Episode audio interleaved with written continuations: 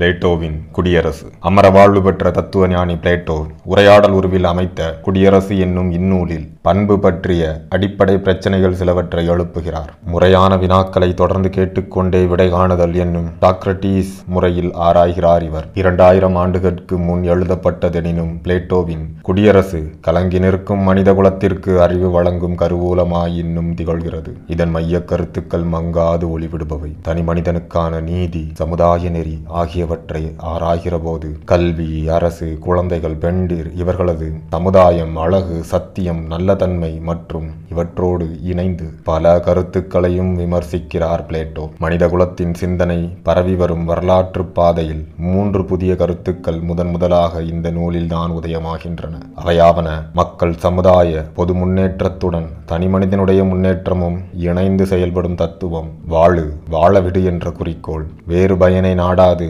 தன்னை உள்ளது உள்ளவாறே காட்டும் காட்சி பொருளே போல வேறு எப்பயனையும் கருதாது அறத்தை கடைபிடித்து ஒழுகுவதே.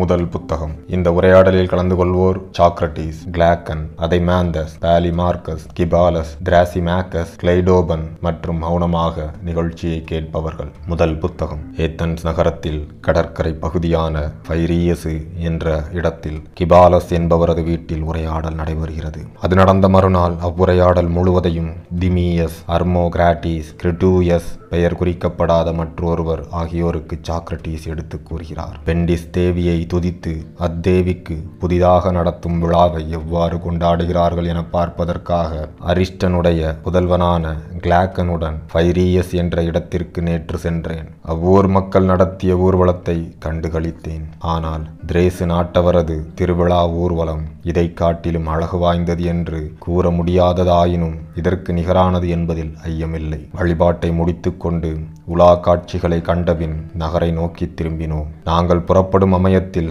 கிபாலஸின் மைந்தரான பாலிமார்க்கஸ் என்பவர் நெடும் தொலைவிலிருந்து எங்களை கண்ணுற்று அவர் வரும் வரை காத்திருக்கும்படி எங்களிடம் விரைந்து வந்து கூறுமாறு தம் பணியாளை ஏவினார். அப்பணியாளனும் என்பின் வந்து ஆடையை பற்றி கொண்டு தாம் வரும் வரை நீங்கள் காத்திருக்க வேண்டும் என பாலிமார்க்கஸ் விரும்புகிறார் என்றான். அவனை திரும்பி பார்த்து உன் தலைவர் எங்கிருக்கிறார் என்று வினாவினேன். அதோ அவர் உங்களை தொடர்ந்து வருகிறார், தாங்கள் மட்டும் தயை செய்து காத்திருந்தால் அணுகிவிடுவார் என்று அப்பணியாளன் கூறினான். உறுதியாக நாம் காத்திருப்போம் என்று கிளாக்கன் கூறினான். சில நிமிடங்களுக்குள் கிளாக்கனது சகோதரனான அதைமாந்தஸுடனும் நிகியஸின் மகனான நிசிரேடஸுடனும் ஊர்வலத்தில் இருந்த வேறு பலருடனும் பாலிமார்க்கஸ் அங்கு தோன்றினார். பாலிமார்க்கஸ்: சாக்ரடீஸ், நீங்களும் உங்களுடைய தோழரும் நகர் நோக்கி விரைவதாக தெரிகிறதே. சாக்ரடீஸ் கூறுகிறார்: நீங்கள் கூறுவதில் தவறில்லை. பாலிமார்க்கஸ் கூறுகிறார்: ஆனால் நாங்கள் எத்தனை பேர் இருக்கின்றோம் என்பதை பார்த்தீர்களா?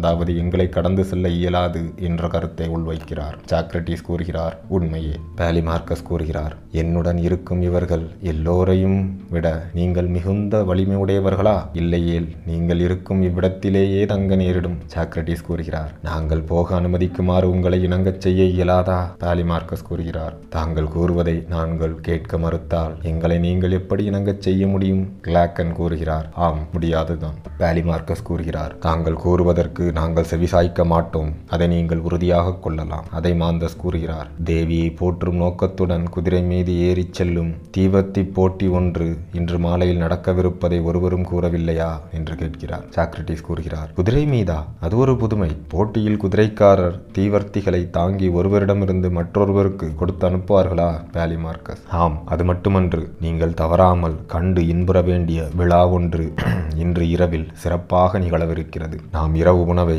விரைவில் முடித்து கொண்டு விழாவை காண்போம். அங்கு இளைஞர் பலர் கூடுவர். நாம் நன்கு அளவலாவலாம். தங்கிவிடுங்கள், பிடிவாதம் செய்யாதீர்கள். கிளாக்கன் கூறுகிறார்: நீங்கள் வற்புறுத்துவதனால் நாங்கள் தங்கத்தான் வேண்டும் என கருதுகிறேன். சாக்ரடீஸ்: மிக நன்று என்றேன். இதற்கேற்ப நாங்கள் பாலிமார்க்கஸுடன் அவர் வீடு சென்றோம். அங்கு அவரது சகோதரர்களான லிசியஸ், யுதிடிமஸ், சால்சிடேனிய நாட்டினனாகிய திராசிமாக்கஸ், பினிய நாட்டு சார்மண்டிஸ், அரிஸ்டோம் நிமஸின் அவரது மைந்தன் கிளைடோபன் என்பவர்கள் அவர்களைக் கண்டோம். அங்கு பாலிமார்க்கஸின் தந்தையரான கிபாலஸும் இருந்தார். நான் அவரை நீண்ட காலமாக பார்க்கவில்லை. அவர் மிக வயது முதிர்ந்தவராக தோற்றம் அளித்தார். அவர் ஒரு மெத்தை நாற்காலியில் அமர்ந்திருந்தார். அவர் தேவியை வழிபட்டு காணிக்கை கொடுத்து வந்திருந்ததனால் தலையில் ஒரு மலர் மாலை அணிந்திருந்தார். அவர் அருகே அந்த அறையின் கண் பிறை வடிவில் அமைந்திருந்த நாற்காலிகளில் நாங்கள் அமர்ந்திருந்தோம். ஆர்வத்துடன் அவர் எனக்கு வணக்கம் தெரிவித்து பின்வருமாறு கூறினார். சாக்ரடீஸ், நீர் அடிக்கடி என்னை பார்ப்பதில்லையே. நான் வந்து உம்மை பார்க்க வேண்டிய நிலையில் இருந்தால் நீர் இங்கு வந்து என்னை காண வேண்டுமென்று எதிர்பார்க்க மாட்டேன். ஆனால் வயது முதிர்ந்த இந்நிலையில் நான் நகரத்திற்கு வருவது கடினமானது அல்லவா?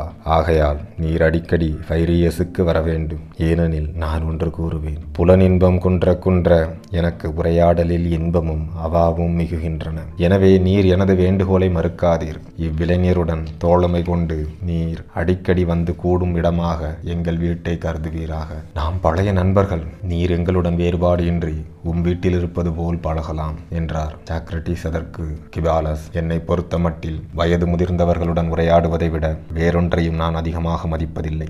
ஏனெனில் அவர்கள் நீண்ட யாத்திரை செய்தவர்களாக நான் கருதுகிறேன். நானும் அந்த யாத்திரையை ஏற்கக்கூடும். ஆதலால் அவ்வழி இடையூறின்றி எளிதாக செல்லத்தக்கதா அல்லது கரடுமுரடாயும் துன்பம் தருவதாயும் இருக்குமா என்று அவர்களிடமிருந்து கேட்டு தெரிந்து கொள்ள வேண்டும். முதிய நிலைக்கு வாயிற்படி என்று கவிகள் கூறும் காலத்தை அடைந்த உங்களை நான் ஒன்று வினவ விரும்புகிறேன். வாழ்வின் இறுதிப்பகுதி மிக கடினமானதா? அதை பற்றி தங்கள் கருத்து யாது?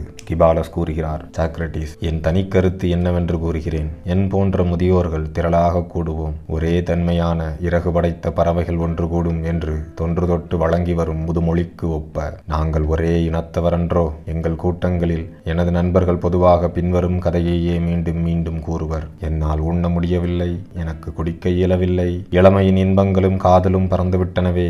முன்பு ஒரு கால் வாழ்க்கை இன்பமயமாக இருந்தது. ஆனால் நிலைமை இப்போது மாறிவிட்டது. வாழ்க்கை இப்போது வாழ்க்கையாகவே தோன்றவில்லை.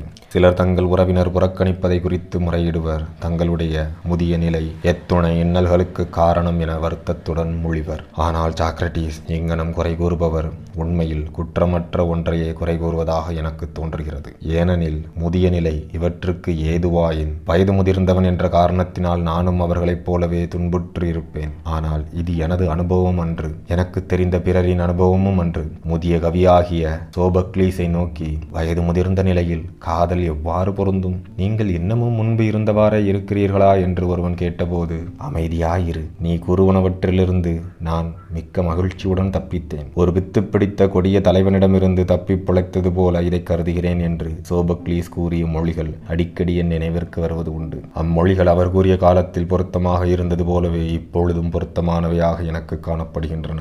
ஏனெனில் முதிய நிலை அமைதியையும் விடுதலையையும் திண்ணமாக அளிக்கிறது. சோபக்லீஸ் கூறுவது போல் பற்றுக்களின் பிடிப்பு நெகிழும் போது நாம் வெறி பிடித்த ஒரு தலைவனிடமிருந்து மட்டும் விடுபடுவதில்லை, ஆனால் உண்மையில் பல தலைவர்களின் பிடிகளிலிருந்து விடுதலை அடைகிறோம். சாக்ரடீஸ், உண்மை என்னவென்றால் இக்குறைகளுக்கும் உறவினரது புறக்கணிப்புக்கும் முதிய நிலை காரணமில்லை, மக்களது ஒழுக்கங்களும் மனநிலைகளுமே காரணமாகும். ஏனெனில் எவனொருவன் அமைதியாகவும் மன நிறைவுடனும் இருக்கிறானோ அவன் முதிய நிலையின் கொடுமைகளை அதிகமாக உணர்வதில்லை. இதற்கு மாறுபட்ட மனப்பான்மை உடையவனுக்கு இளமையும் முதுமையும் ஒத்த சுமையாகவே இருக்கும். சாக்ரடீஸ் கூறுகிறார், நான் பெருமதிப்புடன் இம்மொழிகளை கேட்டு மேலும் அவருடைய எண்ணங்களை உரைக்க தூண்ட விரும்பி பின்வருமாறு கூறினேன். உண்மை கிபாலஸ், ஆனால் நீங்கள் இவ்வாறு கூறும் பொழுது பொதுவாக மக்களுக்கு உங்கள் மொழிகளில் நம்பிக்கை இராதோ என்று ஐயமுறுகிறேன். முதுமை பருவம் உங்களுக்கு எளிதாக இருப்பதற்கு காரணம் உங்களது நல்ல மனப்பான்மை அன்று. நீங்கள் பெரும் செல்வராக இருப்பதேயாகும் என்று அவர்கள் எண்ணுவர். பொருட்செல்வம் பல வசதிகளை அளிக்கக்கூடியது என்பது யாவரும் அறிந்ததே. கிபாலஸ் கூறுகிறார், நீ கூறுவது உண்மையே. பொதுமக்கள் நான் சொல்வதை ஒத்துக்கொள்வதில்லை. அவர்கள் கூறுவதில் உண்மை உண்டு, ஆனால் அவர்கள் கருதும் அளவிற்கு இல்லை. தெமிஸ்டாக்லீஸ் என்பவருக்கு புகழ் வந்தது அவருடைய சொந்த சிறப்பு இயல்புகளினால் அன்று. அவர் ஏதன்ஸ் நகரில் பிறந்தவர் என்பதனாலேயே அன்று. அவரை இகழ்ந்து கூறிய ஒரு சிரீபிய நாட்டவனுக்கு அவர் கூறியதாவது, நீ என் நாட்டு குடிமகனாகவோ அல்லது நான் உன் நாட்டவனாகவோ இருந்தால் நம் இருவருள் ஒருவரும் புகழ் எய்திருக்க முடியாது என்று தெமிஸ்டாக்லீஸ் கூறினார். இம்மறுமொழியையே மேற்கூறிய என் கருத்தினை ஏற்காதவர்களுக்கு நான் கூறுவேன், செல்வர் அல்லாதவராய் முதுமை நிலையை வெறுப்பவருக்கும் அதே பதிலை கூறிவிடலாம். ஏனெனில் நல்ல மனப்பான்மை உள்ள ஏழைகளுக்கு முதுமை சுமையில் குறைந்து விடாது, தீய மனப்பான்மை உள்ள செல்வருக்கு ஒருபோதும் மன அமைதி ஏற்படாது. சாக்ரடீஸ் கூறுகிறார், கிபாலஸ், நான் ஒன்று கேட்கலாமா? உங்களது செல்வத்தின் பெரும்பகுதி வழி வழியாக வந்ததா அல்லது உங்களால் தேடப்பட்டதா? கிபாலஸ் கூறுகிறார், என்னால் தேடப்பட்டதே சாக்ரடீஸ். நான் எவ்வளவு தேடினேன் என்று அறிய விரும்புகிறீர்களா? பொருளீட்டும் திறமையில் நான் என் தந்தையாருக்கும் பாட்டனாருக்கும் நடுநிலையில் உள்ளவன்.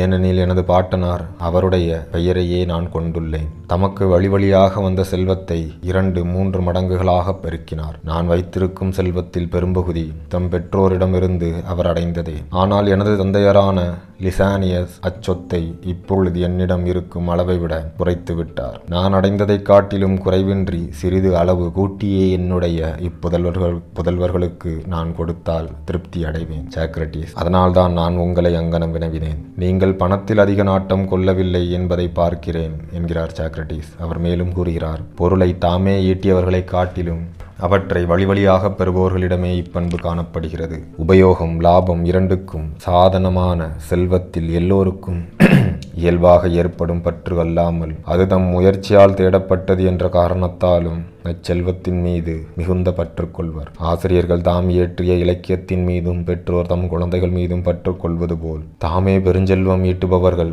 அச்செல்வத்தின் மேல் மிகுந்த ஆசை கொள்வர். ஏனெனில் அவர்கள் நெருங்கி பழகுவதற்கு ஏற்றவர்கள் அல்லர். ஏனெனில் அவர்கள் செல்வத்தை பாராட்டுவதை தவிர வேறு எதை பற்றியும் பேச மாட்டார்கள். கிபாலஸ், அது உண்மையே. சாக்ரடீஸ் கூறுகிறார், ஆம், அது முற்றிலும் உண்மைதான். இனி நான் வேறு ஒன்று பற்றி தங்களை கேட்கலாமா?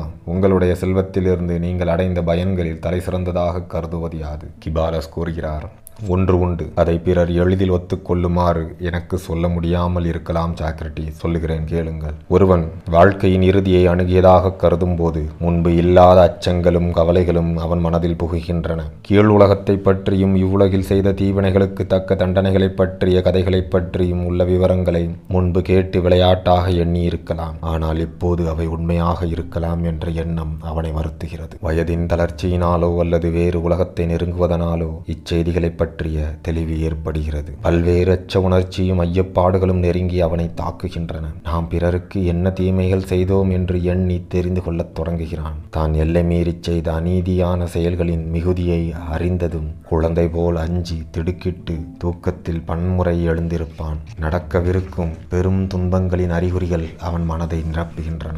எவன் ஒருவன் தீமை ஒன்றும் செய்யவில்லை என்று துணிவாக இருக்கிறானோ அவனுக்கு பின்டார் என்ற கவி அழகாக கூறியபடி, இனிய நம்பிக்கையானது முதுமை காலத்தில் தாதியாக இருந்து உறுதுணை புரிகிறது. நீதி நெறியுடன் தூய வாழ்வை கொண்டிருப்பவனுடைய ஆன்மாவை நம்பிக்கை என்னும் தாய் போற்றி வளர்த்து முதுமை நிலையில் செவிலியாகவும் வழித்துணையாகவும் இருக்கிறாள். அமைதியற்ற ஆன்மாவை ஆட்கொள்ள மிக திறமை வாய்ந்தது நம்பிக்கையே என்று பின்டார் கூறுகிறார். அவர் கூறிய மொழிகள் எவ்வளவு போற்றுதற்குரியன! நான் எல்லோருக்கும் என்று சொல்லவில்லை, ஆனால் நல்ல மனிதனுக்கு செல்வத்தின் சிறந்த பயன் யாதனில் தெரிந்தோ தெரியாமல் அவன் மற்றவர்களை ஏமாற்றவும் வஞ்சிக்கவும் அவசியமில்லாமல் செய்கிறது. கீழ் உலகிற்கு அவன் செய்ய வேண்டிய கடமைகளை பற்றியும் மக்களுக்கு கொடுக்க வேண்டிய கடன்களை பற்றியும் அச்சம் கொள்ள வேண்டிய அவசியம் ஏற்படாது. இத்தகைய மன அமைதிக்கு செல்வம் பெற்று இருப்பது மிகவும் உதவுகிறது. ஆகையினால் தான் பயன்களை சீர்தூக்கி பார்க்கும் பொழுது அறிவுள்ளவனுக்கு செல்வம் அளிக்கும் பயன்களில் தலை சிறந்தது மன அமைதியே என்பது புலனாகும். சாக்ரடீஸ் கூறுகிறார், கிபாலஸ், நன்றாக கூறினீர்கள். ஆனால் இப்பொழுது பேசப்பட்ட நீதியை பொறுத்து வரையில் நீதி நெறியாவது உண்மை கூறுதலும் அவரவர் கடன்களை தீர்ப்பதும் தவிர வேறொன்றும் இல்லையா? இவற்றிற்கும் விலக்குகள் இல்லையா? நண்பன் ஒருவன் நல்ல மனநிலையில் இருக்கும் பொழுது என்னிடம் ஆயுதங்களை ஒப்படைத்து வைத்திருந்து மனநிலை பிறழ்ந்த காலத்தில் திரும்ப கேட்பதாக வைத்துக் கொள்வோம். நான் அவற்றை திருப்பி கொடுக்கத்தான் வேண்டுமா? அந்நிலையில் இருப்பான் ஒருவனுக்கு நான் உண்மையே கூற வேண்டுமென்று எவ்வாறு ஒருவரும் சொல்ல மாட்டார்களோ அவ்வாறே நான் ஆயுதங்களை திருப்பி கொடுக்க வேண்டுமென்றோ அவ்வாறு செய்தால் அவ்வாறு செய்வதே தகுதியென்றோ யாரும் சொல்ல மாட்டார்கள். கிபாலஸ் கூறுகிறார், நீ கூறுவது சரியே. சாக்ரடீஸ் கூறுகிறார், அவ்வாறாயின் உண்மை கூறுவதும் கடனை திருப்பி கொடுப்பதுமே நீதிக்கு தகுந்த இலக்கணமாகாது. பாலிமார்க்கஸ் இடையில் குறுக்கிட்டு, சைமனடிஸ் கூறியிருப்பதை உண்மையாக நாம் நம்ப வேண்டுமாயின் நீங்கள் சொல்வது சரிதான் என்கிறார். கிபாலஸ் கூறுகிறார், பலிபூசைகளை மேற்பார்வையிட வேண்டியிருப்பதால் நான் இப்போது விடைபெற்று செல்ல வேண்டியிருக்கிறது. பாலிமார்க்கஸிடம் உரையாடலை ஒப்படைத்து செல்கிறேன். சாக்ரடீஸ் கூறுகிறார், பாலிமார்க்கஸ் உங்களுடைய வழித்தோன்றல் அல்லவா? கிபாலஸ் கூறுகிறார், உண்மைதான் என்று சொல்லி சிரித்துக் கொண்டே சென்றார். சாக்ரடீஸ் கூறுகிறார் பாலிமார்க்கஸை நோக்கி, உரையாடலின் உரிமை பெற்ற நீ சொல்லுவாய், சைமனடிஸ் நீதியை பற்றி முடிவாக கூறிவிட்டார் என்று நினைக்கிறாயே, நீ நினைப்பது போல் அதில் உள்ள உண்மை என்ன? பாலிமார்க்கஸ் கூறுகிறார், கடனை திருப்பி கொடுப்பது நீதி என்றார். அப்படி அவர் கூறியது சரியென்று எனக்கு தோன்றுகிறது. சாக்ரடீஸ் கூறுகிறார், தெய்வத்தன்மையும் அதிநுட்பமும் வாய்ந்த பெரியவரது மொழியில் நான் நம்பிக்கை கொள்ள இயலாமல் இருப்பதற்கு வருந்துகிறேன். அவர் கருத்து உனக்கு தெளிவாக இருப்பினும் எனக்கு தெளிவற்றதாக தோன்றுகிறது. நான் இப்பொழுது சொன்னது போல் நம்மிடம் ஒப்படைத்திருக்கிற அஞ்சத்தக்க கருவிகளையோ அவை போன்றவற்றையோ மனத்தடுமாற்ற உற்றவனிடம் திருப்பி கொடுக்க வேண்டும் என்பது உறுதியாக அவர் கருத்தாக இராது. ஆயினும் ஒப்படைக்கப்பெற்ற பொருள் கடனேயாகும் என்பதை மறுக்க முடியாது. பாலிமார்க்கஸ் கூறுகிறார், உண்மைதான். சாக்ரடீஸ் கூறுகிறார், அப்படியானால் நல்ல மனநிலையற்றவன் கேட்டால் நான் திருப்பி கொடுக்க வேண்டாம் என்கிறாயா? பாலிமார்க்கஸ் கூறுகிறார், ஆம், கொடுக்க வேண்டியதில்லை. சாக்ரடீஸ் கூறுகிறார், கடனை திருப்பி கொடுத்தல் நீதி என்று வற்புறுத்திய அவர் இத்தகைய நிகழ்ச்சியை விதிவிலக்கென்று அதில் சேர்க்கவில்லையா? பாலிமார்க்கஸ் கூறுகிறார், உறுதியாக இல்லை. ஏனெனில் நண்பன் தனது தோழனுக்கு எப்பொழுதும் நல்லதே செய்ய வேண்டும், தீமை செய்யக்கூடாது என்று அவர் கருதுகிறார். சாக்ரடீஸ் கூறுகிறார், கொடுத்து வைத்திருந்த பொன்னை திரும்ப கொடுத்தல் அதனை பெறுவோனுக்கு துன்பம் விளைவிக்குமாயின் அங்கனம் செய்தல் நண்பர்களாகி அவ்விருவரை பொறுத்தவரையில் கடனை திருப்பி கொடுத்ததாதாகாது என்று நீ எண்ணுகிறாய் போலும். அதுதான் அவர் கருத்து என உனக்கு தோன்றுகிறதா? பாலிமார்க்கஸ், ஆம். சாக்ரடீஸ் கேட்கிறார், நாம் கொடுக்க வேண்டியதை பெற பகைவர்களும் உரிமை உடையவர்கள்தானோ? பாலிமார்க்கஸ் கூறுகிறார், உறுதியாக அவர்களும் கொடுக்க கடமைப்பட்டதை அடையத்தான் வேண்டும். எனக்கு தெரிந்த அளவில் ஒருவன் தனது பகைவனுக்கு சேர வேண்டியதை அல்லது பொருத்தமானதை, அதாவது தீமையை கொடுக்க கடமைப்பட்டிருக்கிறான். சாக்ரடீஸ் கூறுகிறார், அப்படியாயின் கவிஞர்கள் போக்கில் நீதியின் இயல்பை மறைபொருளாக சைமனடிஸ் கூறியிருக்கிறார் என தெரிகிறது. ஏனெனில் ஒவ்வொருவனுக்கும் அவனுக்கு ஏற்றதை கொடுப்பதையே நீதி என்று உண்மையில் கூற முன்வந்தார் எனலாம். அதைத்தான் அவர் கடன் என்று அழைக்கிறார் போலும். பாலிமார்க்கஸ் கூறுகிறார், அவருடைய கருத்து அப்படித்தான் இருந்திருக்கும். சாக்ரடீஸ், அடக்கடவுளே, மருத்துவமானது சேர வேண்டிய எதை அல்லது பொருத்தமான எதை கொடுக்கிறது, யாருக்கு கொடுக்கிறது என்று நாம் சைமனடிஸை கேட்டால் அவர் நமக்கு என்ன பதிலளிப்பார் என்று எண்ணுகிறாய்? பாலிமார்க்கஸ் கூறுகிறார், மருத்துவம் மக்களது உடலுக்கு தேவையான மருந்து பொருட்களையும் உணவையும் பருகுவதற்கு உரியவற்றையும் கொடுக்கின்றது என்று அவர் திண்ணமாக கூறுவார். சாக்ரடீஸ் கூறுகிறார், சமையல் தொழிலானது கடமைப்பட்டதான அல்லது பொருத்தமான எதை எதற்கு கொடுக்கிறது? பாலிமார்க்கஸ் கூறுகிறார், உணவுக்கு உண்ணத்தக்க பக்குவத்தை அளிக்கிறது.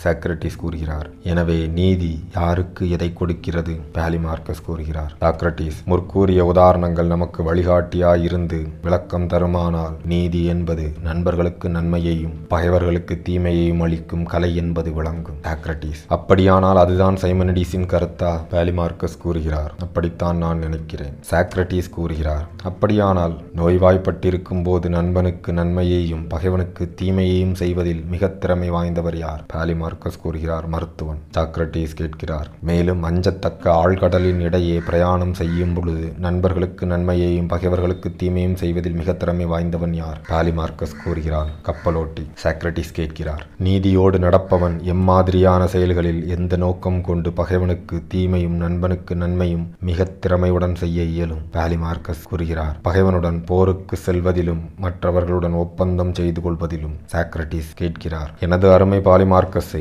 அப்படியாயின் ஒருவன் உடல் நலத்தோடு இருக்கும் பொழுது மருத்துவன் தேவையில்லை அல்லவா? பாலிமார்க்கஸ் கூறுகிறார், தேவையில்லைதான். சாக்ரடீஸ் கேட்கிறார், யார் கடற்பிரயாணம் செய்யவில்லையோ அவனுக்கு கப்பலோட்டி அவசியம் இல்லையே? பாலிமார்க்கஸ் கூறுகிறார், ஆம், இல்லை. சாக்ரடீஸ் கேட்கிறார், அப்படியானால் அமைதி நிலவும் போது நீதி தேவையில்லை என்பது பொருளா? பாலிமார்க்கஸ் கூறுகிறார், நான் அவ்வாறு கருதவில்லை. சாக்ரடீஸ் கேட்கிறார், அப்படியானால் அமைதி நிலவும் பொழுது போர்க்காலத்திலும் நீதி பயன்படும் வேண்டும் என்று நினைக்கிறாயா? பாலிமார்க்கஸ் கூறுகிறார், ஆம். சாக்ரடீஸ் கேட்கிறார், தானியம் சேர்ப்பதற்கு உளவு தொழில் உதவுவது போல் நீதி உதவுகிறதா? பாலிமார்க்கஸ் கூறுகிறார், ஆம். சாக்ரடீஸ் கூறுகிறார், மிதியடிகள் செய்யும் தொழில் செருப்புகள் பெறுவதற்கு உதவுவது போல். பாலிமார்க்கஸ் கூறுகிறார், ஆம். சாக்ரடீஸ் கேட்கிறார், அமைதி நிலவும் காலத்தில் நீதிக்கு இது போன்ற பயன் யாது? அதன் கண் காணப்படும் ஈட்டும் சக்தி யாது? பாலிமார்க்கஸ் கூறுகிறார், சாக்ரடீஸ், ஒப்பந்தங்களில் நீதி பயன்படுகிறது. சாக்ரடீஸ் கேட்கிறார், ஒப்பந்தம் என்பதனால் கூட்டாளியாய் இருப்பது என்று நீ பொருள் கொள்கிறாயா? பாலிமார்க்கஸ் கூறுகிறார், ஆம், அங்கனமே. சாக்ரடீஸ் கேட்கிறார், அப்படியானால் சதுரங்க விளையாட்டில் மிகவும் உதவியாகவும் சிறந்தவனாகவும் உள்ள கூட்டாளியார் நீதி உடையவனா அல்லது திறமையான ஆட்டக்காரனா? பாலிமார்க்கஸ் கூறுகிறார், திறமை வாய்ந்த ஆட்டக்காரன் தான். சாக்ரடீஸ் கேட்கிறார், கற்களையும் பாறைகளையும் கொண்டு அமைக்கும் கட்டிடத் தொழிலில் கொத்தனை விட நீதி உள்ளவன் மிகுந்த பயனை கொடுக்கும் சிறந்த கூட்டாளி ஆவானா? பாலிமார்க்கஸ், ஒருபொழுதும் இல்லை. சாக்ரடீஸ் கேட்கிறார், ஹார்ப் எனும் இசைக்கருவியை வாசிப்பதில் எப்படி ஹார்ப்பை மீட்டுபவன் நியாயவானை விட சிறந்த கூட்டாளியாக இருக்கிறானோ அதேபோல் எந்த கூட்டுத்துறையில் ஹார்ப் மீட்டுபவனை விட நீதி உள்ளவன் சிறந்த கூட்டாளியாவான்? பாலிமார்க்கஸ், பணம் சம்பந்தமான கூட்டுறவில். சாக்ரடீஸ் கூறுகிறார், ஆம் பாலிமார்க்கஸ், ஆனால் பணத்தை பயன்படுத்துவதில் அன்று என்பது உறுதி. ஏனெனில் நீதியாளனை குதிரை வாங்குவதிலோ அல்லது விற்பதிலோ ஆலோசகனாக நாடமாட்டாய். அதற்கு குதிரையை பற்றிய அனுபவம் உள்ளவனே மிக பொருத்தமானவன் அல்லவா? பாலிமார்க்கஸ் கூறுகிறார், ஆம், உறுதியாக. சாக்ரடீஸ் கேட்கிறார், நீ கப்பல் ஒன்று வாங்க விரும்புகையில் அதற்கு துணை புரிய மிக பொருத்தமானவன் கப்பல் கட்டுபவனா அல்லது கப்பல் ஓட்டுபவனா? பாலிமார்க்கஸ், உண்மையே. சாக்ரடீஸ் கேட்கிறார், பிறகு வெள்ளி தங்கம் ஆகியவற்றை வைத்து செய்யும் தொழிலில் கூட்டாளியாக நீதி உள்ளவனை ஏற்பாய் ஏன்? பாலிமார்க்கஸ் கூறுகிறார், சேமிப்பை பாதுகாக்க நீங்கள் விரும்பும் பொழுது. சாக்ரடீஸ் கேட்கிறார், தேவையில்லாமல் பணம் முடக்கப்படுகிற பொழுது நியாயவான் தேவை என கருதுகிறாயா? பாலிமார்க்கஸ் கூறுகிறார், ஆம், திட்டமாக. சாக்ரடீஸ் கூறுகிறார், அதாவது பணம் பயனற்றது ஆகுங்கால் நீதி பயன் தரும் என்பதா? பாலிமார்க்கஸ் கூறுகிறார், அதுவே அனுமானம். சாக்ரடீஸ் கூறுகிறார், ஒரு தலைவட்டும் கருவியை பத்திரமாக வைத்துக் கொள்ள விரும்புகையில் நீதி தனிமனிதனுக்கும் அரசிற்கும் பயன் தருவதாகிறது. ஆனால் அந்த கருவியை பயன்படுத்த விரும்புகிற பொழுது திராட்சை கொடிகளை சீர்படுத்துவோனின் கலையை போற்றுகிறாய். பாலிமார்க்கஸ், விளக்கமாக சொன்னீர்கள்.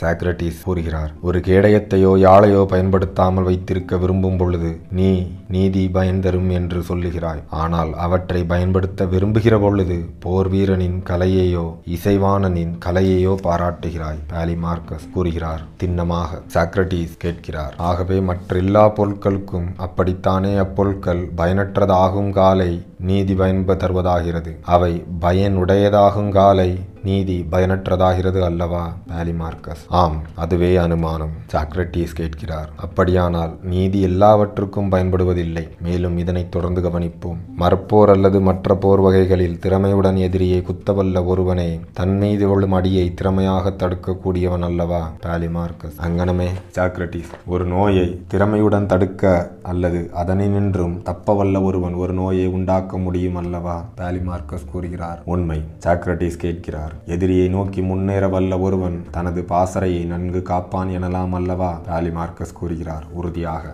சாக்ரடீஸ் கேட்கிறார், அப்படியானால் எதையும் நன்கு காப்பவனே சிறந்த திருடன் எனலாமா? பாலிமார்க்கஸ் கூறுகிறார், அதுவே அனுமானிக்கப்பட வேண்டியது என எண்ணுகிறேன். சாக்ரடீஸ் கேட்கிறார், எனவே ஒரு நீதிமான் பணத்தை பாதுகாப்பதில் வல்லவனாயின் அதனை திருடவும் வல்லவன் அல்லவா?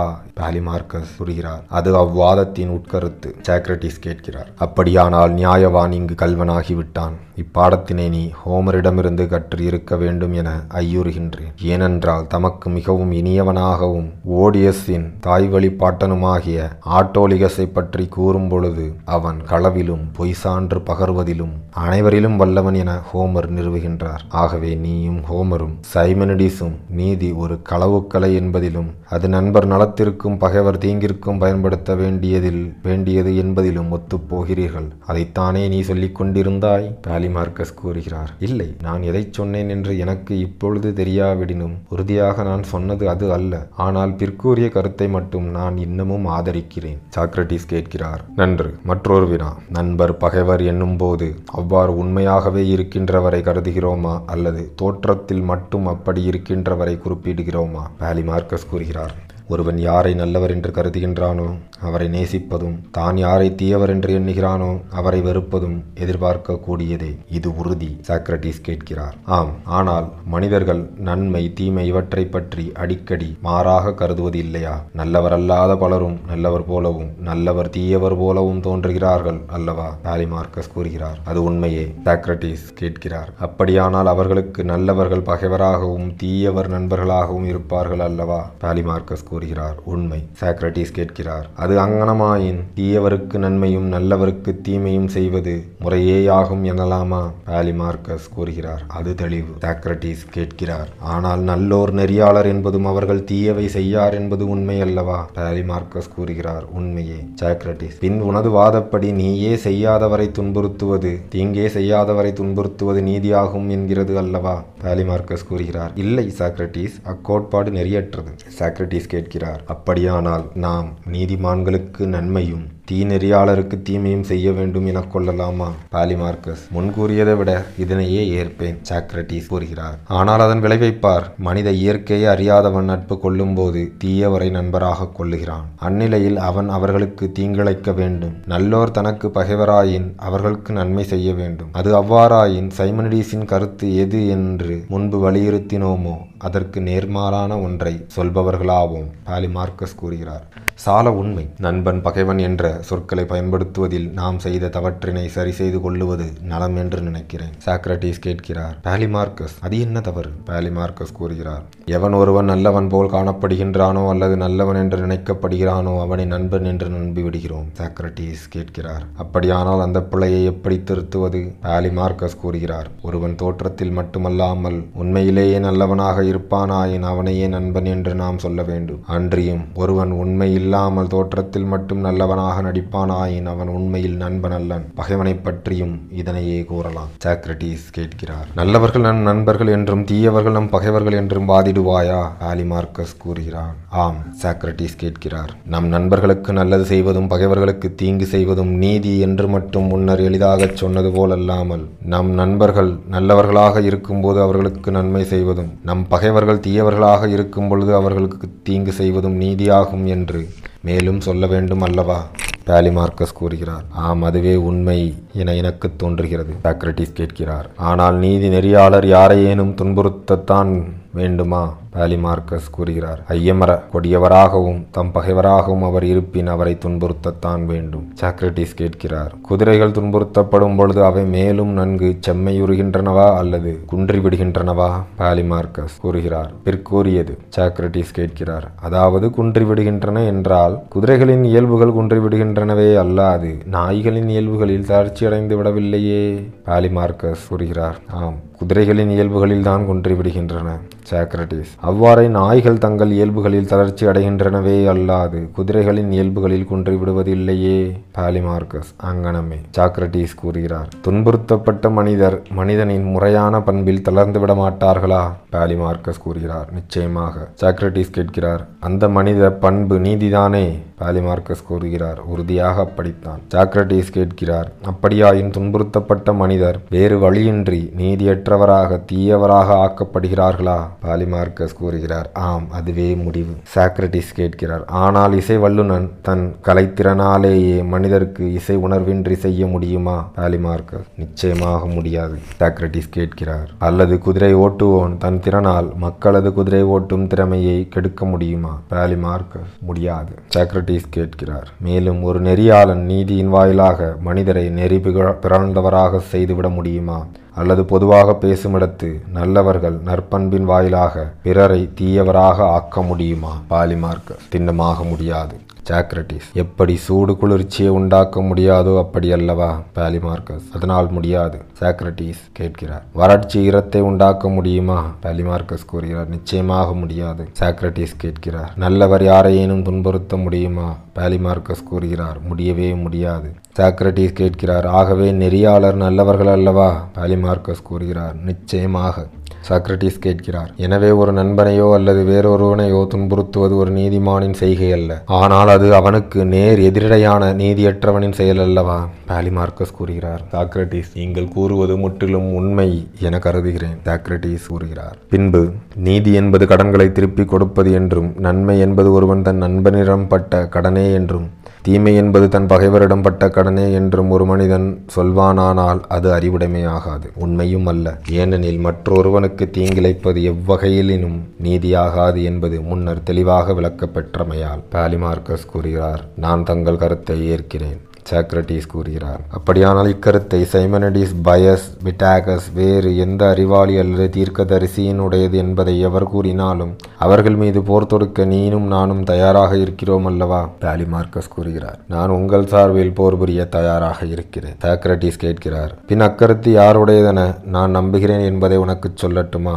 பாலிமார்க்கஸ் கேட்கிறார், யாருடையது? சாக்ரடீஸ் கூறுகிறார், பெரியாண்டர் அல்லது பெர்டிகஸ் அல்லது சர்க்சிஸ் அல்லது தீபநாடு என்று இஸ்மேனியாஸ் நகரத்தவன் அல்லது தனது வலிமையை பெரிதாக கருதும் பேரன்னம் கொண்ட எவனோ ஒரு வலிமை மிக்க செல்வன் ஒருவன் நீதி என்பது நண்பருக்கு நன்மை செய்வது பகைவருக்கு தீங்கு செய்வது என்று முதன் முதலில் சொல்லியிருக்க வேண்டும் என்று நம்புகிறேன். பாலிமார்க்கஸ் கூறுகிறான், சாலவும் உண்மை. சாக்ரடீஸ், ஆம், ஆனால் நீதியின் இந்த வரைவிலக்கணம் பழுதென விட்டுவிட்டால் வேறு எதை சொல்லலாம் என்று கேட்கிறார். இந்த விவாதத்தின் பொழுது திராசிமாக்கஸ் அதில் கலந்து கொள்ள பலமுறை முயன்றான். ஆனால் முடிவை அறிய வேண்டுமென்ற ஆவலுடன் இருந்த ஏனையோர் அவனை அமர்த்தி விட்டனர். ஆனால் நானும் பாலிமார்க்கஸும் பேசி முடித்த பின்னர் ஏற்பட்ட சிறிது இடைநேரத்தில் மேலும் அமைதியுடன் இருக்க முடியாமல் விழுங்கிவிட முனையும் கொடிய மிருகம் போல் வாதாட முற்பட்டான். அவனது தோற்றத்தை கண்டதும் நாங்கள் அஞ்சி நின்றோம். குழுவினர் அனைவரையும் நோக்கி திராசிமாக்கஸ் இறைந்து கூறியது. திராசிமாக்கஸ் கூறுகிறார், சாக்ரடீஸ், எத்தகைய பிழை உங்கள் அனைவரையும் பீடித்துள்ளது? மேதைகளே, நீங்கள் ஒருவரை ஒருவர் ஏன் மோதிக்கொள்ளுகின்றீர்கள்? நீதி என்பதன் நிலையை உண்மையாக நீங்கள் அறிய விரும்பினால் கேட்பதோடு நில்லாமல் விடையையும் காணுதல் வேண்டும். எதிரியை மறுப்பதால் விளையும் புகழை நாடுவதோடு நில்லாமல் அக்கேள்விக்குரிய விடையையும் பெற்று இருத்தல் வேண்டும். நீதியை கடமை என்றோ, பயன் என்றோ, விளைவு என்றோ, நலன் என்றோ நீங்கள் குறித்தால் நான் அதை ஏற்க மாட்டேன். இத்தகைய பொருளற்ற உரைகள் யான் ஏற்பன அல்ல. தெளிவும் நுட்பமும் விடையில் பொருந்தியிருத்தல் வேண்டும். திராசிமாக்கஸ் சொற்களை கேட்டு பீதியடைந்த நிலையில் அவனை நோக்காது நடுங்கி சாக்ரடீஸ் பேசுவது. சாக்ரடீஸ் கூறுகிறார், திராசிமாக்கஸ் கண்களை உற்று நோக்காது இருந்திருந்தால் பேச்சற்று இருப்பேன். ஆனால் அவனது மூண்டலும் சினத்தை பார்த்தபோது நேராக நோக்கி பார்த்தேன். ஆதலால் விடை தரவும் என்னால் இயன்றது. தழுதழுத்த குரலில் கூறுகிறார் திராசிமாக்கஸ், எங்கள் மீது கடுமையாக இருக்க வேண்டாம். பாலிமார்க்கஸும் நானும் வழக்குறையில் சிறு பிழையை செய்திருக்கலாம். ஆனால் இப்பிழை தெரிந்து நேர்ந்தது அன்று, கருதியது அன்று. நாங்கள் பொன்காசு ஒன்றை நாடியிருந்தால் எங்களுக்குள் மோதிக்கொண்டதாக நீங்கள் கருதியிருக்க மாட்டீர்கள். பொன்காசை காணுகின்ற வாய்ப்பையும் எங்கள் மோதுதலால் இழந்திருப்போம். நீதியை நோக்கிய எங்கள் முயற்சி மிகவும் சிறப்புடையதாகும். பல பொன்காசுகளை விட நீதி சிறப்புடையது, போற்றத்தக்கது. எங்களுக்குள் வலுவின்றி ஒருவருக்கு ஒருவர் தோல்வியை ஏற்பதாக நீ கருதுகிறாயா? உண்மையை அறிதலிலேயே எங்கள் முயற்சி முழுமையாக அமையவில்லையா? எனது சிறந்த நண்பனே, நாங்கள் உண்மை காணுவதில் மிகுந்த வேட்கையும் ஆர்வமும் உடையவர்களே. ஆனால் உண்மையில் வாய்ப்பு இல்லை. எல்லாம் தெரிந்த உங்களைப் போன்றோர் எங்களிடத்து இரக்கம் காட்டுதல் வேண்டுமேயன்றி சினம் கொள்ளலாகாது. திராசிமாக்கஸ் ஏளனச் சிரிப்புடன். சாக்ரடீஸின் சொல்நடை வஞ்ச புகழ்ச்சி வேறு எவராலும் காண இயலாததாகும். இந்நடை அவருக்கே உரியதாகும். அவரிடம் கேட்கப்பெற்ற எக்கேள்விக்கும் அவர் பதிலுரை தர மறுப்பார். வேறு எவ்வகையிலாவது கருத்துக்களை மாற்றியும் குறைத்தும் விரித்தும் பதிலுரை தராது தவிர்ப்பார். சாக்ரடீஸ் கூறுகிறார், திராசிமாக்கஸ், நீ ஒரு தத்துவ அறிஞன். ஒருவனை பார்த்து எவ்வெண்கள் கொண்டது 12 என கேட்டால் அவன் 2 முறை 6 எனவோ, 3 முறை 4 எனவோ, 6 முறை 2 எனவோ, 4 முறை 3 எனவோ கூறக்கூடும். விடைகளை குறித்து இத்தகைய அறிவீனம் எனக்கு பிடிக்காது என நீ தடுத்தால் நிச்சயமாக நீ கேள்வி கேட்கும் முறை அப்படியாயின் உன் கேள்விக்கு விடையளிக்க ஒருவராலும் நிச்சயமாக முடியாது. அவன் திருப்பி உன்னை, திராசிமாக்கஸ், உன் கருத்து தான் என்ன? நீ தடை செய்துவிடும் எண்களில் ஏதேனும் ஒன்றே சரியான விடையாக இருக்குமாயின் சரியற்ற எண்ணைத்தான் நான் பொய்யாக உனக்கு விடையிறுக்க வேண்டுமோ இதுதான் உன் கருத்தோ என கேட்பானாயின் நீ அவனுக்கு எங்கனம் மறுமொழி தருவாய்? திராசிமாக்கஸ் கூறுகிறான், இவ்விரண்டு விஷயங்களும் ஒரே தன்மையெனவாய் கருதுகிறீர் போலும். சாக்ரடீஸ் கூறுகிறார், ஏன் இருக்கக்கூடாது? அப்படியே இல்லாவிட்டாலும் கேட்கப்பட்டவனுக்கு மட்டுமே அது அப்படி தோன்றினால் நீயும் நானும் தடுத்தாலும் தடுக்காவிட்டாலும் அவன் தனக்கு தோன்றியதை சொல்ல வேண்டாமா? திராசிமாக்கஸ் கூறுகிறார், பின் நீ தடுக்கப்பட்ட விடைகளில் ஒன்றை சொல்லப் போகிறீர் என்று கருதுகிறேன். சாக்ரடீஸ் கூறுகிறார், சிந்தனையின் வாயிலாக அவற்றுள் எதை சரியென ஏற்றுக்கொள்கிறானோ கொள்கிறேனோ அதன் விளைவு யாதா இருப்பினும் அதை சொல்லுவேன். திராசிமாக்கஸ் கூறுகிறார், நீங்கள் நீதிக்கு இதுகாரும் தந்த விளக்கங்களை விட மேலான ஒன்றை நான் தந்தால் நீங்கள் என்ன செய்வீர்கள்? உங்களை என்ன செய்வது? சாக்ரடீஸ் கூறுகிறார், செய்வது என்ன? அறியாதவனுக்கு ஏற்றபடி அறிஞர்களிடம் நான் தெரிந்து கொள்ள வேண்டியதுதான், அது எனக்கு தகுதியாகும் என்று சொல்லுவேன். திராசிமாக்கஸ் கூறுகிறார், என்ன, இதற்கு கட்டணம் இல்லையா? வேடிக்கையான கருத்து தான். சாக்ரடீஸ் கூறுகிறார், என்னிடம் பணம் இருக்கும் பொழுது உனக்கு கொடுப்பேன். கிளாக்கன் கூறுகிறார், சாக்ரடீஸ், உன்னிடம் பணம் இருக்கிறது. திராசிமாக்கஸ், நீ பணத்தை பற்றி கவலைப்பட வேண்டியது. சாக்ரடீஸுக்காக நாங்கள் அனைவரும் பணம் தருகிறோம். திராசிமாக்கஸ் கூறுகிறார், அப்படியானால் சாக்ரடீஸ் எந்த கேள்விக்கும் தான் விடையளிக்காது மற்றவர்களை பதில் சொல்ல செய்து பிறகு அதை சிதற அடிப்பது என்ற வழக்கத்தையே எப்போதும் போல் கையாளுவார். சாக்ரடீஸ் கூறுகிறார், என் அருமை நண்பனே, ஒன்றையும் அறியாத ஒருவன் தனக்கு ஒன்றுமே தெரியாது என்று உணர்ந்து தனக்கு ஒன்றுமே தெரியாது என்று ஒப்புக்கொள்கிறவன் கேள்விகளுக்கு எப்படி விடை இருக்க முடியும்? மேலும் அவனுக்கே ஏதேனும் கருத்துக்கள் சிறிதளவு தோன்றினாலும் அதிக படைத்த ஒருவன் அவனை அதை சொல்லக்கூடாதென்று தடுத்தால் அவன் என்ன செய்வான்? எது பொருத்தம் என்றால், பேசுகிறவன் உன்னை போல் அறிந்தவனாக கருதி தான் அறிந்ததை பிறருக்கு எடுத்து சொல்ல வல்லனாக இருக்க வேண்டும். தயவு செய்து எனக்கும் நம் குழுவினருக்கும் அறிவு வருமாறு உனது விடைகளை சொல்க. என்னைப் போலவே கிளாக்கனும் குழுமியிருந்த பிறரும் திராசிமாக்கஸை வேண்டினர். திராசிமாக்கஸுக்கு உண்மையில் தான் பேச வேண்டும் என்ற பேராவல் உண்டு என்பது தெளிவு. தன்னிடம் அருமையான பதில் இருக்கிறது, தான் அதனால் தனிமதிப்பு பெறலாம் என்று அவன் கருதினான். ஆனால் முதலில் நான் விடையிறுக்க வேண்டும் என்று என்னை வெறுமனே உதட்டளவில் வற்புறுத்தினேன். இறுதியில் தன் பேச்சை தொடங்க இசைந்தான். திராசிமாக்கஸ் கூறுகிறார், சாக்ரடீஸின் விவேகத்தை பாருங்கள். பிறருக்கு கற்றுக் கொடுக்க மறுக்கிறார், பிறரிடம் கற்றுக்கொள்ள ஓடுகின்றார். அவர்களுக்கு நன்றி கூட தெரிவிப்பிதல்லி. சாக்ரடீஸ் கூறுகிறார், நான் பிறரிடமிருந்து கற்றுக்கொள்கிறேன் என்பது சாலவும் உண்மை. ஆனால் நான் நன்றியற்றவன் என்றாயே அதை முற்றிலும் மறுக்கிறேன். என்னிடம் பணம் இல்லை, ஆகவே என்னிடம் உள்ள ஒரே பொருளான புகழுரையை தருகிறேன். நன்றாக பேசுவதாக எனக்கு தோன்றுகின்ற எவருக்கும் புகழ் மாலை சூட்ட நான் எவ்வளவு தயாராக இருக்கிறேன் என்பதை நீ விரைவில் விடையிருக்குங்கால் அறிவாய். ஏனெனில் நீ மிக நன்றாக பேசுவாய் என எதிர்பார்க்கிறேன். திராசிமாக்கஸ் கூறுகிறார், அங்கனமாயின் கேளுங்கள். நீதி என்பது வலிமை உள்ளவனின் ஆட்டமே அன்றி வேறில்லை என்று திட்டமாக கூறுகிறேன். இப்பொழுது ஏன் என்னை நீர் புகழக்கூடாது? உண்மையில் நீர்தான் புகழ மாட்டீரே. சாக்ரடீஸ் கூறுகிறார், முதலில் நீ சொன்னதை நான் நன்றாக புரிந்து கொள்ள வேண்டும். வலிமை மிக்க ஒருவனுக்கு நன்மை பயப்பதாக இருப்பதே அவன் நாட்டம் கொள்வதே நீதி என்கிறாய். சரி திராசிமாக்கஸ், இதன் பொருள் என்ன? மல்லன் பாலி தாமஸ் நாம் எல்லாரையும் விட வலிமை மிக்கவனாகையாலும் மாட்டு இறைச்சி உண்பது தனது உடல் வலிமைக்கு ஏற்றதாக இருக்கிறது என அவன் காணுவதாலும் அவனை விட வலிமையில் குறைந்த நாமும் மாட்டு இறைச்சி உண்பது நமக்கு நல்லது, முறையானது, நீதியானது என்றும் நீ சொல்ல முடியாது அல்லவா? திராசிமாக்கஸ் கூறுகிறான், சாக்ரடீஸ், நீங்கள் வெறுக்கத்தக்க முறையில் பேசுகிறீர்கள். வாதத்தை முற்றிலும் முறிக்கிற அளவுக்கு சொற்களுக்கு பொருள் காண்கிறீர்கள். சாக்ரடீஸ் கூறுகிறார், அப்படி ஒன்றுமில்லை ஐயனே, அவற்றை புரிந்து கொள்ளவே முனைகின்றேன். நீ சற்று தெளிவாக சொல்லுமாறு வேண்டுகிறேன். திராசிமாக்கஸ் கூறுகிறான், நன்று. கொடுங்கோன்மை, மக்களாட்சி, செல்வர்களாட்சி என அரசு முறைகள் வேறுபடுவதை பற்றி நீங்கள் ஒருபொழுதும் கேள்விப்பட்டதில்லையா? சாக்ரடீஸ் கூறுகிறார், கேள்விப்பட்டிருக்கிறேன். திராசிமாக்கஸ் கூறுகிறான், ஒவ்வொரு முறையிலும் அரசாங்கம் தான் நாட்டினை ஆளும் சக்தி என்பதும் தெரியுமா?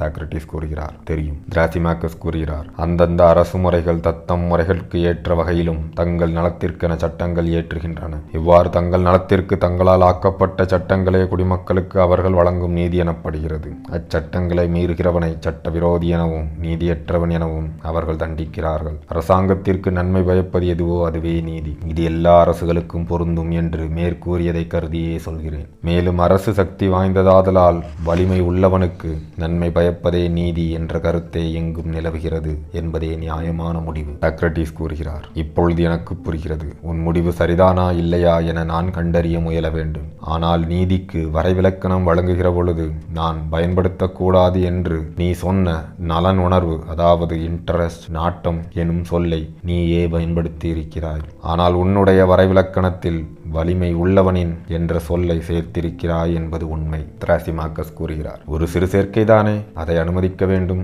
சாக்ரடீஸ் கூறுகிறார். பெரியதோ சிறியதோ அதை பற்றி கவலை இல்லை, நீ சொல்வது உண்மைதானா என முதலில் ஆராய வேண்டும். நாம் இருவரும் நீதி என்பது ஒரு வகை நலனுணர்வு அல்லது நாட்டம் என்பதில் ஒத்துப்போகிறோம். ஆனால் நீ அதை வலிமை மிக்கவனுக்கு ஏற்றி சொல்கிறாய், அதனை என்னால் திண்ணமாக ஏற்க முடியவில்லை, ஆகவே மேலும் ஆராய வேண்டும், திராசிமாக்கஸ் கூறுகிறார். மேற்செல்க சாக்ரடீஸ். ஆம், செல்கிறேன். முதலில் இக்கேள்விக்கு பதில் சொல். குடிமக்கள் ஆட்சியாளர்களுக்கு கீழ்ப்படிந்து நடத்தலே நியாயம் என்பதை நீ ஒப்புக்கொள்கிறாய் அல்லவா? திராசிமாக்கஸ்: ஒப்புக்கொள்கிறேன். சாக்ரடீஸ் கூறுகிறார். சரி, ஆழ்வோர் முற்றிலும் தவறிழைக்காதவர்களா அல்லது சில சமயங்களில் தவறிழைக்க கூடியவர்களா? திராசிமாக்கஸ் கூறுகிறான். திண்ணமாக சொல்ல போனால் அவர்கள் தவறிழைக்க கூடியவர்களே, சாக்ரடீஸ் கூறுகிறார். அப்படியானால் சட்டங்கள் இயற்றுகிற பொழுது சில சமயங்களில் சரியாகவும் சில சமயங்களில் தவறாகவும் இயற்றக்கூடும் அல்லவா? திராசிமாக்கஸ் கூறுகிறார். உண்மையே, சாக்ரடீஸ் கூறுகிறார். சரியான சட்டங்கள் செய்யும் கால் தங்கள் நலத்திற்கு உகந்ததாக செய்கிறார்கள், தவறாக செய்யும் கால் தங்கள் நலத்திற்கு மாறாக செய்கிறார்கள் என்பதை நீ ஒப்புக்கொள்கிறாயா?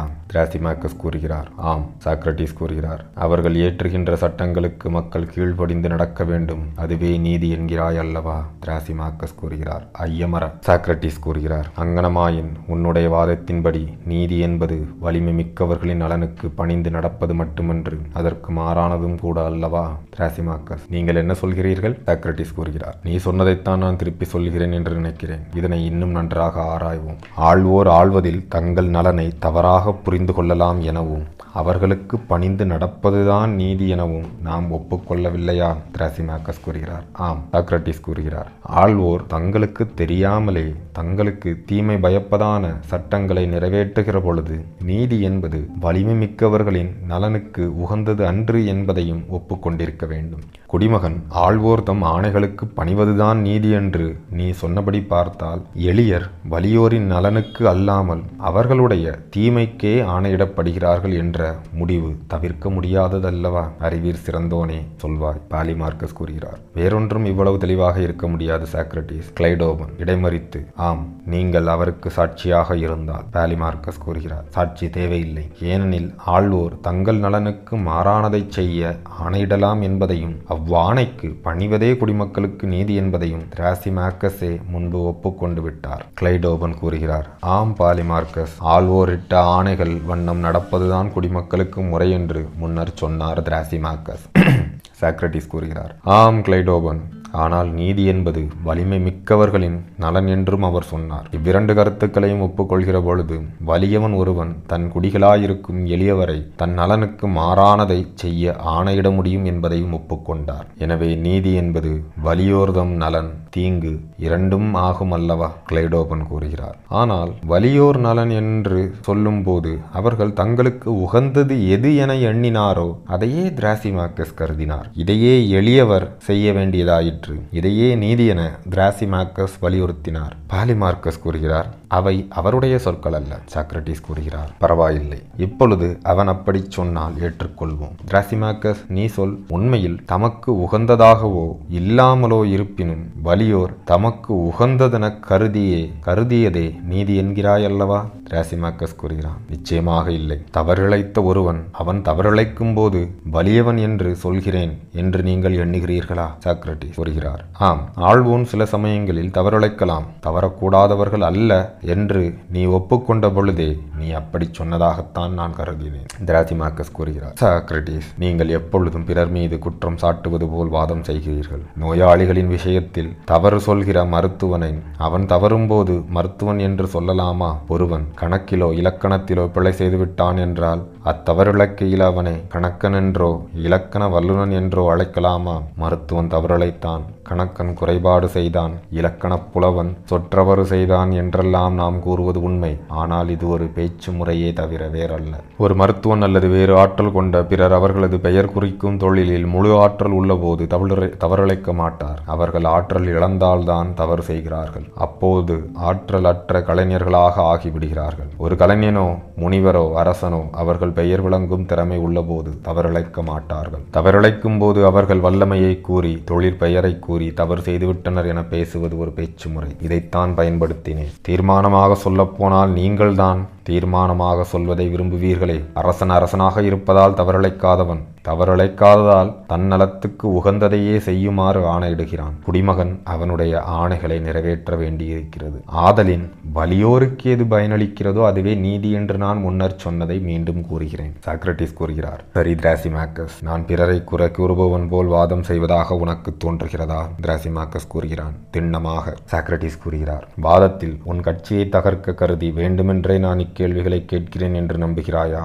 திராசிமாக்கஸ் கூறுகிறான், நம்புகிறேன் என்று சொல்லக்கூடாது, அது நிச்சயம் என்று எனக்கு தெரியும். வாதத்தின் வலிவிலே நீங்கள் நிலைத்து நிற்க முடியாது, நீங்கள் நிச்சயமாக அகப்பட்டுக் கொள்வீர்கள். சாக்ரடீஸ் கூறுகிறார், நான் அப்படி செய்ய மாட்டேன் அருமை நண்பனே. இனி நமக்குள்ளே தவறெண்ணங்களை தடுக்க ஒன்றை கேட்க ஆசைப்படுகிறேன். ஓர் அரசன் அல்லது வலியவன் ஒருவன் உகந்ததை நிறைவேற்றுவதை தாழ்ந்தவனுக்கு நியாயம் என்று எந்த பொருளில் சொல்கிறாய்? அவ்வரசன் வழக்கில் இருக்கும் சொற்பொருளின்படி உள்ள அரசனா அல்லது சரியான பொருளின்படி இயங்குகின்றவனா? திராசிமாக்கஸ் கூறுகிறார், எக்காலும் சிறப்பாக நிற்கக்கூடிய சரியான பொருளின்படியே என்றான். எல்லோரையும் ஏமாற்றி குறை கூறுபவராகவே உங்கள் விளையாட்டை நடத்துக பார்க்கலாம். நான் உம்மிடம் அடைக்கலம் புக வரவில்லை, உம்மால் ஒருபொழுதும் ஏமாற்ற முடியாது, ஒருபொழுதும் அது இல்லை. சாக்ரடீஸ் கூறுகிறார், ஏமாற்றுகின்ற அளவுக்கு நான் பைத்தியக்காரன் என்று நீ கருதுகிறாயா திராசிமாக்கஸ்? அதைவிட ஒரு சிங்கத்தின் பிடரியை பீத்தெடுக்க துணியலாமே. திராசிமாக்கஸ் கூறுகிறான், ஏன் சற்று முன்னர் நீவீர் முயற்சி செய்தீரே, அதில் நீர் தோற்றுவிட்டீர். சாக்ரடீஸ் கூறுகிறார், சரி, இந்த பரிமாறல்கள் போதும். இப்பொழுது நான் ஒரு கேள்வி கேட்கப் போகின்றேன். நீ சொல்கிற திட்டமான பொருளில் எடுத்துக்கொண்டால் மருத்துவன் என்பவன் நோயாளிகளை குணப்படுத்துபவனா அல்லது செல்வம் திரட்டுபவனா? நான் இப்பொழுது உண்மையான மருத்துவனை பற்றி பேசிக் கொண்டிருக்கிறேன் என்பதை நினைவிற்கொள். திராசிமாக்கஸ் கூறுகிறான், நோயாளிகளை குணப்படுத்துகிறவன். சாக்ரடீஸ் கூறுகிறார், கப்பல் தலைவன் உண்மையான கப்பல் தலைவன் மாலுமிகளின் தலைவனா அல்லது வெறும் மாலுமிதானா? திராசிமாக்கஸ் கூறுகிறார், மாலுமிகளின் தலைவன். சாக்ரடீஸ் கூறுகிறார், அவன் கப்பலில் பிரயாணம் செய்கிறான் என்பதை விட்டுவிட வேண்டும்.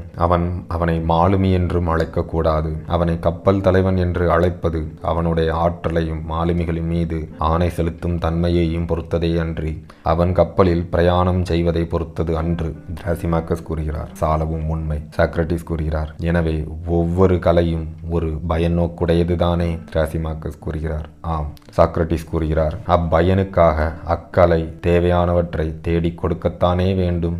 திராசிமாக்கஸ் கூறுகிறார், ஆம், அதுவே கலையின் நோக்கம். சாக்ரடீஸ் கூறுகிறார், ஆகவே ஒரு கலையின் பயன் என்பது அதன் நிறைவு என்பதை தவிர வேறில்லையே? திராசிமாக்கஸ் கூறுகிறார், உங்கள் வினாவின் பொருள் என்ன? சாக்ரடீஸ் கூறுகிறார், உடலினை எடுத்துக்காட்டாக கொண்டு இதனை எதிர்மறையாக விளக்குவேன். உடல் தன்னிறைவு உடையதா அல்லது அதற்கு தேவைகள் உண்டா என நீ என்னை கேட்பதாக வைத்துக் கொண்டோமானால் நிச்சயமாக அதற்கு தேவைகள் உண்டு என விடை கூறுவேன். ஏனெனில் உடல் நோயுறலாம், அதனால் அது தவிர்க்கும் வாய்நாள் வாய்ப்பச் செய்யும் அவசியம் நேரும். ஆகவே அதன்பால் பயன் நோக்கு கொண்டே மருத்துவ கலையின் துணையை அது நாடுகிறது. மேலும் நீ ஒப்புக்கொள்கிற மாதிரி இதுவே மருத்துவத்தின் தொடக்கமும் குறிக்கோளும் ஆகும். நான் சொல்வது சரியா? முற்றிலும் சரியே என்கிறான் திராசிமாக்கஸ். சாக்ரடீஸ் கூறுகிறார், கட்புலனோ செவிப்புலனோ தத்தம் பணியில் குறையுடையனவாயிருப்பது போலவும் காணவும் கேட்கவும் பிற கலைகளை நாடுவது போலவும் மருத்துவ கலை அல்லது வேறெந்த கலையேனும் தங்கள் இயல்பில் குற்றமோ குறையோ உடையனவா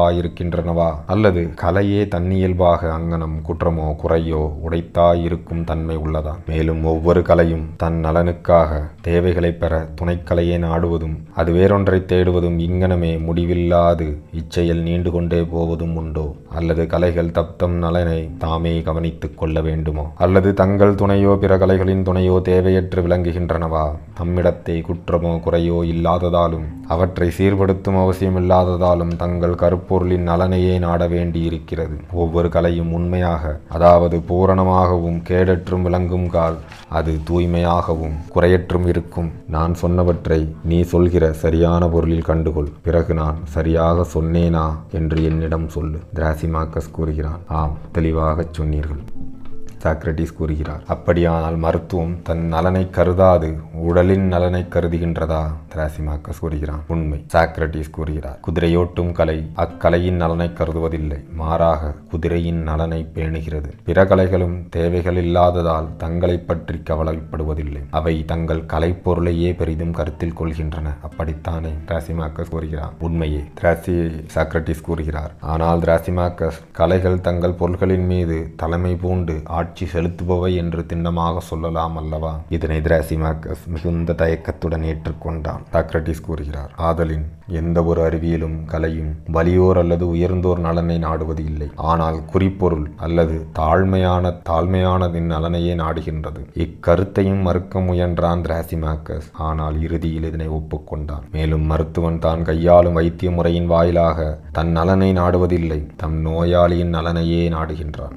ஏனெனில் உண்மையான மருத்துவன் மனித உடலை குடிமகனாக கொண்ட காவலனாக விளங்குகின்றான். வெறும் செல்வம் திரட்டுபவன் அல்லன். இதனை நீ ஒப்புக்கொண்டிருக்கிறாய் அல்லவா?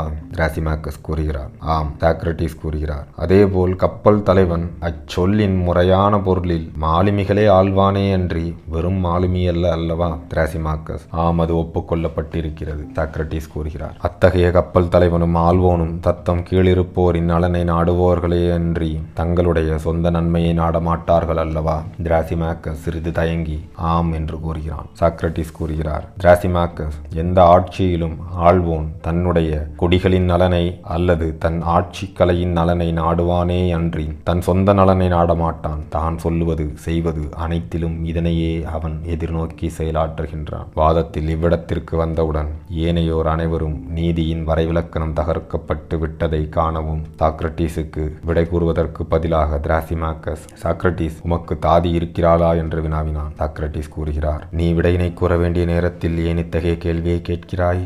திராசிமாக்கஸ் கூறுகிறான், ஏன் என்கிறீரா? உன் மூக்கினின்று வழிந்தோடும் துர்நீரை கூட அவள் துடைக்க மாட்டாள் போலிருக்கிறதே. இடையனை ஆட்டி நின்றும் வேறுபடுத்தி அறியக்கூட அவள் உமக்கு கற்றுத்தரவில்லையே. சாக்ரடீஸ் கூறுகிறார், நீ எதனால் அவ்வாறு கூறுகிறாய்? திராசிமாக்கஸ் கூறுகிறான், ஏனெனில் நீங்கள் இடையன் தன் ஆடுகளையோ மாடுகளையோ தன் நலத்திற்கு அல்லாமல் அவற்றின் நலம் கருதியே கொழுக்க வைக்கிறான் அல்லது நன்கு வளர்க்கிறான் என்று எண்ணுகிறீர்கள். மேலும் நாடாள்வோர் உண்மையான காவலர்களாக இருந்தால் தன் குடிகளை ஆடுகள் என கருதார் என்றும் ராப்பகலாக தம் நலத்தையே கருதி நினைத்து கொண்டிருப்பதில்லை என்றும் நினைக்கிறீர்கள். ஆனால் அவ்வாறு இல்லை.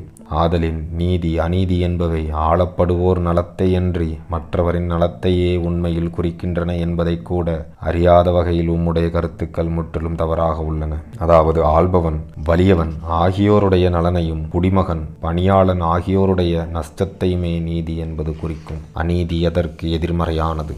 ஏனெனில் நீதியற்றோன் உண்மையில் எளியவராகவும் நீதியாளராகவும் இருக்கிறவர்களை ஆளுகிறான்.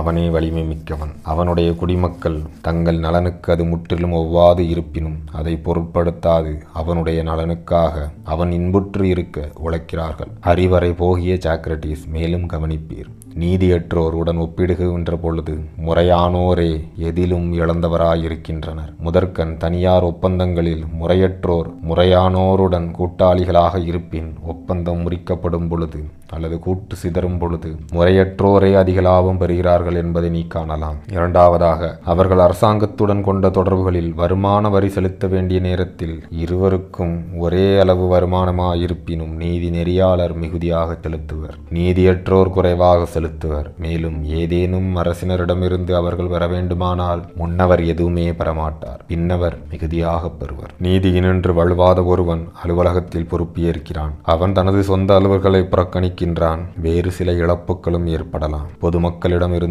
ஏதும் பெறுவதில்லை. நண்பர்களாலும் அறிந்தோர்களாலும் அவரவர் விரும்பியவாறு சட்டங்களுக்கு புறம்பாக நடக்க மறுப்பதால் வெறுப்பிற்கு உள்ளாகின்றான். அநீதியாக நடக்கின்ற ஒருவனது வாழ்வில் இவை அனைத்தும் அப்படியே மாறுகின்றன. பெரிய அளவில் அநீதி நிகழ்வதையே நான் கருதுகிறேன். இவ்வாறு நிகழும்போது அநீதியினால் ஏற்படும் நலன்கள் நன்றாக வெளிப்படுகின்றன. மனிதர்களுள் குற்றவாளி மிகுந்த மகிழ்ச்சியோடு விளங்குகின்ற நிலை அநீதியின் உயர் எல்லையாகும். இந்நிலையை கருதினால் எனது கருத்து நன்றாக புலப்படும். அநீதியை இழைக்க மறுப்போர் அல்லது துன்புறுவோர் பெரிதும் துயரங்களுக்கு உள்ளாவர். அதாவது கொடுங்கோன்மை மற்றையோர் உடைமைகளை வலிந்து வஞ்சித்து பறித்து கொள்ளும். சிறிது சிறிதாக அன்று. ஒரே முறையில் முழுமையும் புனிதமானதும் புனிதமல்லாததும் தனி உடைமையும் பொது உடைமையும் ஆகிய யாவும் ஒருங்கே வஞ்சிக்கப்பெறும். தனிமனிதன் இத்தகைய கொடுமைகளில் ஏதேனும் ஒன்றை விளைத்ததாக மற்றையோர் கண்டுவிட்டால் தண்டனைக்கு உள்ளாவான், அவமானமும் அடைவான். இங்கனம் தனித்த அநீதி விளைப்போர் ஆலய களவு செய்பவர் எனவும் மக்களை களவு செய்பவர் எனவும் திருடர் எனவும் அழைக்கப்பெறுவர். ஆனால் குடிமக்களின் பொருளை வலிந்து பற்றுவதோடல்லாது அவர்களை அடிமையாக்குபவன் இங்கனம் தூற்றப்பெறாது. குடிமக்களாலும் இவனது எல்லையற்ற கொடுமையை பற்றி கேட்போராலும் இன்புற்றவன் என்று இன்புற்றவன் என்றும் பேறு பெற்றவன் என்றும் கருதப்படுகிறான். மக்கள் அநீதியை கடிந்து கூறுதல் அதனால் பாதிக்கப்படுவோமோ என்ற அச்சத்தாலேயே ஆகும். அவர்கள் அநீதி இழைக்க தயங்குதலால் அன்று. ஆகவே சாக்ரடீஸ், நான் காட்டியபடி போதிய அளவில் இருக்கும் கால் அநீதியே நீதியை விட மிகுதியான வலிமையும் உரிமையும் தலைமையும் பெற்று விளங்குகின்றது. மேலும் நான் முதலில் கூறியபடி நீதி என்பது வலியோரின் நாட்டம் அல்லது நலன், அநீதி என்பது ஒரு மனிதனின் சொந்த லாபமும் நலனுமாகும். மடைதிறந்த வெள்ளமன பேசி அனைவரின் செவிகளையும் நிரப்பிய திராசிமாக்கஸ் வெளியே சென்று விட வேண்டும் என்று எண்ணினான் போலும். ஆனால் குழுவினர் அவனை விடுவதாக இல்லை. அவர்கள் அவன் அங்கு இருக்க வேண்டும் என்றும் தன் கட்சியை நிலைநிறுத்த வேண்டும் என்றும் வலியுறுத்தினர். தங்களை விட்டு செல்ல வேண்டாம் என்று சாக்ரடீஸும் அவனை பணிவுடன் வேண்டினார். சாக்ரடீஸ் கூறுகிறார், திராசிமாக்கஸ் சிறப்புற்றோனே, எவ்வளவு கருத்து பொதிந்தவை உன் சொற்கள்! அவற்றின் உண்மையை எங்களுக்கு எடுத்து காட்டுவதற்கும் அவற்றின் அல்லது அவை பொய்யென நீ அறிவதற்கும் முன்னரே நீ ஓடக் கருதுகிறாய். மனிதனின் வாழ்க்கை போக்கை உறுதிப்படுத்துவது எளிய செயலென உனக்கு தென்படுகிறதா? நாம் ஒவ்வொருவரும் வாழ்க்கையை எப்படி மிகுந்த நன்மை பயக்குமாறு கழிக்க வேண்டும் என்று உறுதிப்படுத்துவது ஒரு சிறு விஷயமா? திராசிமாக்கஸ் கூறுகிறான், இந்த விவாதம் மிக முக்கியமானது என்பதில் உமது கருத்தினின்று நான் வேறுபடுகின்றேனோ? சாக்ரடீஸ் கூறுகிறார், திராசிமாக்கஸ், எங்களை பற்றிய சிந்தனையோ கவலையோ உனக்கு இல்லை போலும். உனக்கு தெரிந்ததாக எங்களுக்கு சொல்வதை நாங்கள் சரியாக புரிந்து கொள்ளாததால் வாழ்க்கையை சிறந்த முறையில் நடத்துகிறோமோ அல்லது கீழான முறையில் நடத்துகிறோமா என்பதில் நீ அக்கறை காட்டவில்லை. நண்பா, தயவு செய்து உன்னுடைய அறிவை உனக்கு மட்டுமாக வைத்துக் கொள்ளாதே. நாங்கள் மிகப்பெரிய குழுவினர். நீ எங்களுக்கு எந்த நன்மை செய்தாலும் அதற்கு பெயரளவிலான வெகுமானம் கிட்டும். என்னை பொறுத்தவரையில் நான் வெளிப்படையாக சொல்கிறேன், நான் திருப்தி அடையவில்லை. அநீதி கட்டுப்பட படாது ஆட்டிப்படைக்க முழு அதிகாரம் பெற்று இருந்தாலும் அது நீதியை விட ஆதாயம் தரக்கூடியது என்பதை நான் நம்பவில்லை. ஏனெனில் சூது அல்லது வலிமையை கொண்டு அநீதி இழைக்கும் அநீதியாளன் ஒருவன் இருப்பதாக ஒப்புக்கொண்டோமானாலும் அநீதியே மேலான பயனை நன்மையை அளிக்கும் என்று என்னால் ஒப்புக்கொள்ள முடியாது. இக்கருத்து என்னைப் போலவே உணர்கின்ற பிறரும் இருப்பர் என எண்ணுகிறேன். ஒருகால் நாங்கள் தவறான கருத்தை கொண்டிருக்கலாம். அப்படி இருக்குமானால் நீ உனது விவேகத்தினால் நாங்கள் அநீதியை விடுத்து நீதியை விரும்புவது தவறு என எங்களை நம்பச் செய்ய வேண்டும். திராசிமாக்கஸ் கூறுகிறான், நான் சற்று முன்னர் சொன்னதில் உங்களுக்கு நம்பிக்கை பிறக்கவில்லை என்றால் இனி உங்களை எப்படி நம்ப வைப்பது? இதற்கு மேல் நான் உங்களுக்கு என்ன செய்ய முடியும்? நிரூபணத்தை உங்கள் உள்ளத்தில் அப்படியே நான் புகுத்த வேண்டும் என்று விரும்புகிறீர்களா?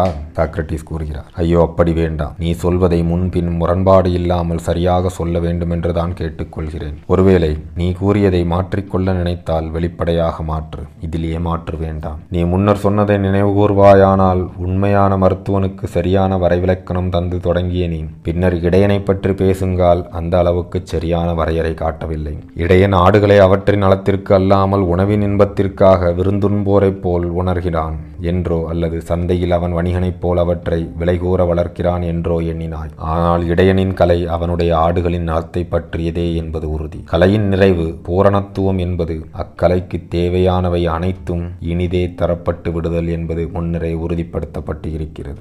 ஆதலின் இடையன் ஆடுகளுக்கு உகந்த பொருட்களை தந்தால் போதும். ஆல்வோனை பற்றி சற்று முன்னர் நான் சொன்ன போதும் இதைத்தான் குறித்தேன். ஆல்வோனின் கலை, அதாவது அவன் ஆளுவானாக கருதப்படுகிற பொழுது அவன் தனி வாழ்விலாகட்டும் அரச வாழ்விலாகட்டும் தனது குடிமக்களின் நலத்தையே நாடுவான் என கருத்தில் கொண்டேன். ஆனால் நீ உண்மையான நாடாள்வோர் அதிகாரத்தில் இருக்கவே விரும்புகின்றனர் என எண்ணுவது போல் தோன்றுகிறது. திராசிமாக்கஸ் கூறுகிறான், எண்ணுகிறேன் என்பது மட்டுமா? இல்லை, இதுவே என் உறுதி என்கிறான். சாக்ரடீஸ் கூறுகிறார், அப்படியானால் மக்கள் சாதாரண அலுவல்களை ஊதியத்தோடு ஏற்கின்றனரே அல்லாமல் மன விருப்பத்தின் காரணமாக ஏற்பது இல்லை. ஆனால் இங்கு பிரிதொரு காரணம் இருக்கலாம். பிறர் பொருட்டு தாங்கள் பணிபுரிவதால் தம் நலத்துக்காக அன்று என்று பிறர் இணங்கினால் அன்றி ஒத்துக்கொள்வதில்லையே. ஏன்? பல்வேறு கலைகள் தனித்தனியே தமக்கென பண்புடையனவா இருப்பதால் அவை தம்முள் வேறுபட்டன அல்லவா? என் அருமை புகழ்சால் நண்பா, நாங்கள் சற்று முன்னேறுமாறு நீ நினைப்பதை அவசியம் கூறு. திராசிமாக்கஸ் கூறுகிறான், ஆம், அதுவே அந்த வேறுபாடு. சாக்ரடீஸ் கூறுகிறார், அப்படியானால் ஒவ்வொரு கலையும் ஒரு பொதுவான நன்மையை மட்டும் பயக்காமல் தனித்ததொரு நன்மையை தருகின்றதா? எடுத்துக்காட்டாக மருந்து நமக்கு உடல் நலத்தை தருகிறது. கடற்பயணக்கலை கடலின் கண் அபாயமின்மையை தருகிறது. இன்ன பிற என்று சொல்லலாமா? திராசிமாக்கஸ், ஆம், சாக்ரடீஸ் கூறுகிறார். மேலும் ஊதியம் கொடுக்கும் கலை பணம் கொடுப்பதையே தனது சிறப்பான முக்கிய தொழிலாக கொண்டிருக்கிறது. ஆனால் நாம் இதை மற்ற கலைகளோடு சேர்த்து குழப்பிக் கொள்ளலாகாது. கடற்பயணத்தால் மாலுமியின் உடல் நலம் சிறப்புறலாம் என்பதற்காக மாலுமியின் கலையை மருத்துவ கலையோடு சேர்த்து மயங்க மாட்டோம். இம்மொழியினை சரியாக கையாளுவது பற்றிய உன் கருத்து வழி பார்த்தால் கடற்பயண கலைதான் மருத்துவ கலை என்று நீ சொல்ல விரும்பாமாட்டா என்று நினைக்கிறேன். விரும்புவாயா? திராசிமாக்கஸ் கூறுகிறார், நிச்சயமாக இல்லை. சாக்ரடீஸ் கூறுகிறார், ஊதியம் பெறும் பொழுது உடல் நலமுடன் ஒருவன் இருக்கிறான் என்பதற்காக ஊதியம் அளிக்கும் கலை மருத்துவம்தான் என்று சொல்ல மாட்டாயல்லவா? திராசிமாக்கஸ் கூறுகிறான், ஆம், சொல்ல மாட்டேன். சாக்ரடீஸ் கூறுகிறார், நோயை குணப்படுத்துவதில் ஈடுபடும் போது ஒருவன் பணம் பெறுவதனால் மருத்துவமே ஊதியம் பெறும் கலை என்று சொல்ல மாட்டாயல்லவா? திராசிமாக்கஸ் கூறுகிறான், உறுதியாக இல்லை. சாக்ரடீஸ் கூறுகிறார், ஆகவே ஒவ்வொரு கலையின் நன்மையும் அதனதனுக்கு உள்ளே அடங்கியிருப்பதாக நாம் ஒத்துக்கொண்டோம் அல்லவா? திராசிமாக்கஸ் கூறுகிறான், ஆம். சாக்ரடீஸ் கூறுகிறார், எல்லா கலைஞர்களுக்கும் பொதுவான நலன் ஒன்று உண்டு என்றால் அது அவர்கள் அனைவருக்கும் ஒருங்கே பயன்படுவது ஆதல் வேண்டும் அல்லவா? திராசிமாக்கஸ் கூறுகிறார், உண்மை. சாக்ரடீஸ் கூறுகிறார், கலைஞன் ஊதியம் பெறுவதால் நன்மையடைகிற பொழுது அது தான் தொழிலென கொண்ட கலையை மாறான பொருளீட்டு கலையோடு கூட்டி பயன்படுத்துவதால் ஏற்படுவதுதானே. அவன் சிறிது தயக்கத்துடன் இதனை ஒப்புக்கொண்டான். சாக்ரடீஸ் கூறுகிறார், அப்படியானால் பல கலைஞர்களும் தத்தமது கலைகளின் மூலம் ஊதியம் பெறவில்லை. ஆனால் உண்மை என்னவென்றால் மருத்துவக்கலை உடல்நலத்தை பயக்கிற பொழுதும் கட்டிடக்கலை கட்டிடத்தை உருவாக்கி தருகிற பொழுதும் தனி ஒன்றாகிய ஊதியக்கலை அவற்றை ஒட்டியே செல்கிறது. பல்வேறு கலைஞர்களும் தத்தம் தொழிலை செவ்வனே செய்து வரலாம். தம் ஆட்சிக்கு உட்பட்டவற்றுக்கு நன்மை பயக்கலாம். ஆனால் கலைஞன் ஊதியம் அளிக்கப்படா விடில் தன் கலையினின்றும் நன்மை ஏதும் பெற முடியுமா? திராசிமாக்கஸ் கூறுகிறார், முடியாது என்று எண்ணுகிறேன். சாக்ரடீஸ் கூறுகிறார், ஆகவே அவன் வெறுமனே பணியாற்றுகிற பொழுது எந்த நன்மையும் பெறுவதில்லை எண்ணலாமா? திராசிமாக்கஸ் கூறுகிறார், நிச்சயமாக ஒரு நன்மையை பெறுகிறான். சாக்ரடீஸ் கூறுகிறார், அப்படியானால் திராசிமாக்கஸ் கலைகளோ அரசுகளோ தங்கள் நலத்திற்கென எதையும் செய்வதில்லை என்பதை பற்றி ஐயமில்லை. ஆனால் நாம் முன்னர் சொல்லிக் கொண்டிருந்தபடி அவை வலியவர்கள் அல்லாது எளியவர்களான குடிகளை ஆண்டு அவர்களது நலனுக்கு ஆவண செய்கின்றன. அவ்வெளியவர்களின் நலனுக்காக அல்லாமல் வலியோர் நலத்திற்கு அப்படி செய்யவில்லை. அன்புமிக்க திராசிமாக்கஸ், யாரும் ஆட்சி செலுத்த முன்வராததற்கு காரணம் இதுவே.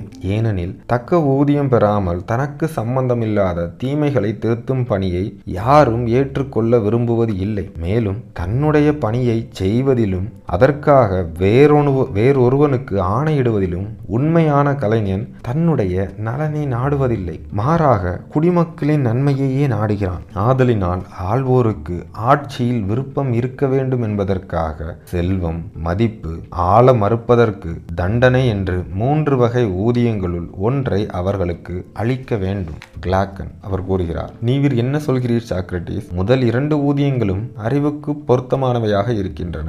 ஆனால் நீங்கள் சொல்கிற தண்டனை என்பதை என்னால் புரிந்து கொள்ள முடியவில்லையே. தண்டனை என்பது எப்படி ஊதியமாக கூடும்? சாக்ரடீஸ் கூறுகிறார், மேன்மக்களுக்கு ஆழ்வதில் சிறப்பாக ஊக்கம் தரும் ஊதியம் என்பதின் தன்மையை உன்னால் புரிந்து கொள்ள முடியவில்லை என்கிறாயா?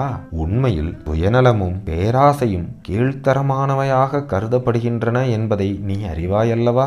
கிளாக்கன் கூறுகிறார், சாலவும் உண்மை. சாக்ரடீஸ் கூறுகிறார், அந்த காரணத்திற்காகவே பணமும் மதிப்பும் நல்லோர்களை கவரவில்லை என்றேன். நல்லோர்கள் ஆள்வதற்கு ஊதியம் வேண்டும் என்று வெளிப்படையாக கேட்டு அதனால் கூலிக்காரர் என்ற கெட்ட பெயர் அடைய விரும்பவில்லை. மேலும் பொதுமக்களது செல்வத்தினை தங்கள் நலத்திற்கு இரகசியமாக பயன்படுத்தி திருடர் என்ற பெயரை அடையவும் விரும்புவதில்லை. சுய முன்னேற்ற ஆசை இல்லாததால் மதிப்பை பற்றி கவலைப்படுவது இல்லை. ஆதலின் அவர்களை கட்டாயப்படுத்தி தண்டனை என்னும் அச்சத்தின் வழியாக அவர்களை பணியாற்றுமாறு ஊக்குவிக்க வேண்டும். கட்டாயப்படுத்தப்பட காத்திருப்பதற்கு பதிலாக பொறுப்பை ஏற்க தாமே முன்வருவது பெருமை குறைவாக கருதப்படுவதற்கு இதுவே காரணம் என்று கருதுகிறேன். தண்டனையின் மிக கொடிய பகுதி என்னவென்றால் ஆள மறுப்பவன் தன்னை விட மோசமான ஒருவனால் ஆளப்பட நேரலாம் என்பதை. இந்த அச்சமே நல்லவர்களை வேறு வழியின்றி பொறுப்பேற்க தூண்டுகிறது என எண்ணுகிறேன். அவர்கள்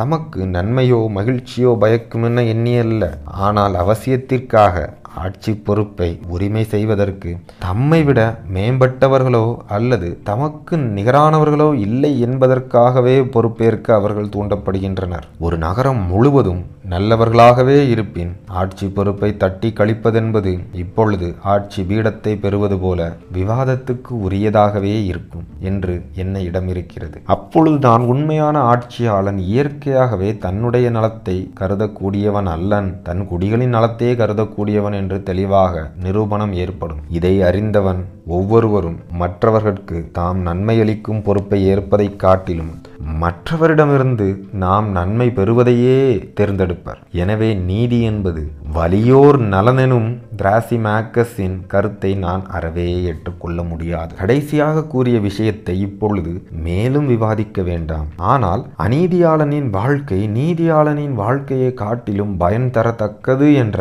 திராசிமாக்கஸின் புதிய கருத்து மிகவும் முக்கியமானதென்று கருதுகிறேன். நம்மில் யார் பேசியது உண்மை? கிளாக்கன், நீ எப்படிப்பட்ட வாழ்க்கையை விரும்புகிறாய்? கிளாக்கன் கூறுகிறார், என்னை பொறுத்தவரையில் ஒரு நீதியாளனுடைய வாழ்க்கை தான் பயனுடையது. சாக்ரடீஸ் கூறுகிறார், அநீதியாளன் அடையும் பயன்களை எல்லாம் திராசிமாக்கஸ் தொகுத்து கூறும் பொழுது நீ கேட்டாயா? கிளாக்கன் கூறுகிறான், ஆம், செவியுற்றேன். ஆனால் அவன் என்னை நம்பும்படி செய்யவில்லை. சாக்ரடீஸ் கூறுகிறார், அப்படியானால் அவன் உண்மைக்கு புறம்பானதாக சொல்கிறான் என்று அவனை நம்ப வைக்க நம்மால் இயலுமாயின் ஒரு வழி காண்போமா? கிளாக்கன் கூறுகிறான், நிச்சயமாக. சாக்ரடீஸ் கூறுகிறார், அவன் ஒரு முறை பேசி முடிக்க பின்னர் நாம் நீதியாளனுடைய பயன்கள் அனைத்தையும் விரித்து பேச அவன் விடை கூற நாம் பேச என இங்கனம் நிகழுங்கால் இருசாரர் சொல்கின்ற நலன்களை பலன்களை எண்ணவும் மதிப்பிடவும் வேண்டும். இறுதியில் முடிவு சொல்ல நடுநிலையாளர் வேண்டும். ஆனால் நாம் சற்று முன்னர் செய்தபடி ஒவ்வொருவரும் மற்றவரது வாதத்தில் காணும் உண்மைகளை ஏற்றுக்கொண்டு நம்முடைய விவாதத்தை தொடர்ந்து நடத்தினோமானால் நாமே வழக்குரைஞர் நடுநிலையாளர் என இருவர் பணிகளையும் இணைத்து கொண்டு முன் செல்வோம். கிளாக்கன் கூறுகிறார், மிக நன்று. சாக்ரடீஸ் கூறுகிறார், அப்படியானால் நீ எந்த முறையை விரும்புகிறாய் என்று நான் கொள்வது? கிளாக்கன் கூறுகிறார், நீங்கள் சொல்வதைத்தான். சாக்ரடீஸ் கூறுகிறார், நன்று. திராசிமாக்கஸ், நீ ஆரம்பத்திலிருந்து தொடங்கி எனக்கு விடை கூறுவதாக வைத்துக் கொள்ள முழு அநீதி நிறை நீதியை காட்டிலும் மிக்க பயன் தரும் என நீ சொல்கிறாய் அல்லவா? திராசிமாக்கஸ் கூறுகிறான், ஆம், அதுதான் என் கருத்து. என் காரணங்களையும் உங்களிடம் சொல்லிவிட்டேன். சாக்ரடீஸ் கூறுகிறார், சரி, அவற்றை பற்றி உன் கருத்து என்ன? ஒன்றை நற்பண்பு எனவும் மற்றொன்றை தீய பண்பு எனவும் அழைப்பாயா? திராசிமாக்கஸ் கூறுகிறான், நிச்சயமாக. சாக்ரடீஸ் கூறுகிறார், நீதியை நற்பண்பெனவும் அநீதியை தீய பண்பெனவும் அழைப்பாய் என கருதுகிறேன். திராசிமாக்கஸ் கூறுகிறான், எவ்வளவு அழகான கருத்து! அநீதி பயன் தருவது, நீதி அப்படிப்பட்டதல்ல என்று நான் வலியுறுத்தியதை கண்ட பின்னரும் இது உண்மை போல் அமைகிறதே.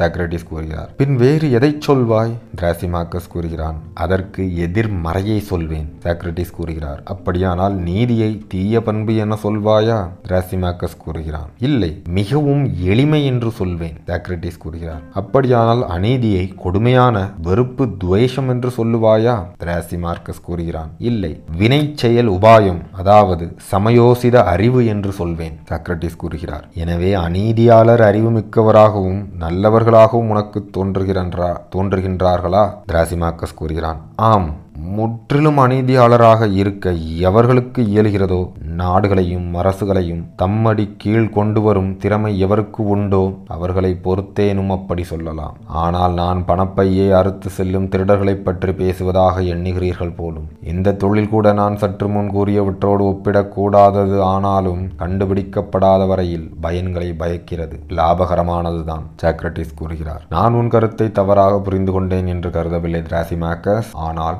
நீதியை விவேகத்துடனும் நற்பண்புடனும் சேர்த்து நீதியை அவற்றுக்கு மாறுபட்டதோடு சேர்த்து நீ பேசுவதை கேட்க என்னால் வியக்காமல் இருக்க முடியவில்லை. திராசிமாக்கஸ் கூறுகிறான், ஆம், அவற்றை அப்படித்தான் பாகுபாடு செய்கிறேன். சாக்ரடீஸ் கூறுகிறார், இப்பொழுது பதிலளித்து அசைக்க ஒண்ணாத உறுதியை நீ நிலைநிறுத்தி கொண்டாய். நன்மை பயப்பதென்று நீ கூறும் அநீதியை பிறரைப் போல நீயும் தீப்பண்பு கீழ்த்தரமானது என்று ஒப்புக்கொண்டிருந்தால் இதுகாரும் ஒப்புக்கொள்ளப்பட்ட கொள்கையின் வழி உனக்கு பதில் அளித்திருக்கலாம். ஆனால் அநீதியை பெருமைக்கு உகந்தது என்றும் வலிமை பெற்றது என்றும் கூறுகிறாய். அநீதியை அறிவுடைமை என்றும் உயர் நற்பண்பென்றும் நீ கூற தயங்காததை கண்டவின் எங்களால் நீதியாளருக்கு சொல்லப்பட்ட நற்குணங்களை எல்லாம் அநீதியாளருக்கே உரித்தன்பா என்று தோன்றுகிறது. திராசிமாக்கஸ் கூறுகிறார், நீர் மிகவும் தவறின்றியே ஊகித்திருக்கிறீர்கள். சாக்ரடீஸ் கூறுகிறார், அப்படியானால் நீ உன்னுடைய உண்மையான மனதை வெளியிடுகிறாய் என்று கருத இடமிருக்கும் வரையில் நான் விவாதத்தினின்றும் பின்வாங்க கூடாது. ஏனெனில் நீ இப்பொழுது உண்மையில் உன் கருத்தை கூறுகிறாய். விளையாட்டு போக்கில் கொண்டு வேடிக்கை செய்து இன்புறவில்லை, தீவிரமாகவே இருக்கிறாய் என்று நான் நிச்சயமாக நம்புகிறேன். திராசிமாக்கஸ் கூறுகிறான், நான் உண்மையில் ஊக்கம் கொண்டு இருக்கிறேன் அல்லது இல்லாமல் இருக்கிறேன், அதை பற்றி உமக்கு என்ன?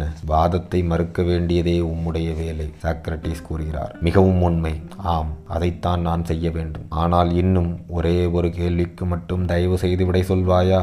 ஒரு நீதியாளன் மற்றொரு நீதியாளனிடமிருந்து சுயநலமடைய முயற்சிக்கிறானா? திராசிமாக்கஸ், இல்லை, அறவே மாறானதே காணலாம். அப்படி முயற்சி செய்தால் அவன் இப்பொழுது இருக்கிறார் போல் எளிய வேடிக்கையான ஏளனம் செய்யக்கூடிய பிராணியாக இருக்க முடியாது. சாக்ரடீஸ் கூறுகிறார், அவன் நெறி பிறழ்ந்து செல்ல முயற்சிப்பானா? திராசிமாக்கஸ், முயற்சி செய்ய மாட்டான். சாக்ரடீஸ் கூறுகிறார், அநீதியாளரை விட சில பயன்கள் பெற வேண்டும் என்ற முயற்சியை பற்றி அவன் என்ன நினைப்பான்? அதை நீதியானது என்று கருதுவானா, அநீதியானது என்று கருதுவானா? திராசிமாக்கஸ் கூறுகிறார், அதை நீதியானது என்று கருதி அந்த நன்மையை அடைய முயலுவான், ஆனால் அவனால் முடியாது. சாக்ரடீஸ் கூறுகிறார், அவனால் இயலுமா இயலாதா என்பதல்ல முக்கியம்.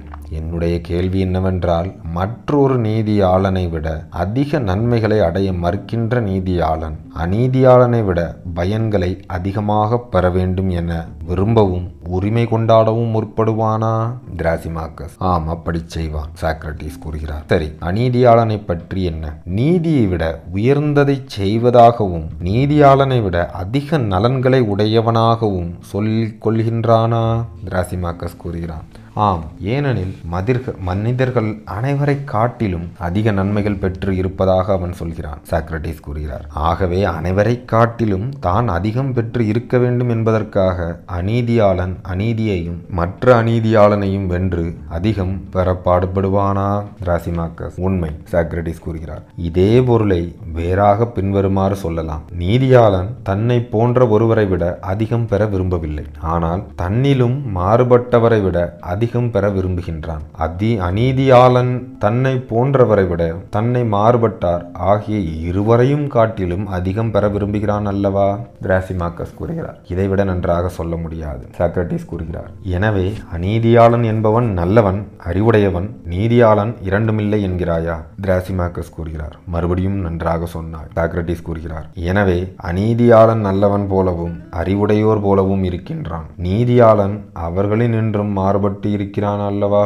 திராசிமாக்கஸ் கூறுகிறான், ஆம், ஒருவித இயல்புடையவன் ஒருவன் அத்தகைய இயல்பு உடையவரை ஒத்திருப்பான், அப்படி இல்லாதவன் ஒத்திருக்க மாட்டான். சாக்ரடீஸ் கூறுகிறார், அவருள் ஒவ்வொருவரும் தன்னை போன்றோரை போலவே இருக்கிறார் அல்லவா? திராசிமாக்கஸ் கூறுகிறான், உறுதியாக. சாக்ரடீஸ் கூறுகிறார், நன்றி திராசிமாக்கஸ், இப்போது கலைகளை எடுத்துக்கொள்வோம். ஒருவன் பாடகன் என்றும் மற்றொருவன் பாடகன் அல்லன் என்றும் ஒப்புக்கொள்வாய் அல்லவா? திராசிமாக்கஸ் கூறுகிறார், ஆம். சாக்ரடீஸ் கூறுகிறார், சரி, அவர்களுள் யார் அறிவுடையவன் யார் அறிவிலி? திராசிமாக்கஸ் கூறுகிறார், தெளிவாக தெரிகிறது, இசை வல்லுனன் தான் அறிவுடையவன், இசை அறியாதவன் அறிவிலியே. சாக்ரடீஸ் கூறுகிறார், அறிவுடையவனாக இருப்பதை பொறுத்தமட்டில் அவன் நல்லவன் என்றும் அறிவிலியாக இருப்பதை பொறுத்தமட்டில் அவன் கெட்டவன் என்றும் சொல்கிறாயா? திராசிமாக்கஸ் கூறுகிறான், ஆம். சாக்ரடீஸ், இதே போல மருத்துவனை பற்றியும் சொல்வாயா? திராசிமாக்கஸ் கூறுகிறான், ஆம். சாக்ரடீஸ் கூறுகிறார், அரிய நண்பா, ஒரு இசைக்கலைஞன் வீணையை சரி செய்கிற பொழுது வீணை நரம்புகளை இழுத்து கட்டுவதிலும் தளர்த்தி கட்டுவதிலும்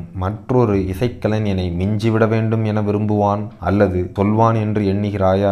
திராசிமாக்கஸ் கூறுகிறார், அப்படி செய்வான் என்று நான் எண்ணவில்லை. சாக்ரடீஸ் கூறுகிறார், ஆனால் அவன் இசைக்கலைஞன் அல்லாதோனை மிஞ்ச முடியும் என்று சொன்னாய் அல்லவா? சொல்வான் அல்லவா? திராசிமாக்கஸ் கூறுகிறார், உண்மை. சாக்ரடீஸ் கூறுகிறார், மருத்துவனை பற்றி என்ன சொல்வாய்? நோய்க்கு தக்க உணவு பானம் பற்றி சொல்கிற பொழுது மற்றொரு மருத்துவனை காட்டிலும் அல்லது மருத்துவ தொழில்முறைக்கு மேற்சென்று விட வேண்டும் என்று பெரியாண்டர் விரும்புவானா? திராசிமாக்கஸ் கூறுகிறான், அப்படி செய்ய மாட்டான். சாக்ரடீஸ் கூறுகிறான், ஆனால் மருத்துவன் அல்லாதவனை விட மிஞ்சிவிட விரும்புகிறான் அல்லவா? திராசிமாக்கஸ் கூறுகிறான், ஆம். சாக்ரடீஸ் கூறுகிறார், பின்னர் அறிவு அறியாமை இரண்டையும் பற்றி பொதுவாக எடுத்துக்கொள்வோம். அறிவுடைய எவனும் மற்றொரு அறிவாளியை விட அதிகமாக பேசவோ செயலாற்றவோ விரும்புவான் என்று எண்ணுகிறாயா? பார், தன்னை போன்ற ஒருவனைப் போலவே அவன் ஒரே விதமான விஷயத்தில் பேச அல்லது செயலாற்ற மாட்டானா? திராசிமாக்கஸ் கூறுகிறார், இதனை மறுக்க முடியாது என்று எண்ணுகிறேன். சாக்ரடீஸ் கூறுகிறார், அறியாதவர்களை பற்றி என்ன சொல்ல? அறிந்தவனை விடவோ அறியாதவனை விடவோ அதிகமாக பெற அவன் விரும்ப மாட்டானா?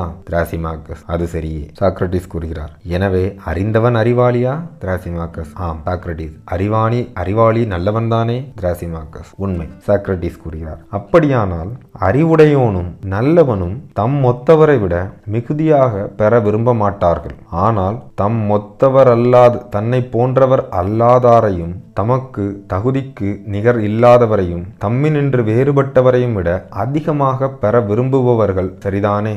திராசிமாக்கஸ், அப்படித்தான் நான் எண்ணுகிறேன். சாக்ரடீஸ் கூறுகிறார், இதற்கு மாறாக கெட்டவர்களும் அறியாதவர்களும் இரு வகையினரையும் மிஞ்சுமாறு பயன்பெற விரும்புவார்கள் அல்லவா? திராசிமாக்கஸ், ஆம். சாக்ரடீஸ், சரி திராசிமாக்கஸ், அநீதியாளன் தன்னொத்தார் தன்னிலும் வேறுபட்டார் ஆகிய இருவரையும் விட மேற்சென்று விடுகிறான் என்று நாம் சொல்லவில்லையா?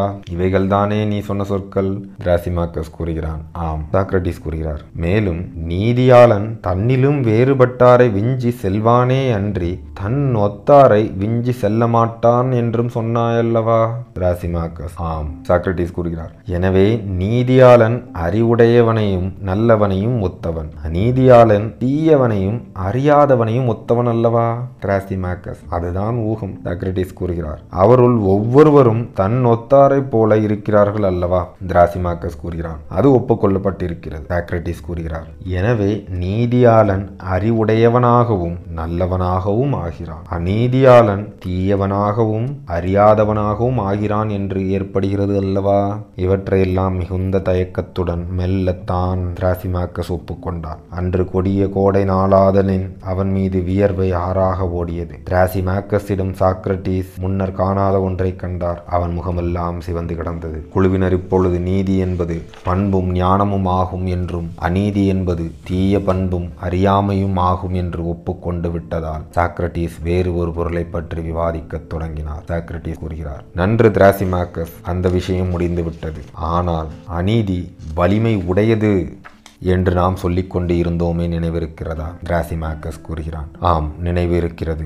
ஆனால் நீர் சொல்வதை நான் ஒப்புக்கொள்கிறேன் என்றோ உனக்கு விடையிறுக்க என்னால் முடியவில்லை என்றோ எண்ணாதீர். நான் விடை கூற முன்வந்தால் நெடிய சொற்பொழிவு செய்கிறேன் என்று நிச்சயமாக நீர் என்னை குறை கூறுவீர். ஆதலின் நான் சொல்ல வேண்டியதை முழுவதும் சொல்லிவிடுகிறேன். அல்லது அப்படி நீர் விரும்பினால் நல்லது என்று இசைந்து கதை சொல்லும் கிழவியிடம் ஆம் என்றும் இல்லை என்றும் அவள் விரும்பியவாறு தலையாட்டுவது போல் சொல்லிவிடுவேன். சாக்ரடீஸ் கூறுகிறார், இல்லவே இல்லை, உன்னுடைய உண்மையான கருத்துக்கு மாறாக இருந்தால் அப்படி ஒன்றும் வேண்டாம். திராசிமாக்கஸ் கூறுகிறான், ஆம், உம்மை மகிழ்விக்க அப்படித்தான் செய்வேன். ஏனெனில் நீர் என்னை பேச விட மாட்டீர். நீர் வேறு எதனை விரும்புகின்றீர்? சாக்ரடீஸ் கூறுகிறார், இவ்வையகத்தில் எதையும் இல்லை. உனக்கு விருப்பம் இருப்பின் நான் கேட்கிறேன், நீ விடையளிப்பாய். திராசிமாக்கஸ் கூறுகிறான், மேற் செல்க. சாக்ரடீஸ் கூறுகிறார், நீதி அநீதி ஆகிய இரண்டினுடைய சிறப்பு இயல்பை முறையே அறியும் நம் முயற்சி ஒழுங்காக நடைபெற வேண்டும் என்பதற்காக நான் முன்னர் கேட்ட கேள்வியை திரும்பவும் சொல்கிறேன்.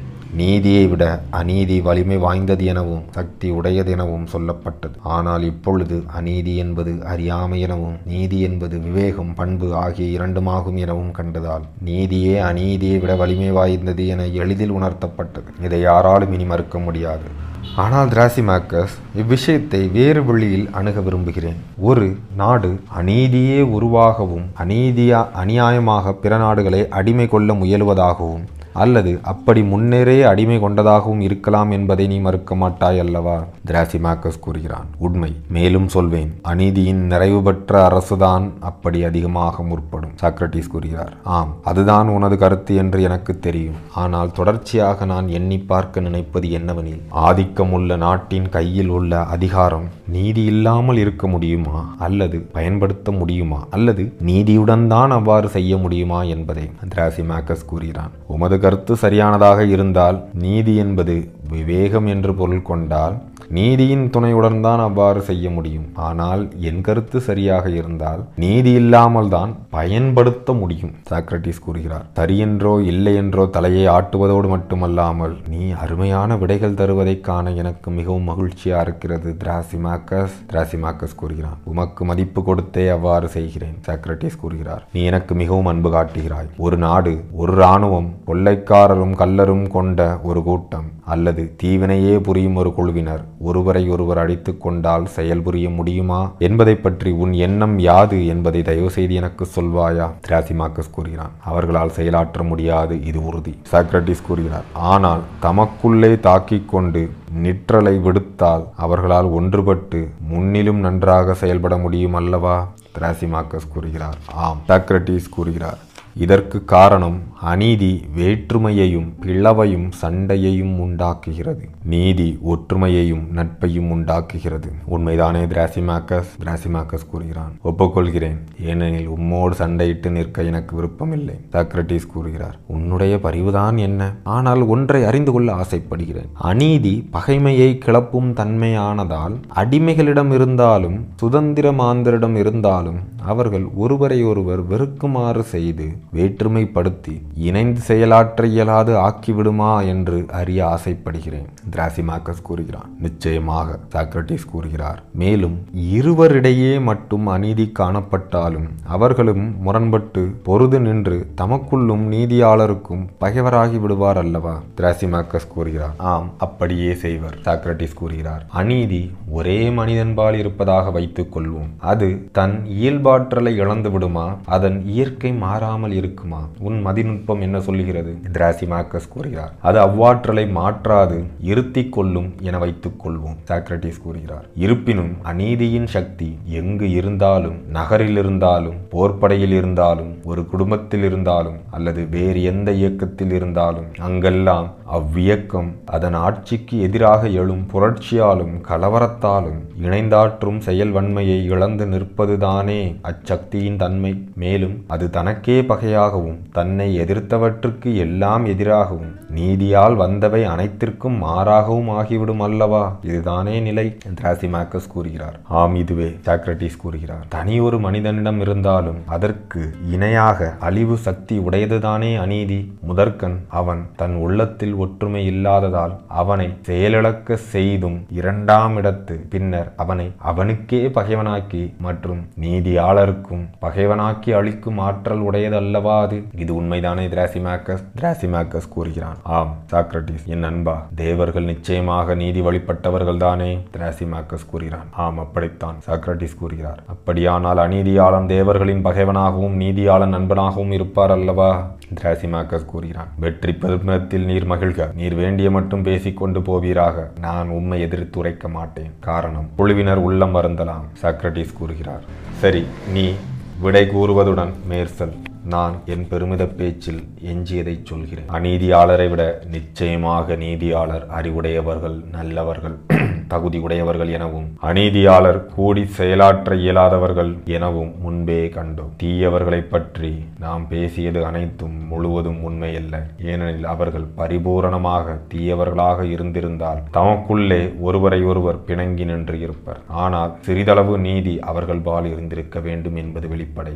அப்படி இல்லாமல் இருந்தால் அவர்கள் தம்முள்ளே பொருது நின்று தம்மையும் தம் அநீதிக்கு ஆட்பட்டவர்களையும் கொடுமைப்படுத்தி இருப்பர். அவர்கள் தங்கள் வாழ்க்கையில் பாதிதான் கொடுமனத்தர். ஏனெனில் முழுதும் கொடுமனத்தராயும் முழுதும் அநீதியாளராகவும் இருந்திருந்தால் முற்றிலும் வினை செயல் வகையின்றி நின்று இருப்பர். இதுதான் இந்த விஷயத்தில் உள்ள உண்மை. நீ முதலில் சொன்னது அல்ல. ஆனால் நீதியாளர் அநீதியாளரை விட நல்ல இனிய வாழ்க்கை நடத்துகின்றனாரா என்பது நாம் கவனிக்க வேண்டும் என்று சொல்லிய மற்றொரு கேள்வி. அவர்கள் நிச்சயமாக நான் சொல்லிய காரணங்களால் நல்ல இனிய வாழ்வு வாழ்கிறார்கள் என எண்ணுகிறேன். எனினும் இதனை மேலும் ஆராய விரும்புகிறேன். ஏனெனில் இது சாதாரணமானது ஒன்றல்ல. மனித வாழ்க்கையின் விதியையே பணயமாக வைத்து பேசிக் கொண்டிருக்கிறோம். திராசிமாக்கஸ் கூறுகிறார், தொடர்ந்து செல்வீர். சாக்ரடீஸ் கூறுகிறார், நான் ஒரு கேள்வியுடன் தொடர்வேன். குதிரைக்கும் குறிக்கோள் உண்டு என்பதை ஒப்புக்கொள்வாய் அல்லவா? திராசிமாக்கஸ் கூறுகிறான், ஆம். சாக்ரடீஸ் கூறுகிறார், ஆகவே ஒரு குதிரையின் குறிக்கோள் அல்லது பயன் என்பது பிற எதுவாலும் பெற முடியாத அல்லது அவ்வளவு திறம்பட பெற முடியாத ஒன்று என்று சொல்லலாமா? திராசிமாக்கஸ் கூறுகிறான், எனக்கு புரியவில்லையே. சாக்ரடீஸ் கூறுகிறார், விளக்குகிறேன். தற்புலனின்றி உன்னால் காண முடியுமா? திராசிமாக்கஸ் கூறுகிறான், நிச்சயமாக முடியாது. சாக்ரடீஸ் கூறுகிறார், அல்லது செவிப்புலனின்றி கேட்க முடியுமா? திராசிமாக்கஸ் கூறுகிறான், முடியாது. சாக்ரடீஸ் கூறுகிறார், எனவே இப்புலன்களின் நோக்கம் இவையே என சொல்லலாமா? திராசிமாக்கஸ் கூறுகிறான், சொல்லலாம். சாக்ரடீஸ் கூறுகிறார், ஆனால் ஒரு திராட்சை கிளையை வாளின் துணையாலோ புலியின் துணையாலோ பிற பல வகைகளாலோ வெட்டி எறிய முடியும் அல்லவா? திராசிமாக்கஸ் கூறுகிறான், ஆம். சாக்ரடீஸ் கூறுகிறார், எனினும் இதற்கெனவே செய்யப்பட்ட செடி கத்தினால் செய்வது போல் மற்றவற்றால் நன்றாக சீவ முடியாது அல்லவா? திராசிமாக்கஸ், உண்மை. சாக்ரடீஸ் கூறுகிறார், எனவே இதுதான் அக்கருவியின் குறிக்கோள் பயன் என்று சொல்லலாம் அல்லவா? திராசிமாக்கஸ் கூறுகிறார், கூறலாம். சாக்ரடீஸ் கூறுகிறார், எனவே ஒன்றன் நோக்கம் அல்லது குறிக்கோள் மற்றவை எதனாலும் அடைய முடியாது அல்லது அவ்வளவு திறம்பட பெற முடியாது என இருக்கக்கூடுமா என்று நான் கேட்ட கேள்வியின் பொருளை உணர்ந்து கொள்வதில் உனக்கு சிரமம் இருக்காது என எண்ணுகிறேன். திராசிமாக்கஸ் கூறுகிறார், நீங்கள் சொன்னதன் கருத்தை புரிந்து கொண்டேன், அது சரி. சாக்ரடீஸ் கூறுகிறார், எனவே அதற்கென ஏற்பட்ட குறிக்கோளோடு பயனோடு அதிலே தனிச்சிருப்பும் ஒவ்வொன்றுக்கும் உண்டு அல்லவா? கற்புலனுக்கு ஒரு குறிக்கோள் உண்டா என நான் மறுபடியும் கேட்க வேண்டுமா? திராசிமாக்கஸ் கூறுகிறான், அதற்கு அத்தன்மை உண்டு. சாக்ரடீஸ் கூறுகிறார், எனவே கண் அத்தனிச்சிறப்பை பற்றி இருக்கவில்லையா? திராசிமாக்கஸ் கூறுகிறான், ஆம். சாக்ரடீஸ் கூறுகிறார், செவியும் ஒரு குறிக்கோளும் தனி சிறப்பு ஒன்றும் கொண்டிருக்கிறது அல்லவா? திராசிமாக்கஸ் கூறுகிறான், உண்மை. சாக்ரடீஸ் கூறுகிறார், இதுவே பிற எல்லா பொருளுக்கும் உண்மையாகும். ஒவ்வொன்றும் ஒரு பயனும் தனி சிறப்பும் உடையது அல்லவா? திராசிமாக்கஸ் கூறுகிறான், அப்படியே. சாக்ரடீஸ் கூறுகிறார், சரி, தங்கள் தனிச்சிறப்பில் குறைவுபட்டதாயும் பழுதுடனும் இருப்பின் கண்கள் தம் நோக்கத்தினை நிறைவேற்ற முடியுமா? திராசிமாக்கஸ் கூறுகிறான், எப்படி முடியும்? அவை குருடாயிருந்தால் காண முடியாது. சாக்ரடீஸ் கூறுகிறார், தனது தனி சிறப்பான பார்வையை இழந்து நின்றாள் என்று சொல்கிறாயா? ஆனால் அந்த பொருளுக்கு நான் இன்னும் வரவில்லை. எனது கேள்வியை இங்கு பொதுப்படையாக கேட்கிறேன். தம் குறிக்கோள்களை நிறைவேற்றும் பொருட்களும் தங்கள் சொந்த சிறப்பினாலேயே அவற்றை நிறைவேற்றுகின்றனவா? தங்கள் குறையினாலேயே அவற்றை நிறைவேற்ற முடியாது அல்லது தோல்வி அடைகின்றனவா என்று கேட்கிறேன். திராசிமாக்கஸ் கூறுகிறான், தீர்மானமாக. சாக்ரடீஸ் கூறுகிறார், செவிகளை பற்றியும் இதையே சொல்லலாம். தம் சிறப்பு பன்மை இழந்து நின்றபோது அவை தங்கள் குறிக்கோளை நிறைவேற்ற முடியாது அல்லவா? திராசிமாக்கஸ் கூறுகிறான், உண்மை. சாக்ரடீஸ் கூறுகிறார், இந்த குறிப்பு எல்லாவற்றுக்கும் பொருந்தும் அல்லவா? திராசிமாக்கஸ் கூறுகிறான், ஒப்புக்கொள்கிறேன். சாக்ரடீஸ் கூறுகிறார், நன்று. வேறு எதனாலும் நிறைவேற்ற முடியாத ஒரு குறிக்கோள் ஆன்மாவுக்கும் உண்டு அல்லவா? எடுத்துக்காட்டாக கண்காணிக்க, ஆணையிட, எண்ணி பார்க்க, இன்னபிற இவையெல்லாம் ஆன்மாவின் தனி தொழில்கள் அல்லவா? இவற்றை முறையாக பிரிதொன்றுக்கு தந்துவிட முடியுமா? திராசிமாக்கஸ் கூறுகிறான், முடியாது, மற்றொன்றுக்கும் தகாது. சாக்ரடீஸ் கூறுகிறார், ஆன்மாவின் நோக்கங்களுள் ஒன்றாக வாழ்க்கையும் வைத்து எண்ணப்பட வேண்டும் அல்லவா? திராசிமாக்கஸ் கூறுகிறான், நிச்சயமாக. சாக்ரடீஸ் கூறுகிறார், சரி, ஆன்மாவுக்கு ஒரு சிறப்பு பண்பும் உண்டல்லவா? திராசிமாக்கஸ் கூறுகிறான், ஆம். சாக்ரடீஸ் கூறுகிறார், அவ்வறுமை இழந்தபோது ஆன்மாவால் தன் நோக்கங்களை நிறைவேற்ற முடியுமா, முடியாதா? திராசிமாக்கஸ் கூறுகிறான், முடியாது. சாக்ரடீஸ் கூறுகிறார், எனவே தீய ஆன்மா அவசியம் தீய தலைவனையும் கண்காணிப்பாளனையும், நல்ல ஆன்மா அவசியம் நல்ல தலைவனாகவும் இருக்க வேண்டும் அல்லவா? திராசிமாக்கஸ் கூறுகிறார், ஆம், அவசியம் அவ்வாறுதான் இருக்க வேண்டும். சாக்ரடீஸ் கூறுகிறார், நீதி என்பது ஆன்மாவின் திறப்பே என்றும் அநீதி ஆன்மாவின் குறை என்றும் ஒப்புக்கொண்டோம் அல்லவா? திராசிமாக்கஸ், ஆம், அது ஒப்புக்கொள்ளப்பட்டிருக்கிறது. சாக்ரடீஸ் கூறுகிறார், ஆதலின் அறமுடைய ஆன்மாவும் அறநெறியாளனும் நல்வாழ்வு நடாத்துவர் எனவும் அநீதியாளன் தீய வாழ்வு நடாத்தவர் எனவும் சொல்லலாமா?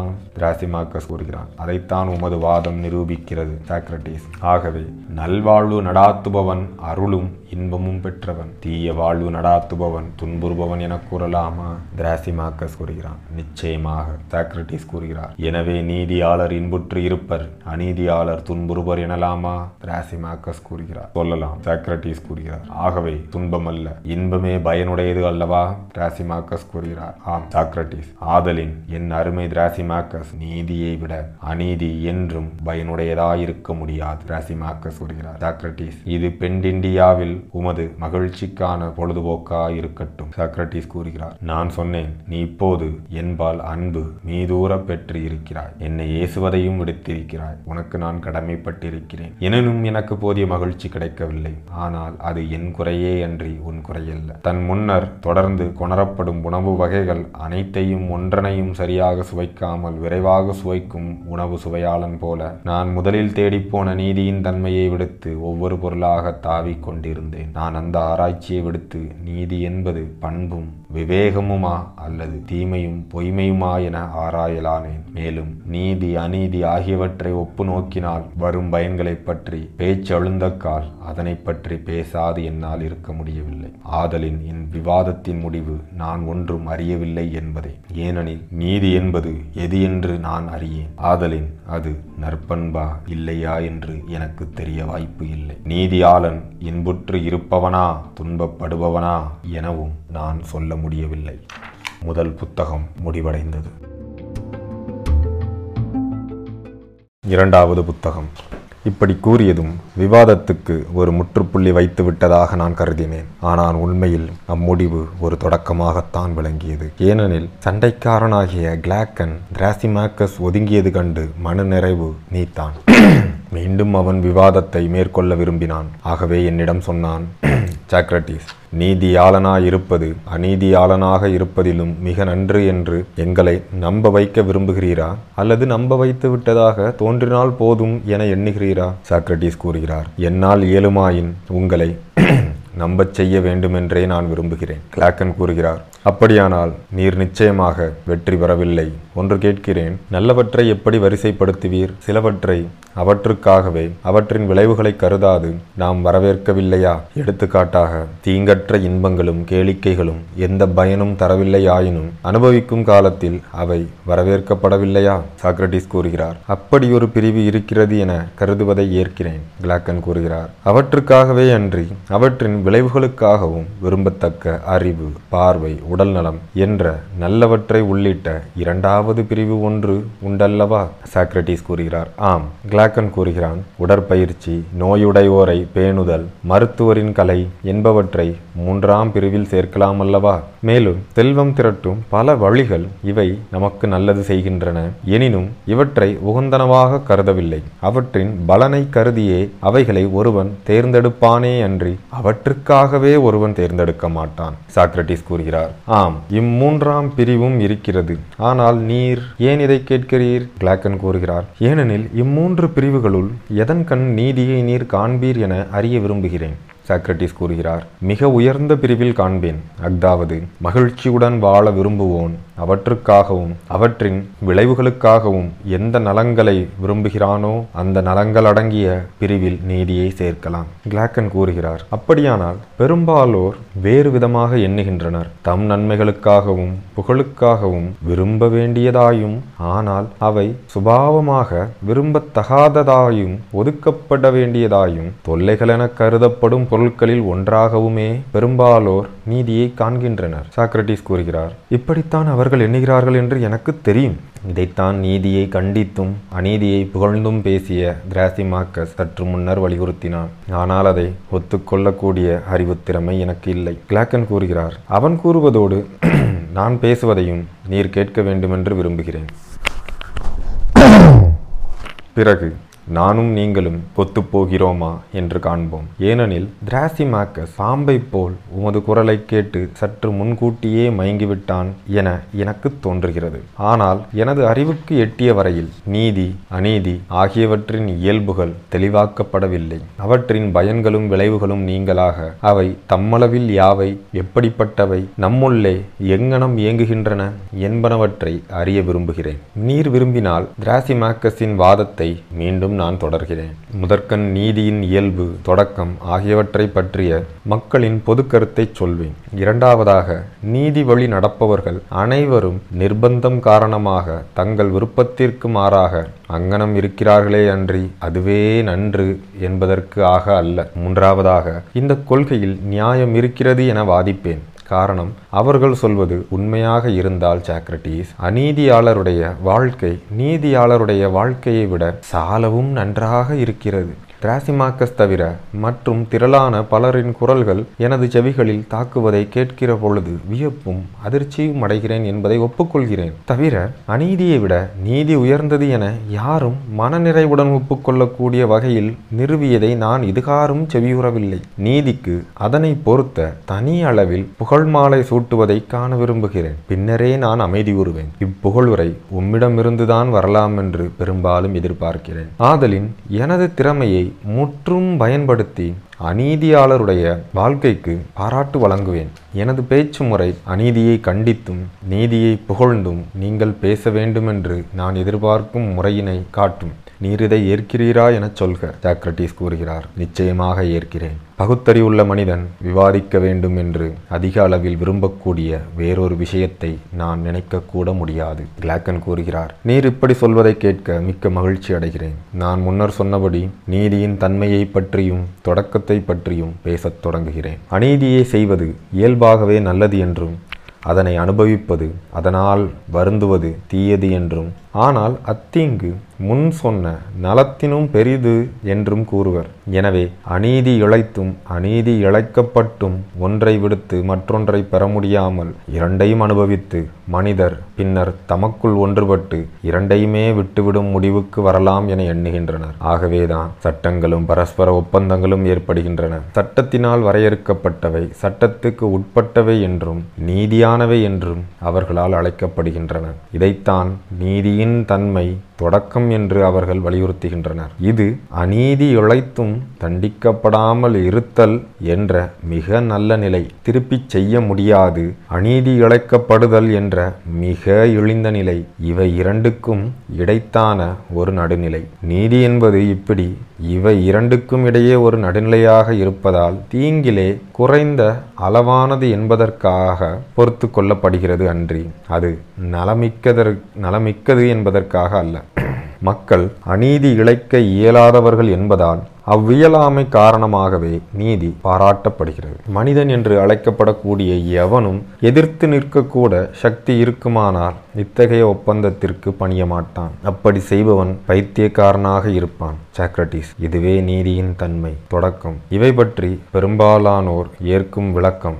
எனவே நீதி வழி நடப்பவர் தம்மை அறியாமலும் கூட அநீதி புரிய சக்தியற்றவர் என்பதாலேயே அங்கனம் ஒழுகுவர் என்பது பின்வருமாறு எண்ணிக்கொண்டால் விளங்கும். நீதியாளருக்கும் அநீதியாளருக்கும் அவர்கள் விரும்புமாறு எதனையும் செய்ய அதிகாரம் அளித்து அவர்கள் ஆசையினால் எவ்வழி கொண்டு சொல்லப்படுகின்றனர் எனக் காண்போம். நீதிமானும் அநீதியாளனும் தம் நலன்களை சார்ந்து இயற்கையில் அவருக்கு நல்லதென எண்ணப்படும் ஒரே வழியிலேயே செல்வதையும் நீதியின் வழியில் சட்டத்தின் பலவந்தத்தினால்தான் செலுத்தப்படுகிறார்கள் என்பதையுமே காண்போம். நாம் நினைக்கிற உரிமையை லிடியா நாட்டு கிரீசஸின் மூத்தோனான கைகஸ் பெற்று இருந்ததாக சொல்லப்படும் சக்தியின் வடிவில் அவர்களுக்கு தரலாம்.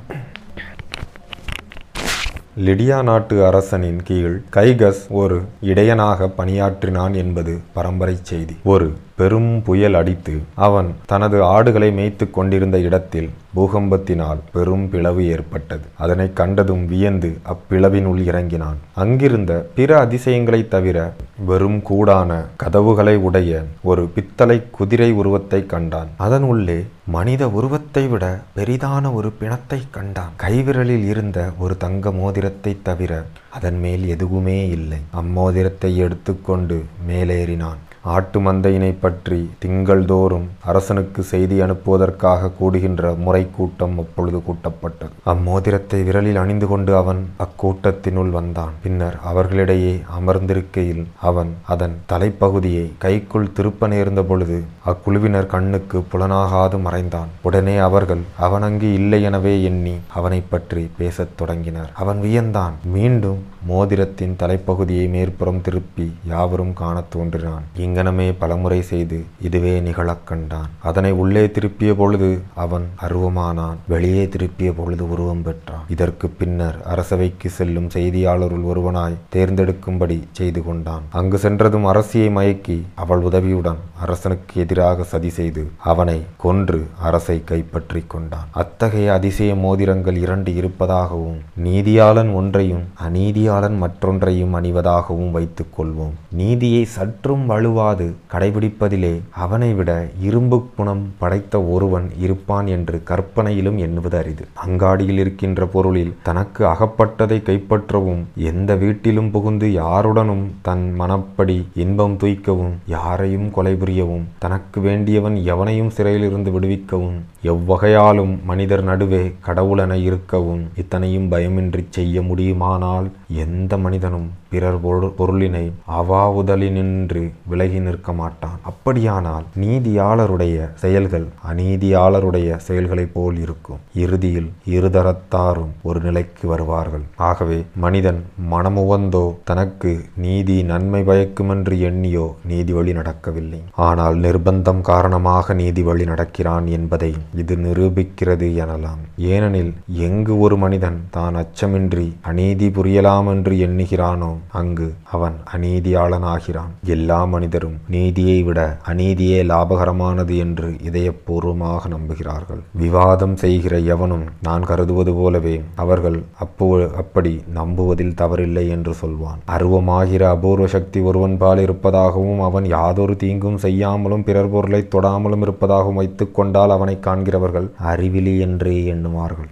எனினும் நேரில் காணும் கால் அவனை புகழ்ந்து பேசுவர். தமக்கும் அநீதி இழைக்கப்படுமோ என்று அஞ்சி ஒருவருக்கு ஒருவர் வெளிப்படையாக நல்லபடி நடந்து கொள்வார். போதிய அளவு சொல்லியாயிற்று. நீதியாளர் அநீதியாளர் ஆகியோருடைய வாழ்க்கையை பற்றி சரியாக மதிப்பிட வேண்டுமானால் அவர்களை தனியே பிரிக்க வேண்டும். வேறு வழியில்லை. அவர்களை எப்படி பிரிப்பது? நானே சொல்கிறேன். அநீதியாளன் முழுவதும் அப்படியே இருக்கட்டும், நீதியாளனும் முழு நீதியாளனாகவே இருக்கட்டும். அவர்கள் இயல்பினின்றும் அவர்களை மாற்றாமல் அவர்களது தனித்தனி வாழ்க்கைக்கு தேவையானவற்றை தர வேண்டும். முதற்கண் ஏனைய தொழில் வல்லுநர்களைப் போல அநீதியாளர் இருக்கட்டும். அதாவது தன் சக்தியை உள்ளொளியால் உணர்ந்து அதன் எல்லை மீறாது நடந்து அப்படியே எங்கேனும் தவறினாலும் தன்னை காப்பாற்றிக் கொள்ளக்கூடிய சக்தி படைத்த மாலுமி அல்லது மருத்துவன் போல் அநீதியாளன் இருக்கட்டும். ஆகவே அநீதியாளன் சரியான மொழியில் தன் அநீதி செயல்களை செய்யட்டும். தன் துறையில் தலைவனாக இருக்க வேண்டுமென்று விரும்பினால் கண்டுபிடிக்கப்படாமல் இருக்கட்டும். கண்டுபிடிக்கப்பட்டவன் இதற்கு தகுதியானவன் இல்லை. ஏனெனில் அநீதியின் உச்சநிலை எதுவென்றால் நாம் நீதி வழி நடக்காத பொழுது நீதியாளராக கருதப்படுவதுதான். ஆகவே நான் சொல்கிறேன், முழு அநீதியாளனிடம் பரிபூரண அநீதி இருப்பதாக நாம் எண்ணிக்கொள்ள வேண்டும். இதில் ஏதும் குறைவு கிடையாது. ஆனால் அவன் அப்படி அநீதி புரிகிற பொழுது நீதிமான் என்ற பெரும்புகழை அவன் பெற்றுவிட்டதாக நாம் ஒப்புக்கொள்ள வேண்டும். தவறி நடந்தாலும் அவன் மீண்டு வர ஆற்றல் பெற்று இருக்க வேண்டும். அவனது செயல்கள் ஏதாவது வெளிப்பட்டால் அவற்றை மறைக்க திறம்பட பேசும் ஆற்றல் பெற்றிருக்க வேண்டும். தன்னுடைய துணிவு, வலிமை, செல்வத்தின் திறன், நண்பரின் பலம் ஆகியவை கொண்டு தன் காரியத்தை சாதிக்கும் சக்தி பெற்றிருக்க வேண்டும். எஸ் கைலஸ் கூறுவது போல நல்லவனாக இருத்தல் வேண்டும். நல்லவனாக தோன்றுதல் மட்டும் போதாதென கருதும் பெருமையும் எளிமையும் மிக்க நீதியாளனை அவன் பக்கலில் நிறுத்துவோம். நல்லவனாக தோற்றமளிப்பது என்பது கூடாது. ஏனெனில் அவன் அப்படி தோன்றினால் அவனை பெருமைப்படுத்த பரிசு பல தந்து விடுவர். பிறகு அவன் நீதிக்காகவே நீதியாளனாக இருக்கிறானா அல்லது பெருமைக்கும் பரிசுக்கும் நீதி வழி நடக்கிறானா என்பது தெரியாமல் போய்விடும். ஆகவே அவன் பால் நீதி மட்டுமே இருக்கட்டும், வேறொன்றும் இருக்கக்கூடாது. முன்னவனது வாழ்க்கைக்கு நேர் எதிரான வாழ்க்கை வாழ்பவனாக இவன் கருதப்பட வேண்டும். அவன் மனிதருள் மிகச்சிறந்த மனிதனாக இருக்கட்டும், மிக மோசமானவனாக கருதப்படட்டும். அப்போது அவன் சோதனைக்கு உள்ளாக்கப்படுவான். அப்பொழுது அவன் இகழ்ச்சி, அதன் விளைவுகள் உண்டாக்கும் அச்சத்தினால் பாதிக்கப்படுகிறானா என்பதனை பார்க்க வேண்டும். நீதியாளனாக இருப்பது ஆனால் அநீதியாளனாக தோற்றமளிப்பது அவ்வாறு அவன் சாகும் வரையில் இருக்கட்டும். இருவரும் இறுதி நிலையை அடைந்த பின்னர் இருவரில் யார் இன்புற்று இருக்கிறார் என்று நியாயம் வழங்கப்படட்டும். சாக்ரடீஸ். நன்று கிளாக்கன், நீ எவ்வளவு அழுகாக ஒவ்வொருவராக அவர்களை சிலைகளென கருதி மெருகு கொடுத்து தீர்ப்பு சொல்ல நிறுத்துகிறாய். கிளாக்கன், என்னால் இயன்றதை செய்கிறேன். இப்பொழுது அவர்கள் யார் என தெரிந்துவிட்டதால் அவர்களுக்குரிய வாழ்க்கையை கண்டுபிடிப்பதில் கடினம் இருக்காது. இதை விரிக்கிறேன். ஆனால் சாக்ரடீஸ், இந்த விளக்கம் கரடுமுரடாகவும் மென்மை இல்லாதது போலவும் உனக்கு தோன்றலாமாதலால் இனிவரும் சொற்கள் என்னுடையவை அல்ல என்று எண்ணுமாறு கேட்டுக்கொள்கிறேன். அநீதியின் புகழ்பாடுவோரின் சொற்கள் அவை. அவர்கள் சொல்வார்கள், அநீதியாளனாக கருதப்படுகின்ற நீதியாளன் சவுக்கடிப்பட்டு, மிதிபட்டு, கட்டுப்பட்டு, எரிதழலினார் கண்ணிழந்து அனைத்து துன்பங்களையும் அனுபவித்த பிறகு இறுதியில் கழுவேற்றப்படுவான். பிறகு அவன் நீதியாளனாக தோற்றமளிக்க வேண்டுமேயன்றி அணி நீதியாளனாக இருக்கக்கூடாது என்று புரிந்து கொள்வான். எஸ்கைலஸ் சொன்னது நீதியாளனை விட அநீதியாளனுக்கு மிக பொருந்தும். ஏனெனில் ஓர் உண்மை தத்துவத்தை பின்பற்றி செல்கிறான். வெறும் தோற்றங்களுக்காக அவன் வாழவில்லை. அவன் உண்மையாகவே அநீதியாளனாக இருக்க விரும்புகிறான். வெளித்தோற்றத்தில் அல்ல. ஆழமும் வளமும் மிகுந்த விளைநிலம் அவன் மனம். அதனின்றும் எழுகின்றன சமயோசிதமான அறிவுரைகள். முதலில் அவன் நீதி வழி நடப்பதாக கருதப்படுகிறான். ஆகவே அவன் வைத்தது சட்டமாகிறது. அவன் விரும்பியவர்களை திருமணம் புரிந்து கொள்ளலாம், திருமணம் செய்து கொடுக்கலாம். தன்னுடைய நலத்திற்காக மட்டும் விரும்பியபடி விரும்பிய இடத்திலே விரும்பிய போது வணிகம் செய்ய உரிமை உண்டு அவனுக்கு. காரணம், அநீதியை பற்றி அவனுக்கு தவறான கருத்து, தயக்கம் எதுவும் கிடையாது. போட்டிகள் அனைத்திலும் அந்தரங்கமாக நடந்தாலும் சரி, பகிரங்கமாக நடந்தாலும் சரி, அவனே தன் எதிரிகளை வெற்றி கொள்கிறான். அவர்கள் தோற்க அவனிடம் செல்வம் குவிகிறது. இச்செல்வத்தை கொண்டு அவன் தனது நண்பர்களுக்கு நன்மையையும் பகைவர்களுக்கு தீமையும் செய்கிறான். மேலும் அவனால் தேவர்களுக்கு பலியிடவும் பெரிய பெரிய உரிய காணிக்கைகளை வாரி வாரி வழங்கவும் முடியும். தான் விரும்புகிற எந்த மனிதனையும் தெய்வத்தையும் நீதியாளரை விட நன்றாக அவனால் பாராட்ட முடியும். ஆகவே அவன் நீதியாளனை விட தேவர்க்கு மிக வேண்டியவனாக இருப்பது சாத்தியமே. எனவே சாக்ரடீஸ் தேவரும் மனிதரும் அநீதியாளனுடைய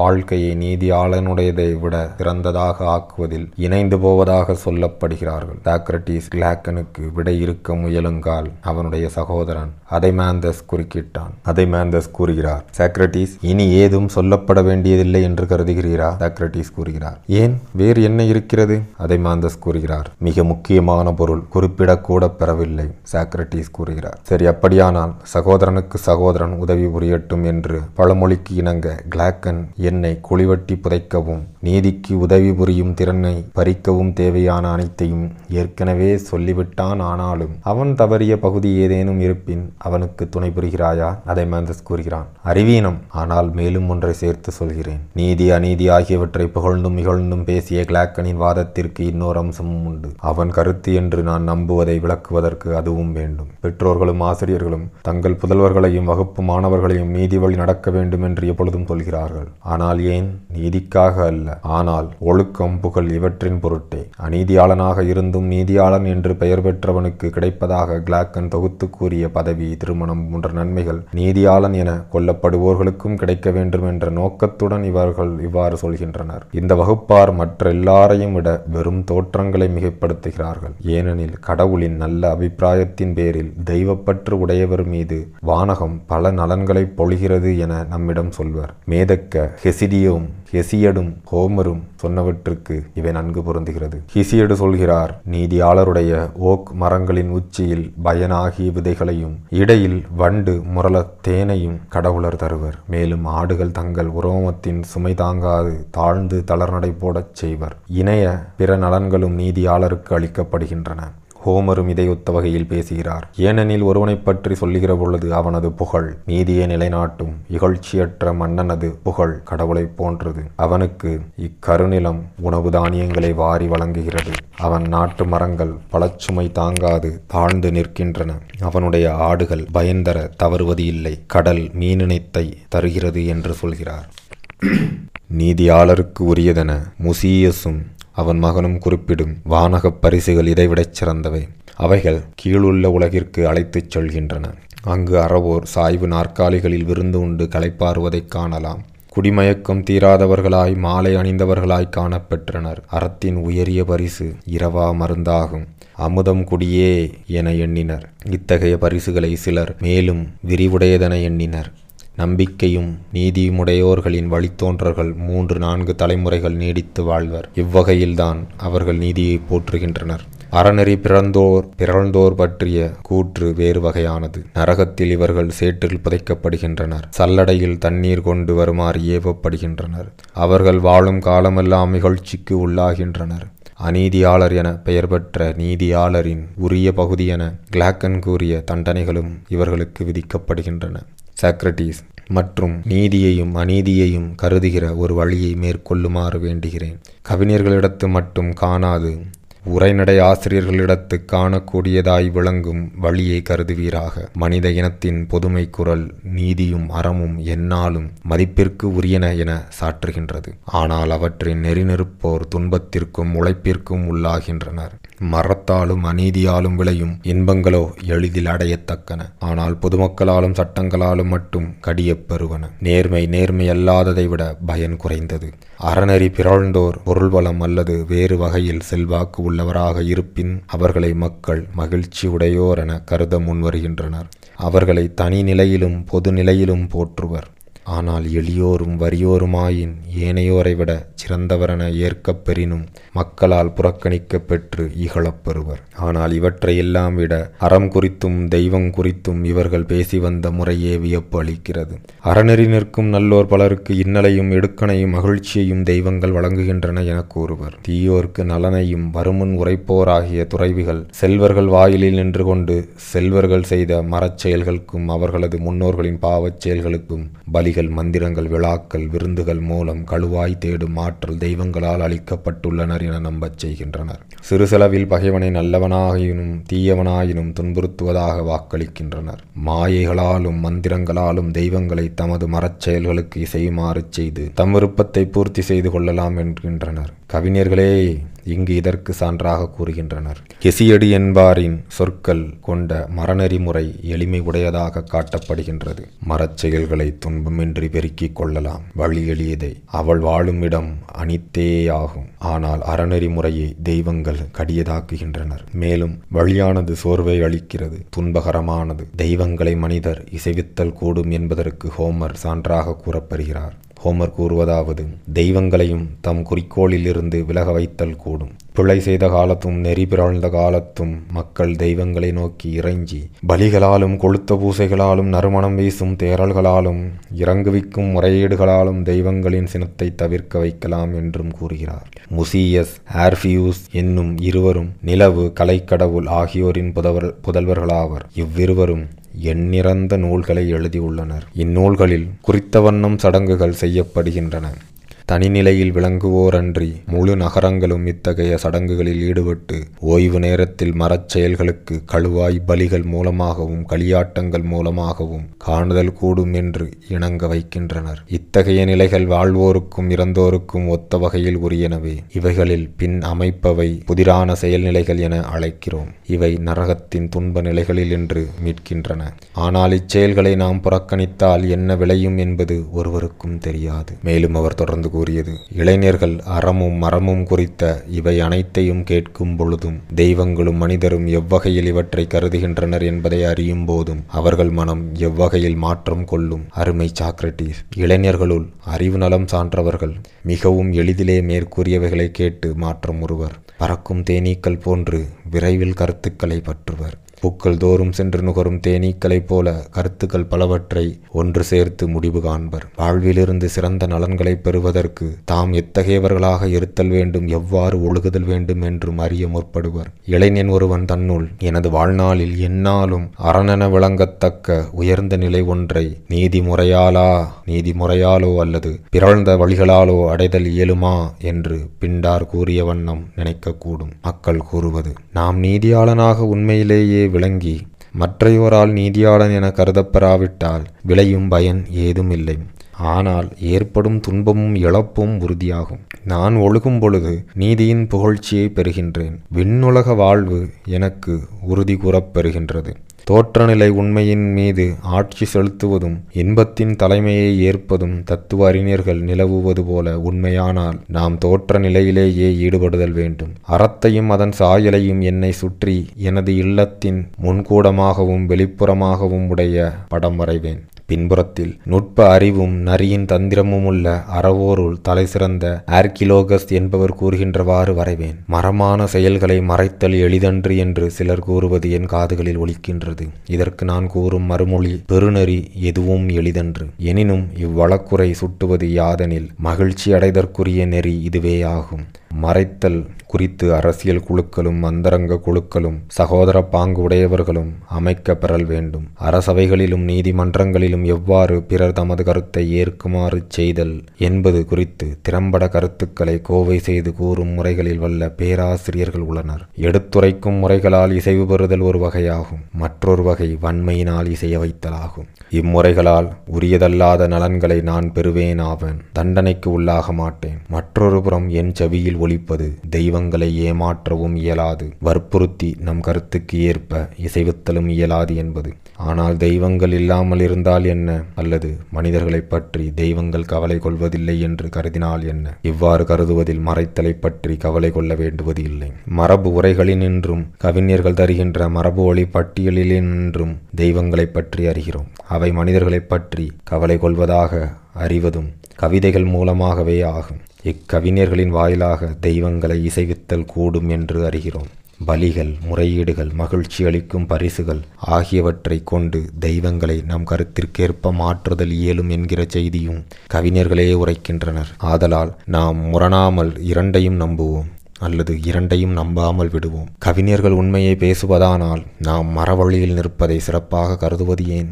அறநெறி நிற்பதனால் விண்ணகத்தின் வஞ்சகத்திலிருந்து தப்பலாம். ஆனால் அநீதியினால் விளையத்தக்க நலன்களை இழக்க நேரும். ஆனால் அநீதியாக நடந்தால் நலன்களை பெறுவோம். பாவம் செய்தலாலும் பிரார்த்தித்தலாலும் பாவம் செய்தாலும் தெய்வங்களை திருப்தி செய்யலாம். நாமும் தண்டனையிலிருந்து மீளுவோம். ஆனால் வேறொரு உலகுண்டு. நாமோ அல்லது அடுத்து வரும் சந்ததியினரோ அநீதியான பிழைகளுக்கு வருந்துவோம். எனது அருமை நண்பா, சிந்தனை இதனை ஒப்பும். எனினும் புதிர்கள் உண்டு, கழுவாய் ஏற்கும் தெய்வங்கள் உண்டு, இவர்கட்கு பேராற்றல் உண்டு. இவ்வுண்மையை பெருநகரங்கள் சாற்றுகின்றன. கவிஞர்களும் வருமுன் உரைப்பவர்களும் ஆகிய தெய்வங்களின் குழந்தைகளும் ஒத்த நிலையில் இதற்கு சான்று அளிக்கின்றனர். அப்படியானால் மிகவும் தாழ்ந்த அநீதியை விட நீதியை தேர்ந்தெடுப்பது எவ்வாறு? இந்நிலையில் அநீதியோடு தோற்ற நிலை பற்றிய ஏமாற்றும் மதிப்பை இணைப்போமாயானால் மனிதர்களோடும் தெய்வங்களோடும் இம்மையிலும் மறுமையிலும் இயைய ஒழுகலாம். இவ்வாறே எண்ணிறந்த உயரிய செல்வாக்கு உடையோர் கூறுகின்றனர். சாக்ரடீஸ் இதையெல்லாம் தெரிந்து கொண்டு மனத்தால், ஆளுமையால், பதவியால் அல்லது செல்வத்தால் உயர்வுடையவன் எப்படி நீதியை பாராட்ட முடியும்? அல்லது நீதி புகழப்படுகிற பொழுது எப்படி நகைக்காமல் இருக்க முடியும்? நீதிதான் மிகச்சிறந்தது என்று கருதும் ஒருவன் இருந்து என்னுடைய கூற்றை பொய்யென நிரூபிக்க வல்லவனாக இருப்பின் அவனும் அநீதியாளரை சினந்து கொள்ளாது அவர்களை மன்னிக்க முற்படுவான். ஏனென்றால் மனிதர்கள் சுயேச்சையாக நீதி வழி நடக்கவில்லை என்று அவனுக்கு தெரியும். ஒருவேளை தன்னுள் இருக்கும் தெய்வீகத்தால் அநீதியை வெறுக்கும்படி உந்தப்படுபவன் ஒருவன் இருக்கலாம், அல்லது உண்மையை பற்றிய ஞானத்தை அவன் அடைந்தவனாக இருக்கலாம். அன்றி வேறு எவனும் நிச்சயமாக இருக்க முடியாது. கோழைத்தனம், மூப்பு அல்லது ஏதோ ஒரு வலிமை குறைவு இவற்றால் அநீதியாளனாக இருக்க முடியாதவன்தான்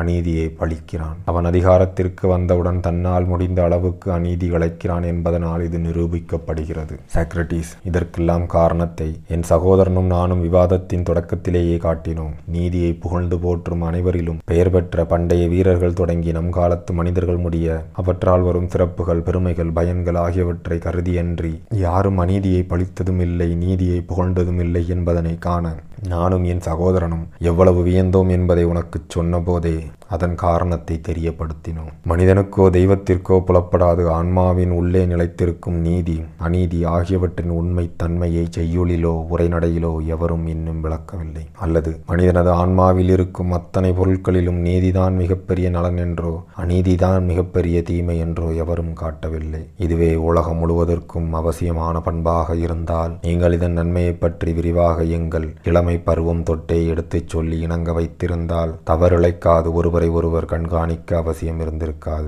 மாறாக ஒவ்வொருவனும் தன்னைத்தானே கவனித்துக் கொண்டிருப்பான். ஏனெனில் தான் தவறிழைத்தால் தீமைகளுக்குள் மிகப்பெரிய தீமையான அநீதிக்கு தன்னுள்ளே இடம் கொடுக்கிறோமே என்று அச்சத்தால் உறுதியாகச் சொல்கிறேன். திராசிமாக்கஸும் மற்றவர்களும் நான் சொன்னதை விட காரசாரமாக நீதி, அநீதி இவற்றின் தன்மையையே மிகவும் புரட்டி கூறுவார்கள். ஆனால் நான் இப்படி ஆத்திரமாக பேசுவதன் காரணம் உங்களிடம் ஒளிவு மறைவின்றி சொல்கிறேன். எதிர்தரப்பு வாதத்தை நீர் சொல்லி கேட்க ஆசைப்படுகிறேன். அநீதியை விட நீதி எவ்வாறு உயர்ந்தது என்பதை மட்டுமல்ல, அவற்றை கடைபிடிப்பவனிடம் ஒன்றை அவனுக்கு நல்லதாகவும் மற்றதை தீயதாகவும் ஆக்கும் விளைவையும் பற்றி நீர் விளக்கம் தர வேண்டும். மேலும் கிளாக்கன் உங்களை கேட்டுக்கொண்டதை போல புகழை நீக்கிவிடுக.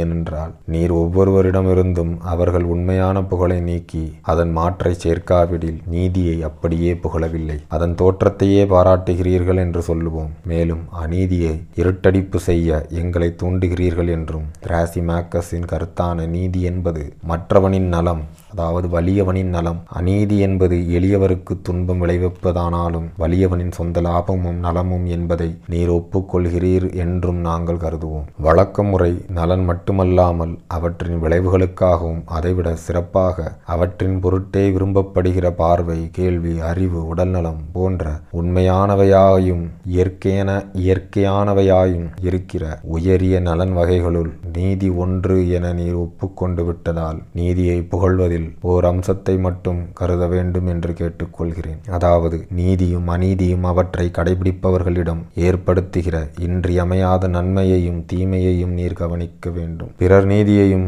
அதன் பயன்களையும் பெருமைகளையும் மிகைப்படுத்தி புகழட்டும், அநீதியை குறை சொல்லி இகழட்டும். அத்தகைய வாதத்தை அவர்கள் சொல்ல கேட்கும் போது நான் சகித்து கொள்ள தயாராக இருக்கிறேன். நேர்மாறாக நீர் உம் வாயால் சொன்னாலன்றி இந்த பிரச்சனையை அலசி பார்ப்பதில் வாழ்நாள் முழுவதையும் கழித்த உம்மிடமிருந்து நான் இதனிலும் சிறந்த வாதத்தை எதிர்பார்க்கிறேன். ஆதலின் நீதி அநீதியை விட சிறந்தது என்பதை நிரூபிப்பதோடு அவற்றுள் எது தங்களை தழுவியவர்களுக்கு என்னென்ன பயனை விளைவிக்கின்றது என்றும் எந்த ஒன்று நல்லதாகவும் மற்றது தீயதாகவும் செய்கின்றது என்பதையும் நீர் காட்ட வேண்டும். கிளாக்கன், அதைமாந்தஸ ஆகியோருடைய அறிவுத்திறனை கண்டு எப்பொழுதுமே நான் பாராட்டி வந்திருக்கிறேன். இந்த சொற்களை கேட்டதும் என் மனம் உவகை பூத்தது. நான் சொன்னேன், சாக்ரடீஸ் கூறுகிறார், புகழ் செல்வரின் மைந்தர்களே, நீங்கள் இருவரும் மொஹாரப் போரில் அருஞ்சமர் விளைத்த பின்னர் கிளாக்கனின் அன்பன் ஒருவன் உங்களை பற்றி பாடிய இரங்கல் பாடல்களுக்கு அரிஸ்டஸின் புதல்வர்களே, புகழ்மிக்க ஒருவனின் தெய்வீக குழந்தைகளே என்று அவன் தொடங்கி பாடியது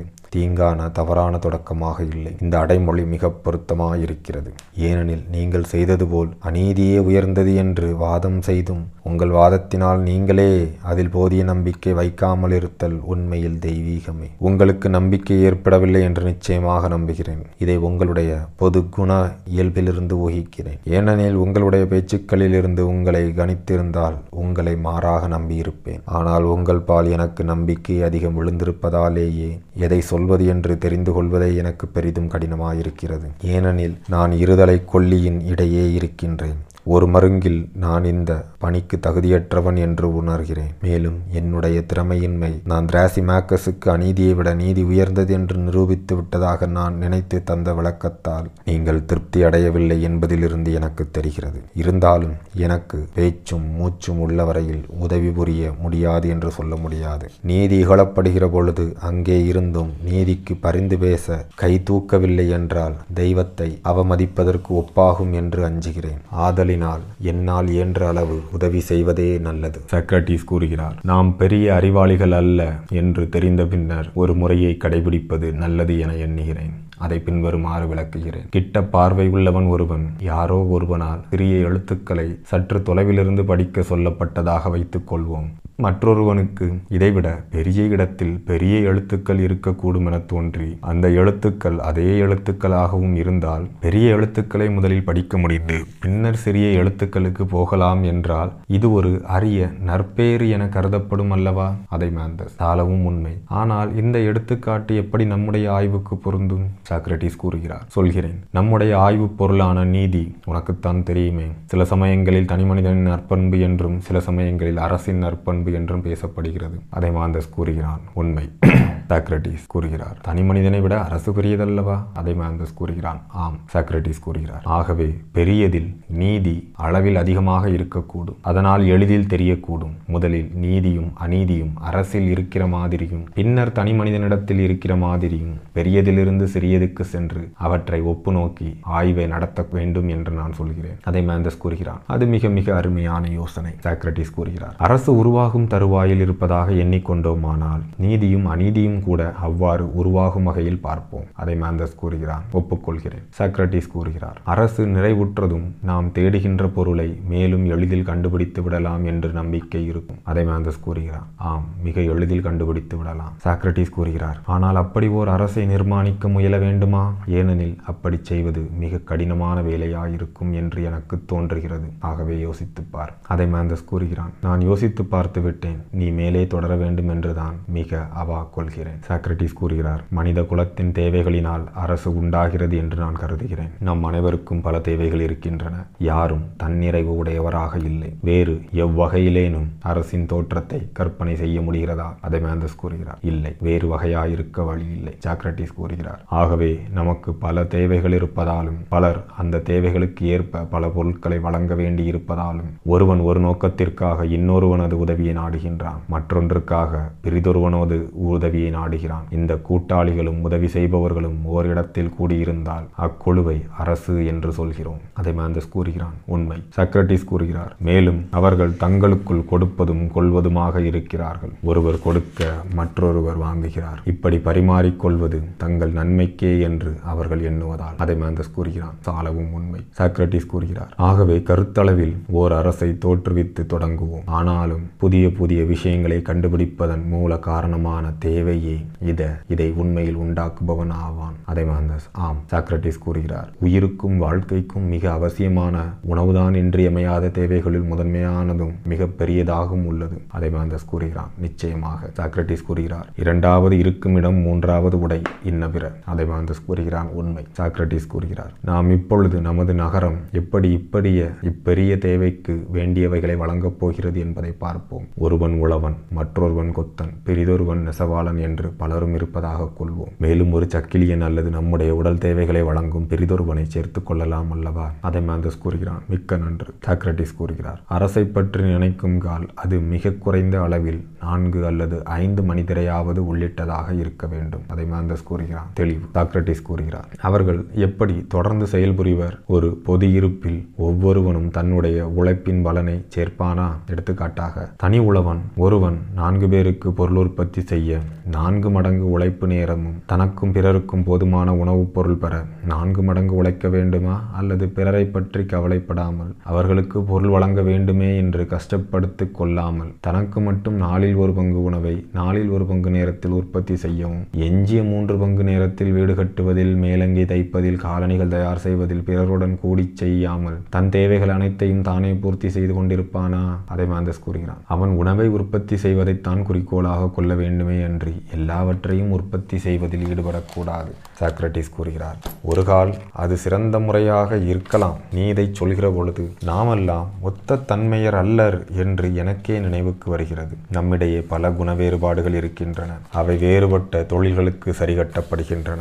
அதைமாந்தஸ் கூறுகிறான், சாலவும் உண்மை. சாக்ரடீஸ் கூறுகிறார், ஒரு தொழிலாளி பல தொழில்களை உடையவனாக இருக்கும் பொழுதா அல்லது ஒரே ஒரு தொழிலுடையவனாக இருக்கும் பொழுதா நமக்கு வேலை சிறப்பாக நடக்கும்? அதைமாந்தஸ் கூறுகிறான், ஒரே ஒரு தொழிலை உடையவனாக இருக்கும் கால்தான். சாக்ரடீஸ் கூறுகிறார், மேலும் சரியான நேரத்தில் செய்யப்படாவிடில் ஒரு வேலை சீர்கட்டுவிடும் என்பதை பற்றி ஐயம் இருக்க முடியாது அல்லவா? அதைமாந்தஸ் கூறுகிறான், இருக்க முடியாது. சாக்ரடீஸ் கூறுகிறார், ஏனெனில் வணிகன் வேறு பணிகளை முடித்து ஓய்வு பெறும் வரையில் வியாபாரம் காத்திருக்காது. அவன் தான் செய்யும் தொழிலை இடையறாது பயின்று வியாபாரத்தையே தனது முதல் குறிக்கோளாக கொள்ள வேண்டும் அல்லவா? அதைமாந்தஸ் கூறுகிறான், ஆம். சாக்ரடீஸ் கூறுகிறார், பிறவற்றையெல்லாம் விடுத்து தனக்கு இயல்பான ஒன்றை சரியான நேரத்தில் ஒருவன் செய்தால் எல்லா பொருட்களும் சிறந்த முறையிலும் எளிதிலும் உற்பத்தி செய்யப்படுகின்றன என்று நாம் ஊகிக்க வேண்டும் அல்லவா?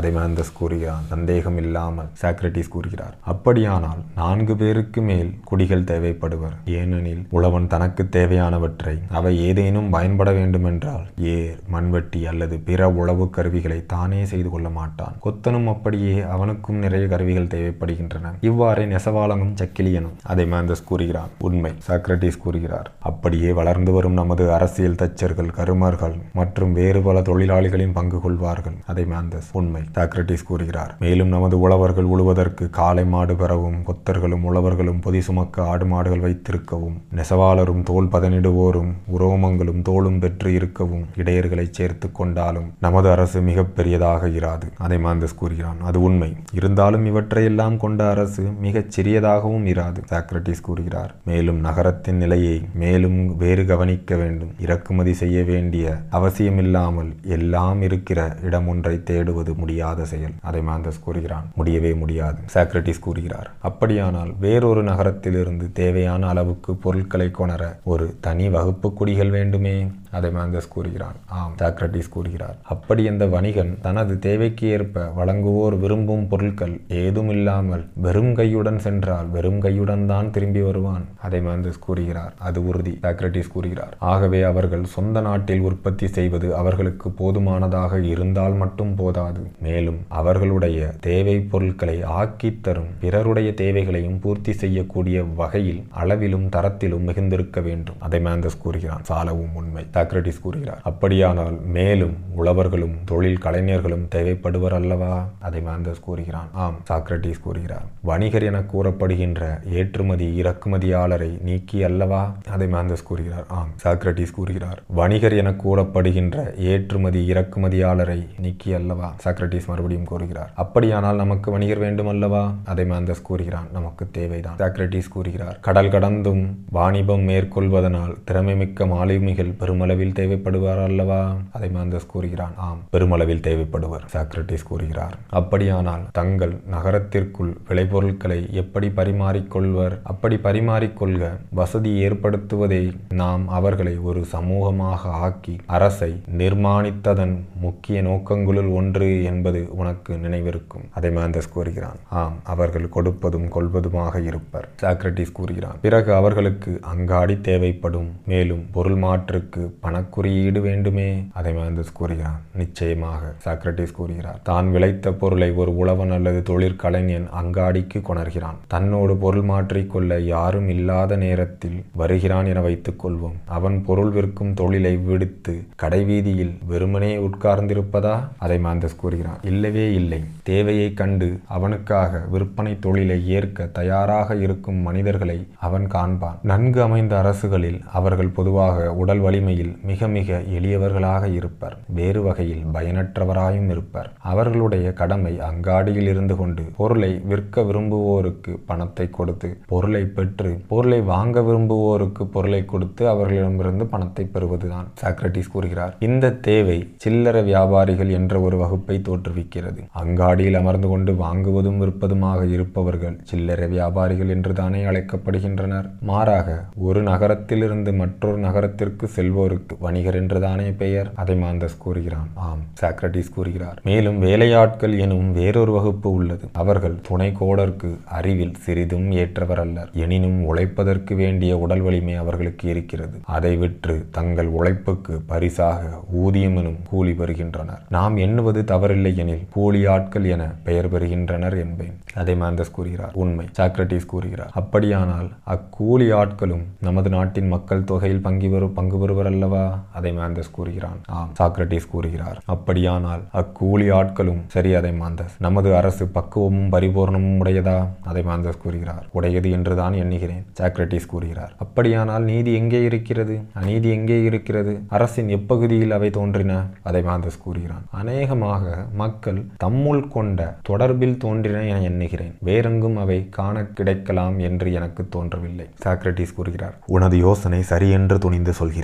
இவ்விஷயத்தை நன்கு எண்ணி பார்ப்பது நல்லது. இவ்வாய்வை நடத்தாது விட்டுவிடக்கூடாது. சரி, முதற்கண் இவர்களை இவ்வாறெல்லாம் அமைத்த பிறகு அவர்களுடைய வாழ்க்கை போக்கு எதுவா இருக்கும் என காண்போம். அவர்கள் தங்களுக்காக உணவு தானியங்களையும் உடைகளையும் காலணிகளையும் தாங்களே உற்பத்தி செய்து கொள்ள மாட்டார்களா?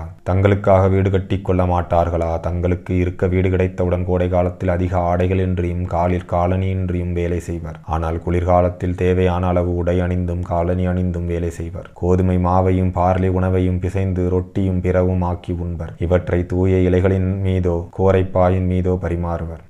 ஈயூ மரத்தாலோ மிருட்டில் எனும் மணமலர் செடியாலோ வேய்ந்த படுக்கையின் மீது படுத்திருப்பர். தாங்கள் தயாரித்த திராட்சை ரசத்தை பருகியும் தலைகளில் மலர் மாலைகளை பூண்டும் கடவுளர் தம் புகழ் பாடியும் ஒருவருக்கு ஒருவர் இனிது உரையாடியும் அவரவர்கள் தங்கள் குழந்தைகளுடன் விருந்து உண்பர். ஏழ்மை அல்லது போர் ஆகியவற்றை கருதி தமது வருவாய்க்கும் மிஞ்சி தங்கள் குடும்பங்கள் செலவு செய்யாவன் நம் விழிப்புடன் இருப்பர். கிளாக்கன் கூறுகிறார். இடைமறித்து, அவர்கள் உணவை சுவையுடன் அருந்த வழி சொல்லவில்லையே? சாக்ரடீஸ் கூறுகிறார். உண்மையாகவே நான் மறந்திருந்தேன். ஆம், அவர்கள் உணவை சுவைக்க வேண்டும். உப்பு, ஆலிவெண்ணெய் முதலியனவும் பாலாடை கட்டியும் உண்டு. நாட்டுப்புற மக்கள் செய்வது போல கிழங்குகளையும் மூலிகைகளையும் வேக வைப்பர். உணவுக்கு பின் சாப்பிடும் பழவகைக்கு அத்திப்பழம், பட்டாணி, மொச்சை முதலியவற்றை கொடுப்போம். ஓக் விதைகளையும் மிர்ட்டில் விதைகளையும் வறுத்து உண்பர். இனிய கல்லை பருகி இனித்திருப்பர். இத்தகைய உணவை உண்டு அவர்கள் நீண்ட காலம் அமைதியாகவும் நலனுடனும் வாழ்வார்கள் எனவும் தம் குழந்தைகளுக்கும் அத்தகைய வாழ்வை தருவர் எனவும் எதிர்பார்க்கலாம். கிளாக்கன் கூறுகிறான், ஆம் சாக்ரடீஸ், பன்றிகளைப் போன்ற மனிதரை கொண்ட நகரத்திற்கு தக்க ஏற்பாடுகள் செய்வாயானால் வேறென்ன முறையில் அவ்விலங்குகளுக்கு தீனி கொடுக்க முடியும்? சாக்ரடீஸ் கூறுகிறார். ஆனால் கிளாக்கன், என்ன செய்ய வேண்டும் என்று நீ சொல்கிறாய்? ஏன்? கிளாக்கன், ஏன்? வாழ்க்கையில் சாதாரண சௌகரியங்களை அளிக்கத்தானே வேண்டும். இனிது இருக்க வேண்டியவர்கள் பஞ்சுமத்தை இட்ட நாற்காலிகள் மீது இருக்கவும் மேசை மீது உண்ணவும் பழக்கப்பட்டவர்கள் மேலும் புதிய பாணியில் சுவை சத்தும் இனிப்புகளும் உண்ணவும் அவர்களுக்கு ஏற்பாடு வேண்டும். சாக்ரடீஸ் கூறுகிறார், ஆம், இப்பொழுது எனக்கு புரிகிறது.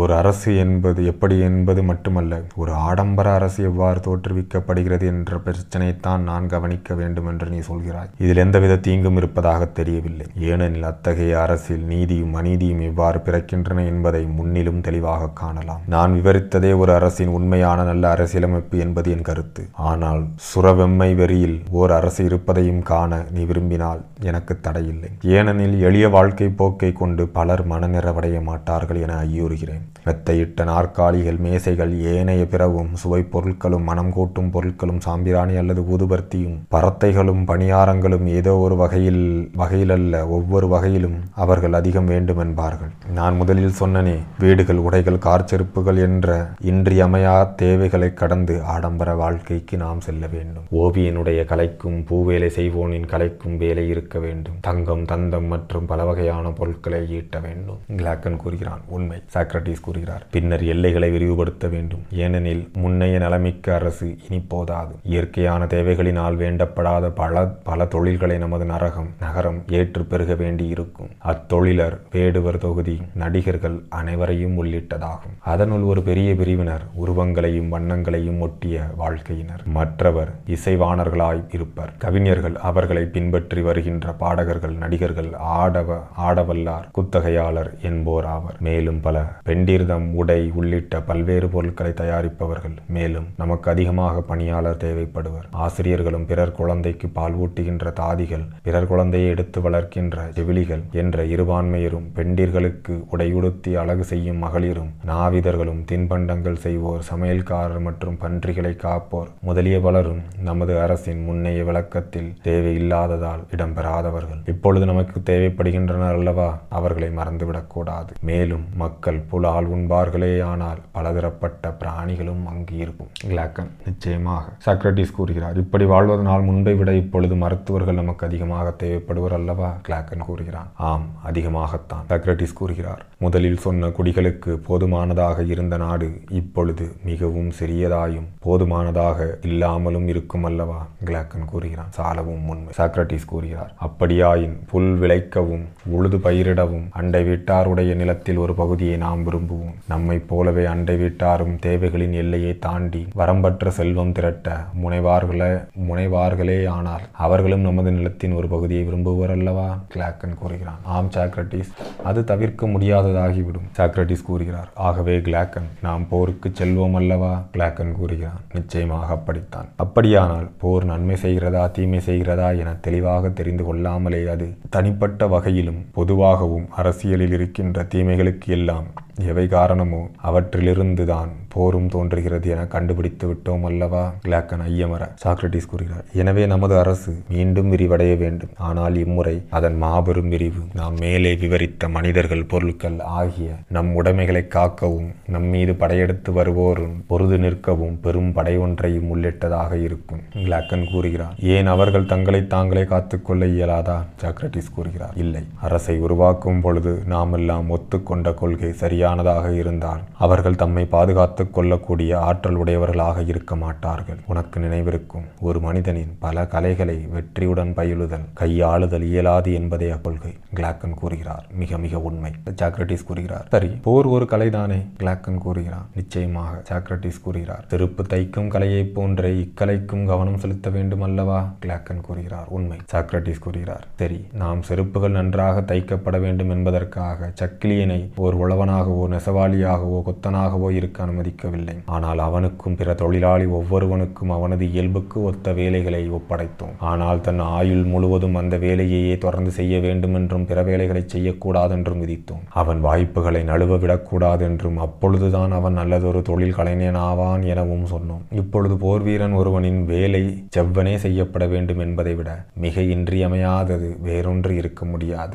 தனது இளம் வயதிலிருந்து படை விளையாட்டில் கவனம் செலுத்தாது பகடை விளையாட்டில் கவனம் செலுத்தாது ஈடுபாடு கொள்ளாமல் பொழுதுபோக்குக்காக மட்டும் அதை விளையாடத் தொடங்கிய எவனும் இவ்வுலகில் அவ்விளையாட்டில் தேர்ந்தவனாக ஆகிவிட முடியாது. அப்படி இருக்க உழவனாக இருப்பவனோ சக்கிலியனாக இருப்பவனோ அல்லது பிற சிறுகருவி தொழிலாளராக இருப்பவர்களோ போர் வீரனாகவும் இருக்க போர்க்கலை அவ்வளவு எளிதாக கற்கக்கூடியதா என்ன? கருவிகளை எவ்வாறு கையாளுவது என கல்லாமலும் அவற்றின் மேல் கவனம் செலுத்தாமலும் இருக்கின்ற ஒருவன் அக்கருவிகளால் திறன் வாய்ந்த தொழிலாளியாகவோ தற்காப்பில் தேர்ந்தவனாகவோ ஆக முடியாது. படைக்கலன்கள் பலதாங்கிய படையினரிடமோ அல்லது வேறு வகை படையினரோடோ கேடயமோ பிற படைக்கலனோ ஏந்திய ஒருவன் ஒரே ஒரு நாளில் நல்ல சமர் வல்லவனாக எப்படி ஆக முடியும்? கிளாக்கன் கூறுகிறான். பயிற்சியின்றி தம்மை உபயோகிக்க மனிதர்களுக்கு எடுத்துச் சொல்லும் கருவிகள் இருக்குமாயின் அவை விலை மதிக்க ஒண்ணாதாயிருக்கும். சாக்ரடீஸ் கூறுகிறார். காவலனுக்கு கடமைகள் மிகுதியாக இருக்க இருக்க அதிக காலம் திறன் கலையறிவு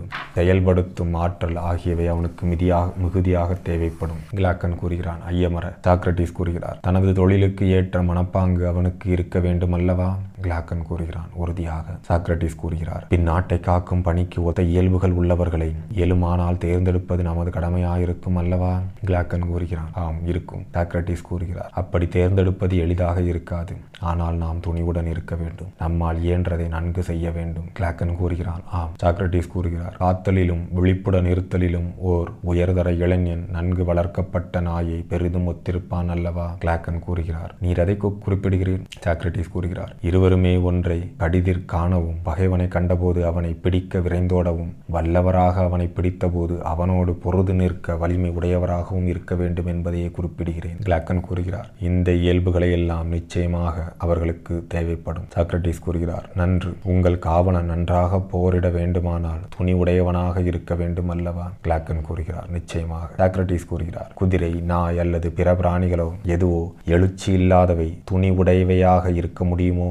இவ்வெழுச்சி வெல்லுதற்கு அரியது என்பதையும் அதை தன்னகத்தே கொண்ட எந்த பிராணியின் ஆன்மாவும் அச்சமின்றியும் வெல்ல முடியாததாகவும் இருப்பது என்பதையும் நீ என்றுமே கண்டதில்லையா? கிளாக்கன் கூறுகிறான். கண்டிருக்கிறேன். சாக்ரடீஸ் கூறுகிறார். அப்படியானால் காவலருக்கு தேவையான உடல் இயல்புகளை பற்றி தெளிந்த கருத்து நமக்கு இருக்கிறது எனலாம். கிளாக்கன் கூறுகிறான். உண்மை. சாக்ரடீஸ் கூறுகிறார். மன இயல்புகளை பற்றியும் தெளிந்த கருத்து இருக்கிறது. அவனுடைய ஆன்மா எழுச்சி மிக்கதாக இருக்க வேண்டும் அல்லவா?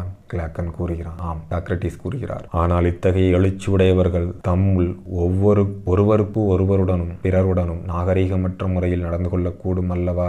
கிளாக்கன். ஆம், இது எவ்வகையானும் எளிதில் தவிர்க்க முடியாத தொல்லை. சாக்ரடீஸ் கூறுகிறார். ஆனால் அவர்கள் பகைவர்க்கு அரியராகவும் நண்பர்க்கு எளியராகவும் இருக்க வேண்டும். இல்லாவிடில் பகைவர்கள் அவர்களை அழிக்கும் வரையில் காத்திராமல் தம்மை தாமே அழித்துக் கொள்வர். கிளாக்கன் கூறுகிறான். உண்மை. சாக்ரடீஸ். பின் என்ன செய்ய வேண்டும்? தன்னுள் உயர்ந்த எழுச்சி ஒன்றை கொண்ட எளிய தன்மையினை எப்படி காண்பது? ஏனெனில் அவை ஒன்றுக்கொன்று பொருந்தாதவையாயிற்றே. கிளாக்கன் கூறுகிறான். உண்மை. சாக்ரடீஸ் கூறுகிறான். இவ்விரண்டு இயல்புகளில் ஒன்று குறைவுபடினும் ஒருவன் சிறந்த காவலனாக இருக்க மாட்டான். ஆனாலும் அவை இரண்டும் ஒரு சேர இணைந்து இருப்பது முடியாது என தோன்றுகிறது. எனவே நல்ல காவலனாக இருப்பது முடியாத செயல் என நாம் யூகிக்க வேண்டும். கிளாக்கன் கூறுகிறான். நீங்கள் சொல்வது உண்மைதான் என எண்ண வேண்டியிருக்கிறது. சாக்ரடீஸ் கூறுகிறார். இங்கே திகைப்பும் குழப்பமும் எய்தி முன்னே நடந்தவற்றை மீண்டும் சிந்திக்க முற்பட்டேன். நண்பா, நாம் குழப்பத்தில் இருக்கிறோம் என்பதில் வியப்பில்லை.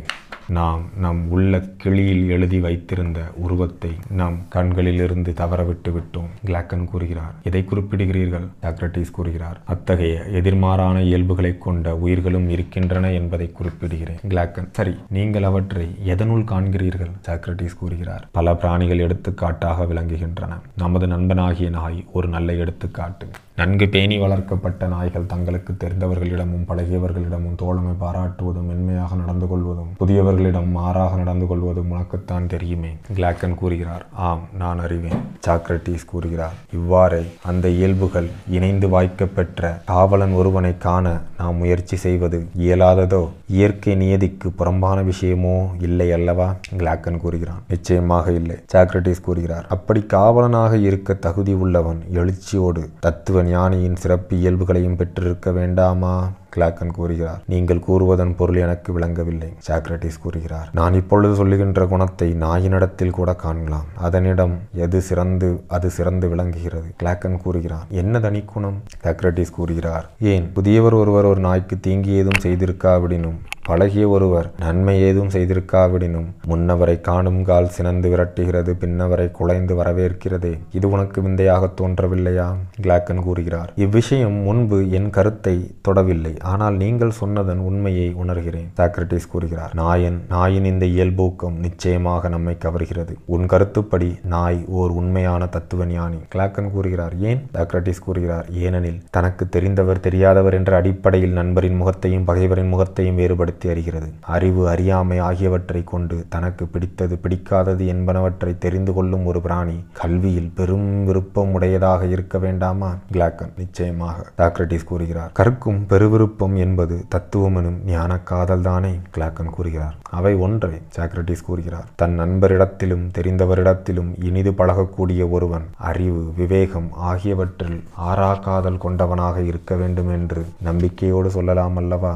கிளாக்கன் கூறுகிறான். அதை நம்பிக்கையோடு நாம் வலியுறுத்தலாம். சாக்ரடீஸ் கூறுகிறார். அரசின் நல்ல மேதக்க காவலனாக இருக்க வேண்டியவன் தன்னுள் தத்துவம் உணர்வு விரைவு வலிமை ஆகியவற்றை ஒரு சேர கலந்து பெற்று இருக்க வேண்டியிருக்கும் அல்லவா?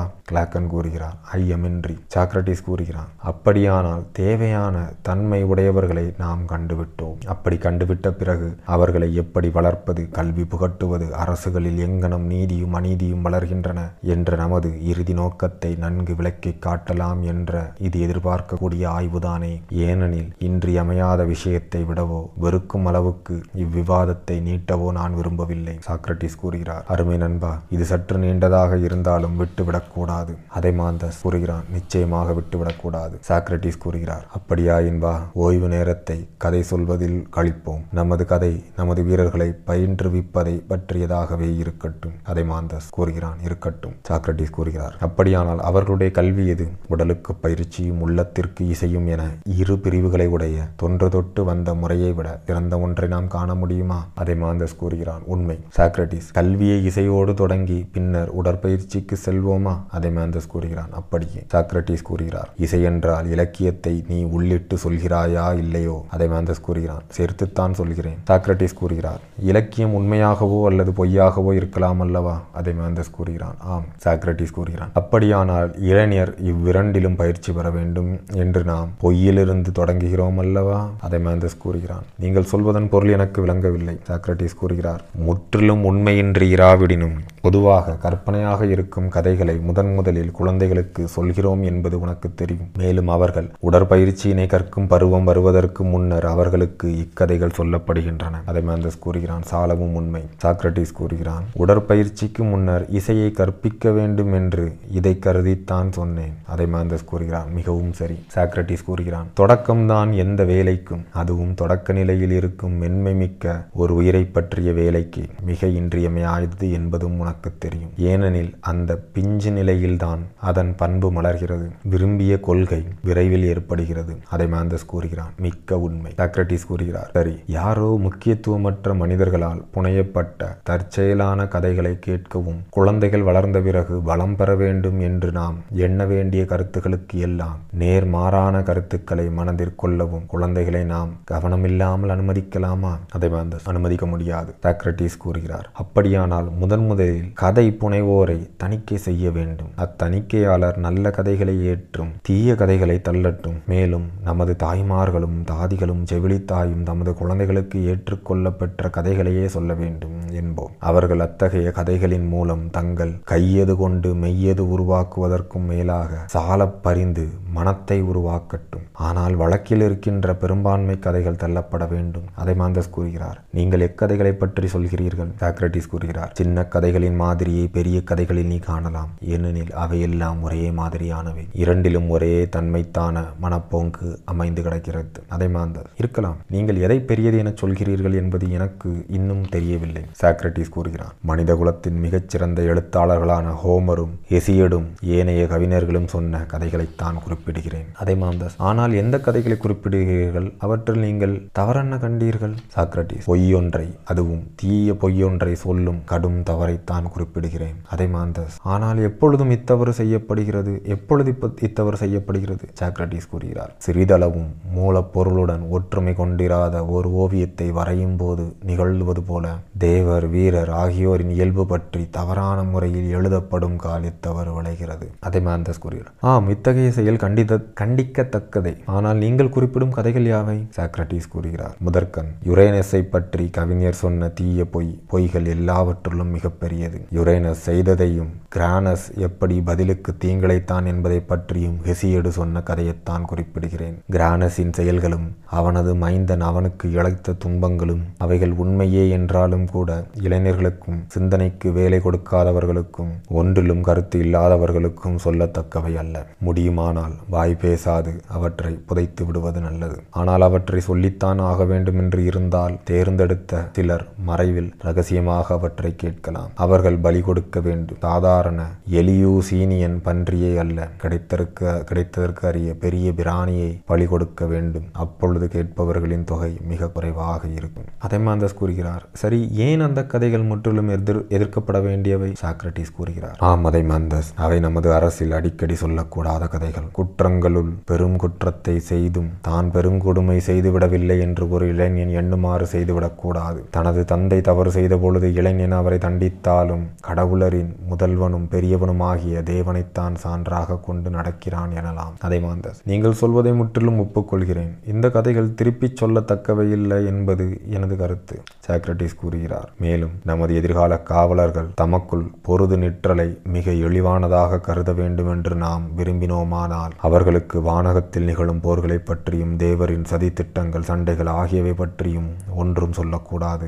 ஏனெனில் அவை உண்மையானவை அல்ல. அரக்கர்களின் போராட்டங்களை பற்றியும் ஒன்றும் சொல்லக்கூடாது. ஆடைகளின் மீது பூத்தையல் வேலையின் மூலம் அக்கதைகளை காட்டவும் அனுமதிக்க கூடாது. தேவரும் வீரரும் நம்மை நமது சுற்றத்தினருடனும் நட்பினருடனும் இடும் எண்ணில்லாத பூசல்களை பற்றியும் பேசக்கூடாது. அவர்கள் மட்டும் நம்மை நம்புவார்களானால் முரண்பட்டு நிற்பது தூய்மையற்ற செயல் என்றும் இதுகாரும் குடிமக்களிடையே சண்டை இருந்ததில்லை என்றும் அவர்களுக்கு சொல்வோம். இதைத்தான் நமது கிழவர்களும் கிழவிகளும் குழந்தைகளுக்கு முதன் முதலில் சொல்ல வேண்டும். அக்குழந்தை வளர்ந்தவுடன் அவர்களுக்கு என இதே போன்று கவிஞர்களை கவிபாட சொல்ல வேண்டும். ஹெபாஸ்டஸ் தனது அன்னையான கியரை பிணைத்தது அல்லது அவள் அடிபடும் பொழுது அவளை ஆதரிக்க முற்பட்டதாக ஜியஸால் விரட்டப்பட்டது போன்றவை ஹோமரின் காவியத்தில் வரும். தேவரின் சண்டைகள் என்பதை போன்ற கதைகளை அவற்றுக்கு ஒட்டு உவமை பொருள் இருப்பதாக கொண்டாலும் கொள்ளாவிட்டாலும் நாம் நமது அரசில் அனுமதிக்க கூடாது.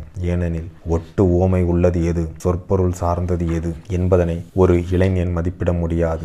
அந்த பருவத்தில் அவன் உள்ளம் கொள்ளும் எந்த கருத்தும் பசு மரத்து ஆணி போல பதிந்துவிடக்கூடும். ஆகவே இளம் பருவத்தினர் முதலில் கேட்கும் கதைகள் விழுமி சீரிய எண்ணங்களின் மாதிரிகளாக இருக்க வேண்டும் என்பது மிக மிக இன்றியமையாதது. அதைமாந்தஸ், நீங்கள் சொல்வது சரி. ஆனால் அத்தகைய மாதிரிகளை எங்கே காண்பது என்றும் எக்கதைகளை பற்றி நீங்கள் கூறுகிறீர்கள் என்றும் யாரேனும் ஒருவர் வினவினால் அவருக்கு எப்படி விடை கூறுவது? சாக்ரடீஸ் கூறுகிறார், அதைமாந்தஸ், நீயும் நானும் இப்பொழுது கவிஞர்கள் அல்ல, ஆனால் ஒரு அரசை உருவாக்குபவர்கள், அரசை நிறுவுகின்றவர்கள். எந்த பொது முறைகளில் கவிஞர்கள் தங்கள் கதைகளை எழுத வேண்டும் என்பதையும் அவர்கள் கடைபிடிக்க வேண்டிய வரன்முறைகளையும் நிச்சயமாக அறிந்து கொள்ள வேண்டும். ஆனால் கதை புனைவது அவர்களுடைய தொழில் அல்ல. அதைமாந்தஸ அளவும் உண்மை. ஆனால் நீங்கள் குறிப்பிடுகின்ற சமயவியலின் கூறுகள் யாவை? சாக்ரடீஸ் கூறுகிறார், இதை போலவே கடவுளை பற்றி சொல்லுகின்ற காப்பியம், உணர்ச்சி பாடல், துன்பியல் காவியம் என்ற எந்த கவிதை முறையாயினும் கடவுள் உண்மையில் இருக்கும் வண்ணமே காட்டப்பட வேண்டும். இதை போன்றவை என்று வைத்துக்கொள். அதைமாந்தஸ சரி. சாக்ரடீஸ் கூறுகிறார், கடவுள் உண்மையில் நல்லவர்தானே,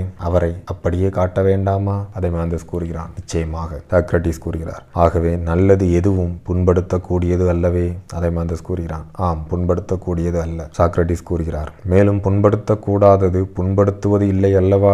அதைமாந்தஸ கூறுகிறான், நிச்சயமாக இல்லை. சாக்ரடீஸ் கூறுகிறார், புண்படுத்தாதது தீங்கு விளைவிப்பது இல்லை அல்லவா? அதைமாந்தஸ கூறுகிறான், ஆம், விளைவிப்பதில்லை. சாக்ரடீஸ் கூறுகிறார், அப்படியானால் தீங்கு விளைக்காத ஒன்று ஒரு தீங்கிற்கு காரணமாக இருக்க முடியுமா?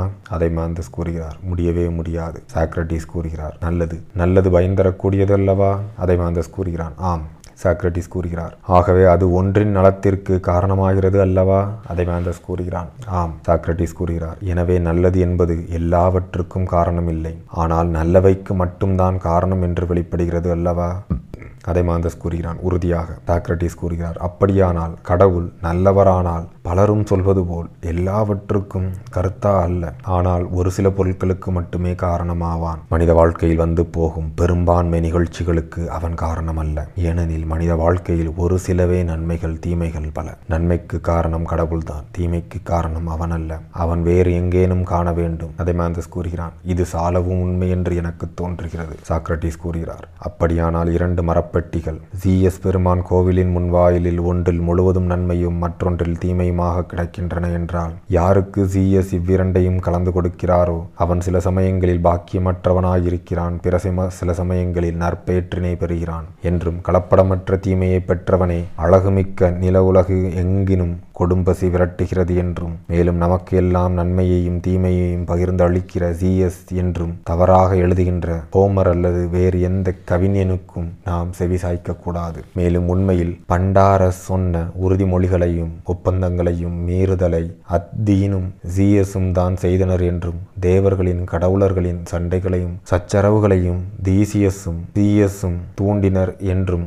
யாரேனும் சொன்னால் நாம் அதை ஏற்கக்கூடாது. ஓர் இல்லத்தை அறவே அழிக்க கடவுள் விரும்புகின்ற பொழுது மனிதரிடையே குற்றங்களை நாடுகிறார் என்ற அல் குலஷின் சொற்களை நமது இளைஞர் கேட்க நாம் அனுமதிக்கலாகாது. அழுத்தமில்லா அழுந்த அசைவுடைய குறில் நெடில் என வரும் சீர்களை உடைய இச்செயல்கள் காணப்படும். துன்பியல் நாடகத்தின் கருப்பொருட்களான நியோபேயின் துன்பங்கள் அல்லது பெலோப்பியர்களின் இல்லம் அல்லது ட்ராய் நகரத்து போர் அல்லது இதையொத்த கருப்பொருள் இவற்றை பற்றி ஒரு கவிஞன் எழுதுவானாயின், ஒன்று இவையெல்லாம் கடவுளின் செயல் என்று அவன் சொல்ல நாம் அனுமதிக்க கூடாது, அல்லது அவை கடவுளின் செயலானால் நாம் இப்பொழுது வேண்டி தேடுகின்ற அவற்றுக்கான விளக்கத்தை அவன் தர வேண்டும். நீதியானதும் சரியானதும் எதுவோ அதையே கடவுள் செய்தார் என்றும், முன் சொன்ன அந்த செயல்கள் தண்டனைக்கு உள்ளாகத்தக்கவையே என்றும் கவிஞன் சொல்ல வேண்டும். ஆனால் தண்டனைக்கு உள்ளானவர்கள் துன்புறுகின்றனர் என்றும், கடவுள்தான் அவர்களுடைய துன்பத்திற்கு காரணம் என்றும் கவிஞன் சொல்ல நாம் அனுமதிக்க கூடாது. தீயவர்கள் தண்டிக்கப்பட வேண்டியவர்கள் என்பதற்காக அவர்கள் துன்புறுகின்றனர் என்றும்,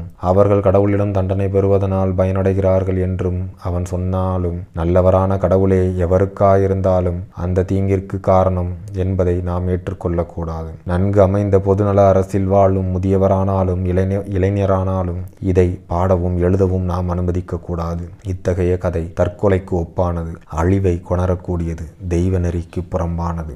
அதைமாந்தஸ கூறுகிறான், நீங்கள் சொல்வதை ஒப்புக்கொள்கிறேன், இந்த சட்டத்தை ஏற்க நான் தயார். சாக்ரடீஸ் கூறுகிறார், கடவுள் எல்லாவற்றையும் தோற்றுவித்தவன் அல்லன், நல்லவைக்கு மட்டுமே காரணமானவன் என்ற இந்த விதி கடவுளை பற்றிய நமது சட்டங்களிலும் கொள்கைகளிலும் ஒன்றாக இருக்கட்டும். நமது கவிஞர்களும் பாடகர்களும் இதை ஒத்து நடக்கட்டும். அதைமாந்தஸ கூறுகிறான், அது போதும். சாக்ரடீஸ் கூறுகிறார், சரி, இரண்டாவதான ஒரு கொள்கையை பற்றி நீ என்ன நினைக்கிறாய்? கடவுள் ஒரு மாயவித்தக்காரனா? ஒரு கால் ஓருருவத்திலும் மற்றொரு கால் வேறு உருவத்திலும், சில சமயங்களில் தானே மாறியும் பல உருவங்கள் எடுத்தும், சில சமயங்களில் தனது உருமாற்றங்களின் போலித்தனத்தால் நம்மை ஏமாற்றியும் வஞ்சகமாக தோன்றும் தன்மையனா? அல்லது தனது ஏற்ற உருவத்தில் மாற்றற்கு அரிய வகையில் ஓர் உருவினனாய் சமைந்தவனா? அதைமாந்தஸ் கூறுகிறார். மேலும் சிந்திக்காமல் இதற்கு என்னால் விடை இருக்க முடியாது. சாக்ரடீஸ் கூறுகிறார், நன்று. ஏதேனும் ஒன்றில் மாற்றம் இருப்பதாக நாம் கருதினால் அம்மாற்றம் அந்த ஒன்றாலேயே ஏற்பட வேண்டும் அல்லது வேறொன்றால் ஏற்பட வேண்டும் அல்லவா? அதைமாந்தஸ் கூறுகிறான், நிச்சயமாக. சாக்ரடீஸ் கூறுகிறார், தம்முள் சிறந்து விளங்கும் பொருட்கள் மாற்றுவதற்கும் திரிவதற்கும் கூட அரியது. சான்றாக நலமும் வலிமையும் மிகுந்திருக்கும் நேரத்தில் மனித உடல் இறைச்சியினாலும் குடிவகைகளினாலும் இன்னலுக்கு ஆளாகாது. வளர்வதற்குரிய முழு ஆற்றல் பெற்றுள்ள செடி காற்றினாலேயோ கதிரவன் சூட்டினாலேயோ அல்லது இதை போன்ற எந்த காரணங்களினாலேயோ இடருறாது. அதைமாந்தஸ் கூறுகிறான், ஆம் உண்மை. சாக்ரடீஸ் கூறுகிறார், துணிவும் அறிவுமிக்க உள்ளம் வெளி உலக செல்வாக்கினால் கலக்கமோ குழப்பமோ அடையாது அல்லவா? அதைமாந்தஸ் கூறுகிறான், உண்மை. சாக்ரடீஸ் கூறுகிறார், இந்த விதியே பலவும் சேர்ந்தமைந்த வீட்டுப் பொருட்கள் வீடுகள் உடைகள் போன்ற எல்லாவற்றுள்ளும் அமையும் என எண்ணுகிறேன். உருவாக்கப்பட்டு சிறந்து விளங்குகின்ற பொழுது அந்த பொருட்கள் காலத்தாலும் இடத்தாலும் மாற்றத்திற்கு உள்ளாவதில்லை. அதைமாந்தஸ் கூறுகிறான், சாலவும் உண்மை. சாக்ரடீஸ் கூறுகிறார், அப்படியானால் கலையினாலோ இயற்கையினாலோ அல்லது இரண்டாலுமோ செய்யப்பட்ட நல்ல பொருட்கள் அனைத்திலும் வெளியிலிருந்து ஏற்படும் மாற்றம் நிகழ்வதில்லை அல்லவா? அதைமாந்தஸ் கூறுகிறான், உண்மை. சாக்ரடீஸ் கூறுகிறார், மேலும் கடவுளும் கடவுளால் தோன்றிய பொருட்களும் எல்லா வகையிலும் பழுது அற்றவைதானே? அதைமாந்தஸ் கூறுகிறான், ஆம், பழுதற்றவையே. சாக்ரடீஸ் கூறுகிறார், அப்படியானால் வெளிச்செல்வாக்கினால் கடவுளை பல உருவங்கள் எடுக்குமாறு கட்டாயப்படுத்த முடியாது அல்லவா? அதைமாந்தஸ் கூறுகிறான், முடியாது. சாக்ரடீஸ் கூறுகிறார், ஆனால் தானே மாறுவதும் உருமாறுவதும் செய்யலாமா? அதைமாந்தஸ் கூறுகிறார், மாறினால் அப்படித்தான் இருக்க வேண்டும். சாக்ரடீஸ் கூறுகிறான், அப்படியானால் மேலும் சிறந்ததாகவும் அழகியதாகவும் மாறுவாரா அல்லது சிறப்பற்றதும் விகாரமாகவும் மாறுவாரா? அதைமாந்தஸ், அப்படி மாற வேண்டுமானால் சிறப்பற்ற கீழ்நிலைக்குத்தான் மாற வேண்டும். ஏனெனில் நற்பண்பிலோ அழகிலோ குறைவுடையவனா இறைவனை நாம் கருத முடியாது. சாக்ரடீஸ் கூறுகிறார், சாலவும் உண்மை. அதைமாந்தஸ், ஆனால் கடவுளானாலும் மனிதனானாலும் எவரேனும் தன்னை குறைத்துக் கொள்ள விரும்புவாரா?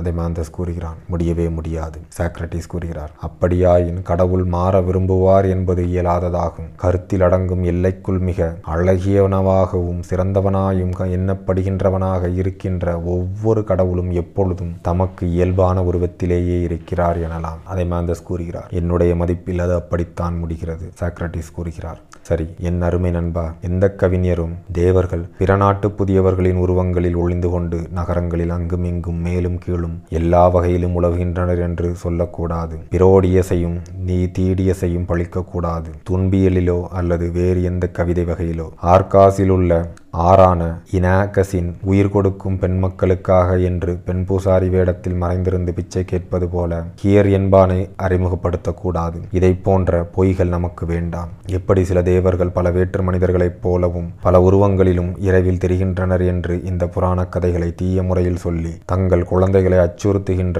அந்த கவிஞர்களினால் கவரப்பட்ட தாயாரும் நமக்கு வேண்டாம். ஆனால் தங்கள் குழந்தைகள் கோழையராய் மாறிவிடக்கூடாது என்பதற்கும் அதே நேரத்தில் கடவுளரை பழித்துரைக்க கூடாது என்பதற்கும் கவனமாயிருக்கட்டும். அதைமாந்தஸ் கூறுகிறான், கடவுளே இது வேண்டாம். சாக்ரடீஸ் கூறுகிறார், ஆனால் கடவுளர் தாங்களாக மாறாதவர்களாக இருப்பினும் சூனிய வித்தையினாலும் ஏமாற்று வேலைகளினாலும் பல்வேறு தோற்றங்களில் வருவதாக நாம் எண்ணுமாறு செய்யலாம் அல்லவா? அதைமாந்தஸ், இருக்கலாம். சாக்ரடீஸ் கூறுகிறார், சரி, கடவுள் பொய் சொல்லவோ பொய்யானதொன்றை செய்யவோ பொய் தோற்றமாக உருவெடுக்கவோ விரும்புவார் என்று நீ கருத முடியுமா? அதைமாந்தஸ் கூறுகிறான், முடியாது. சாக்ரடீஸ் கூறுகிறார், உண்மையான பொய் அப்படி சொல்லலாம் என்றால் அது கடவுளராலும் மனிதராலும் வெறுக்கப்படுகின்றது என்பதை நீ அறிவாயா? அதைமாந்தஸ் கூறுகிறார், நீங்கள் எதை குறிப்பிடுகிறீர்கள்? சாக்ரடீஸ் கூறுகிறார், தன்னுடைய மிக உண்மையான மிகச்சிறந்த பகுதியிலோ மிக உண்மையான மிகச்சிறந்த விஷயங்களிலோ யாரும் மனமறிந்து ஏமாறுவது இல்லை என்பதைத்தான் குறிப்பிடுகிறேன். எல்லாவற்றை காட்டிலும் தன்பால் ஒரு பொய் குடிகொள்வதை கண்டு அஞ்சுகிறேன். அதைமாந்தஸ் கூறுகிறான், இன்னமும் நீங்கள் கூறுவது எனக்கு விளங்கவில்லை. சாக்ரடீஸ் கூறுகிறார், காரணம் நீ என்னுடைய சொற்களுக்கு ஏதோ ஆழ்ந்த பொருள் இருப்பதாக நினைப்பதுதான். ஆனால் ஏமாற்று வேலையோ ஏமாற்றப்படுபவரோ தங்களின் மிகச்சிறந்த பகுதியான ஆன்மாவில் உள்ள மிகச்சிறந்த உண்மைகளை தெரிந்து கொள்ளாமல் இருப்பதோ அந்த ஆன்மாவில் அந்த பொய்யை இட்டு வைப்பதோ மனிதகுலம் அறவே விரும்பாத ஒன்று, அதாவது மிக வெறுக்கின்ற ஒன்று. அதைமாந்தஸ் கூறுகிறான், இதைவிட அவர்களுக்கு வெறுக்கத்தக்க ஒன்று இருக்காது. சாக்ரடீஸ் கூறுகிறான், நான் இப்பொழுது சொல்லிக் கொண்டிருந்தார் போல ஏமாற்றப்படுகின்றவனின் உள்ளத்தில் இருக்கின்ற அறியாமையே உண்மையான பொய் எனலாம். ஏனெனில் சொல்லில் பொய் என்பது உள்ளத்தில் முந்திய அவாநிலையின் நிழலும் பாவனையும் தான். தான் உண்மையான கலப்படமற்ற பொய் அல்ல. நான் சொல்வது சரிதானே? அதைமாந்தஸ் கூறுகிறான். முற்றிலும் சரி.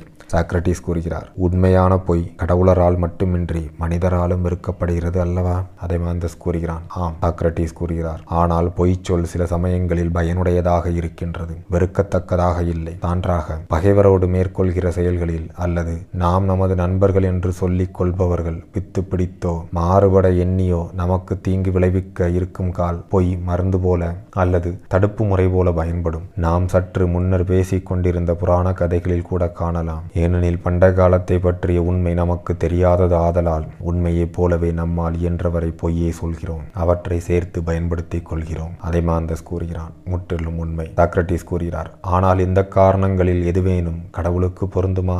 அவர் தொன்மை பற்றி ஒன்றும் அறியாதவர் என்றும் ஆகவே பொதுவன புனைகிறார் என்றும் நாம் கருதலாமா?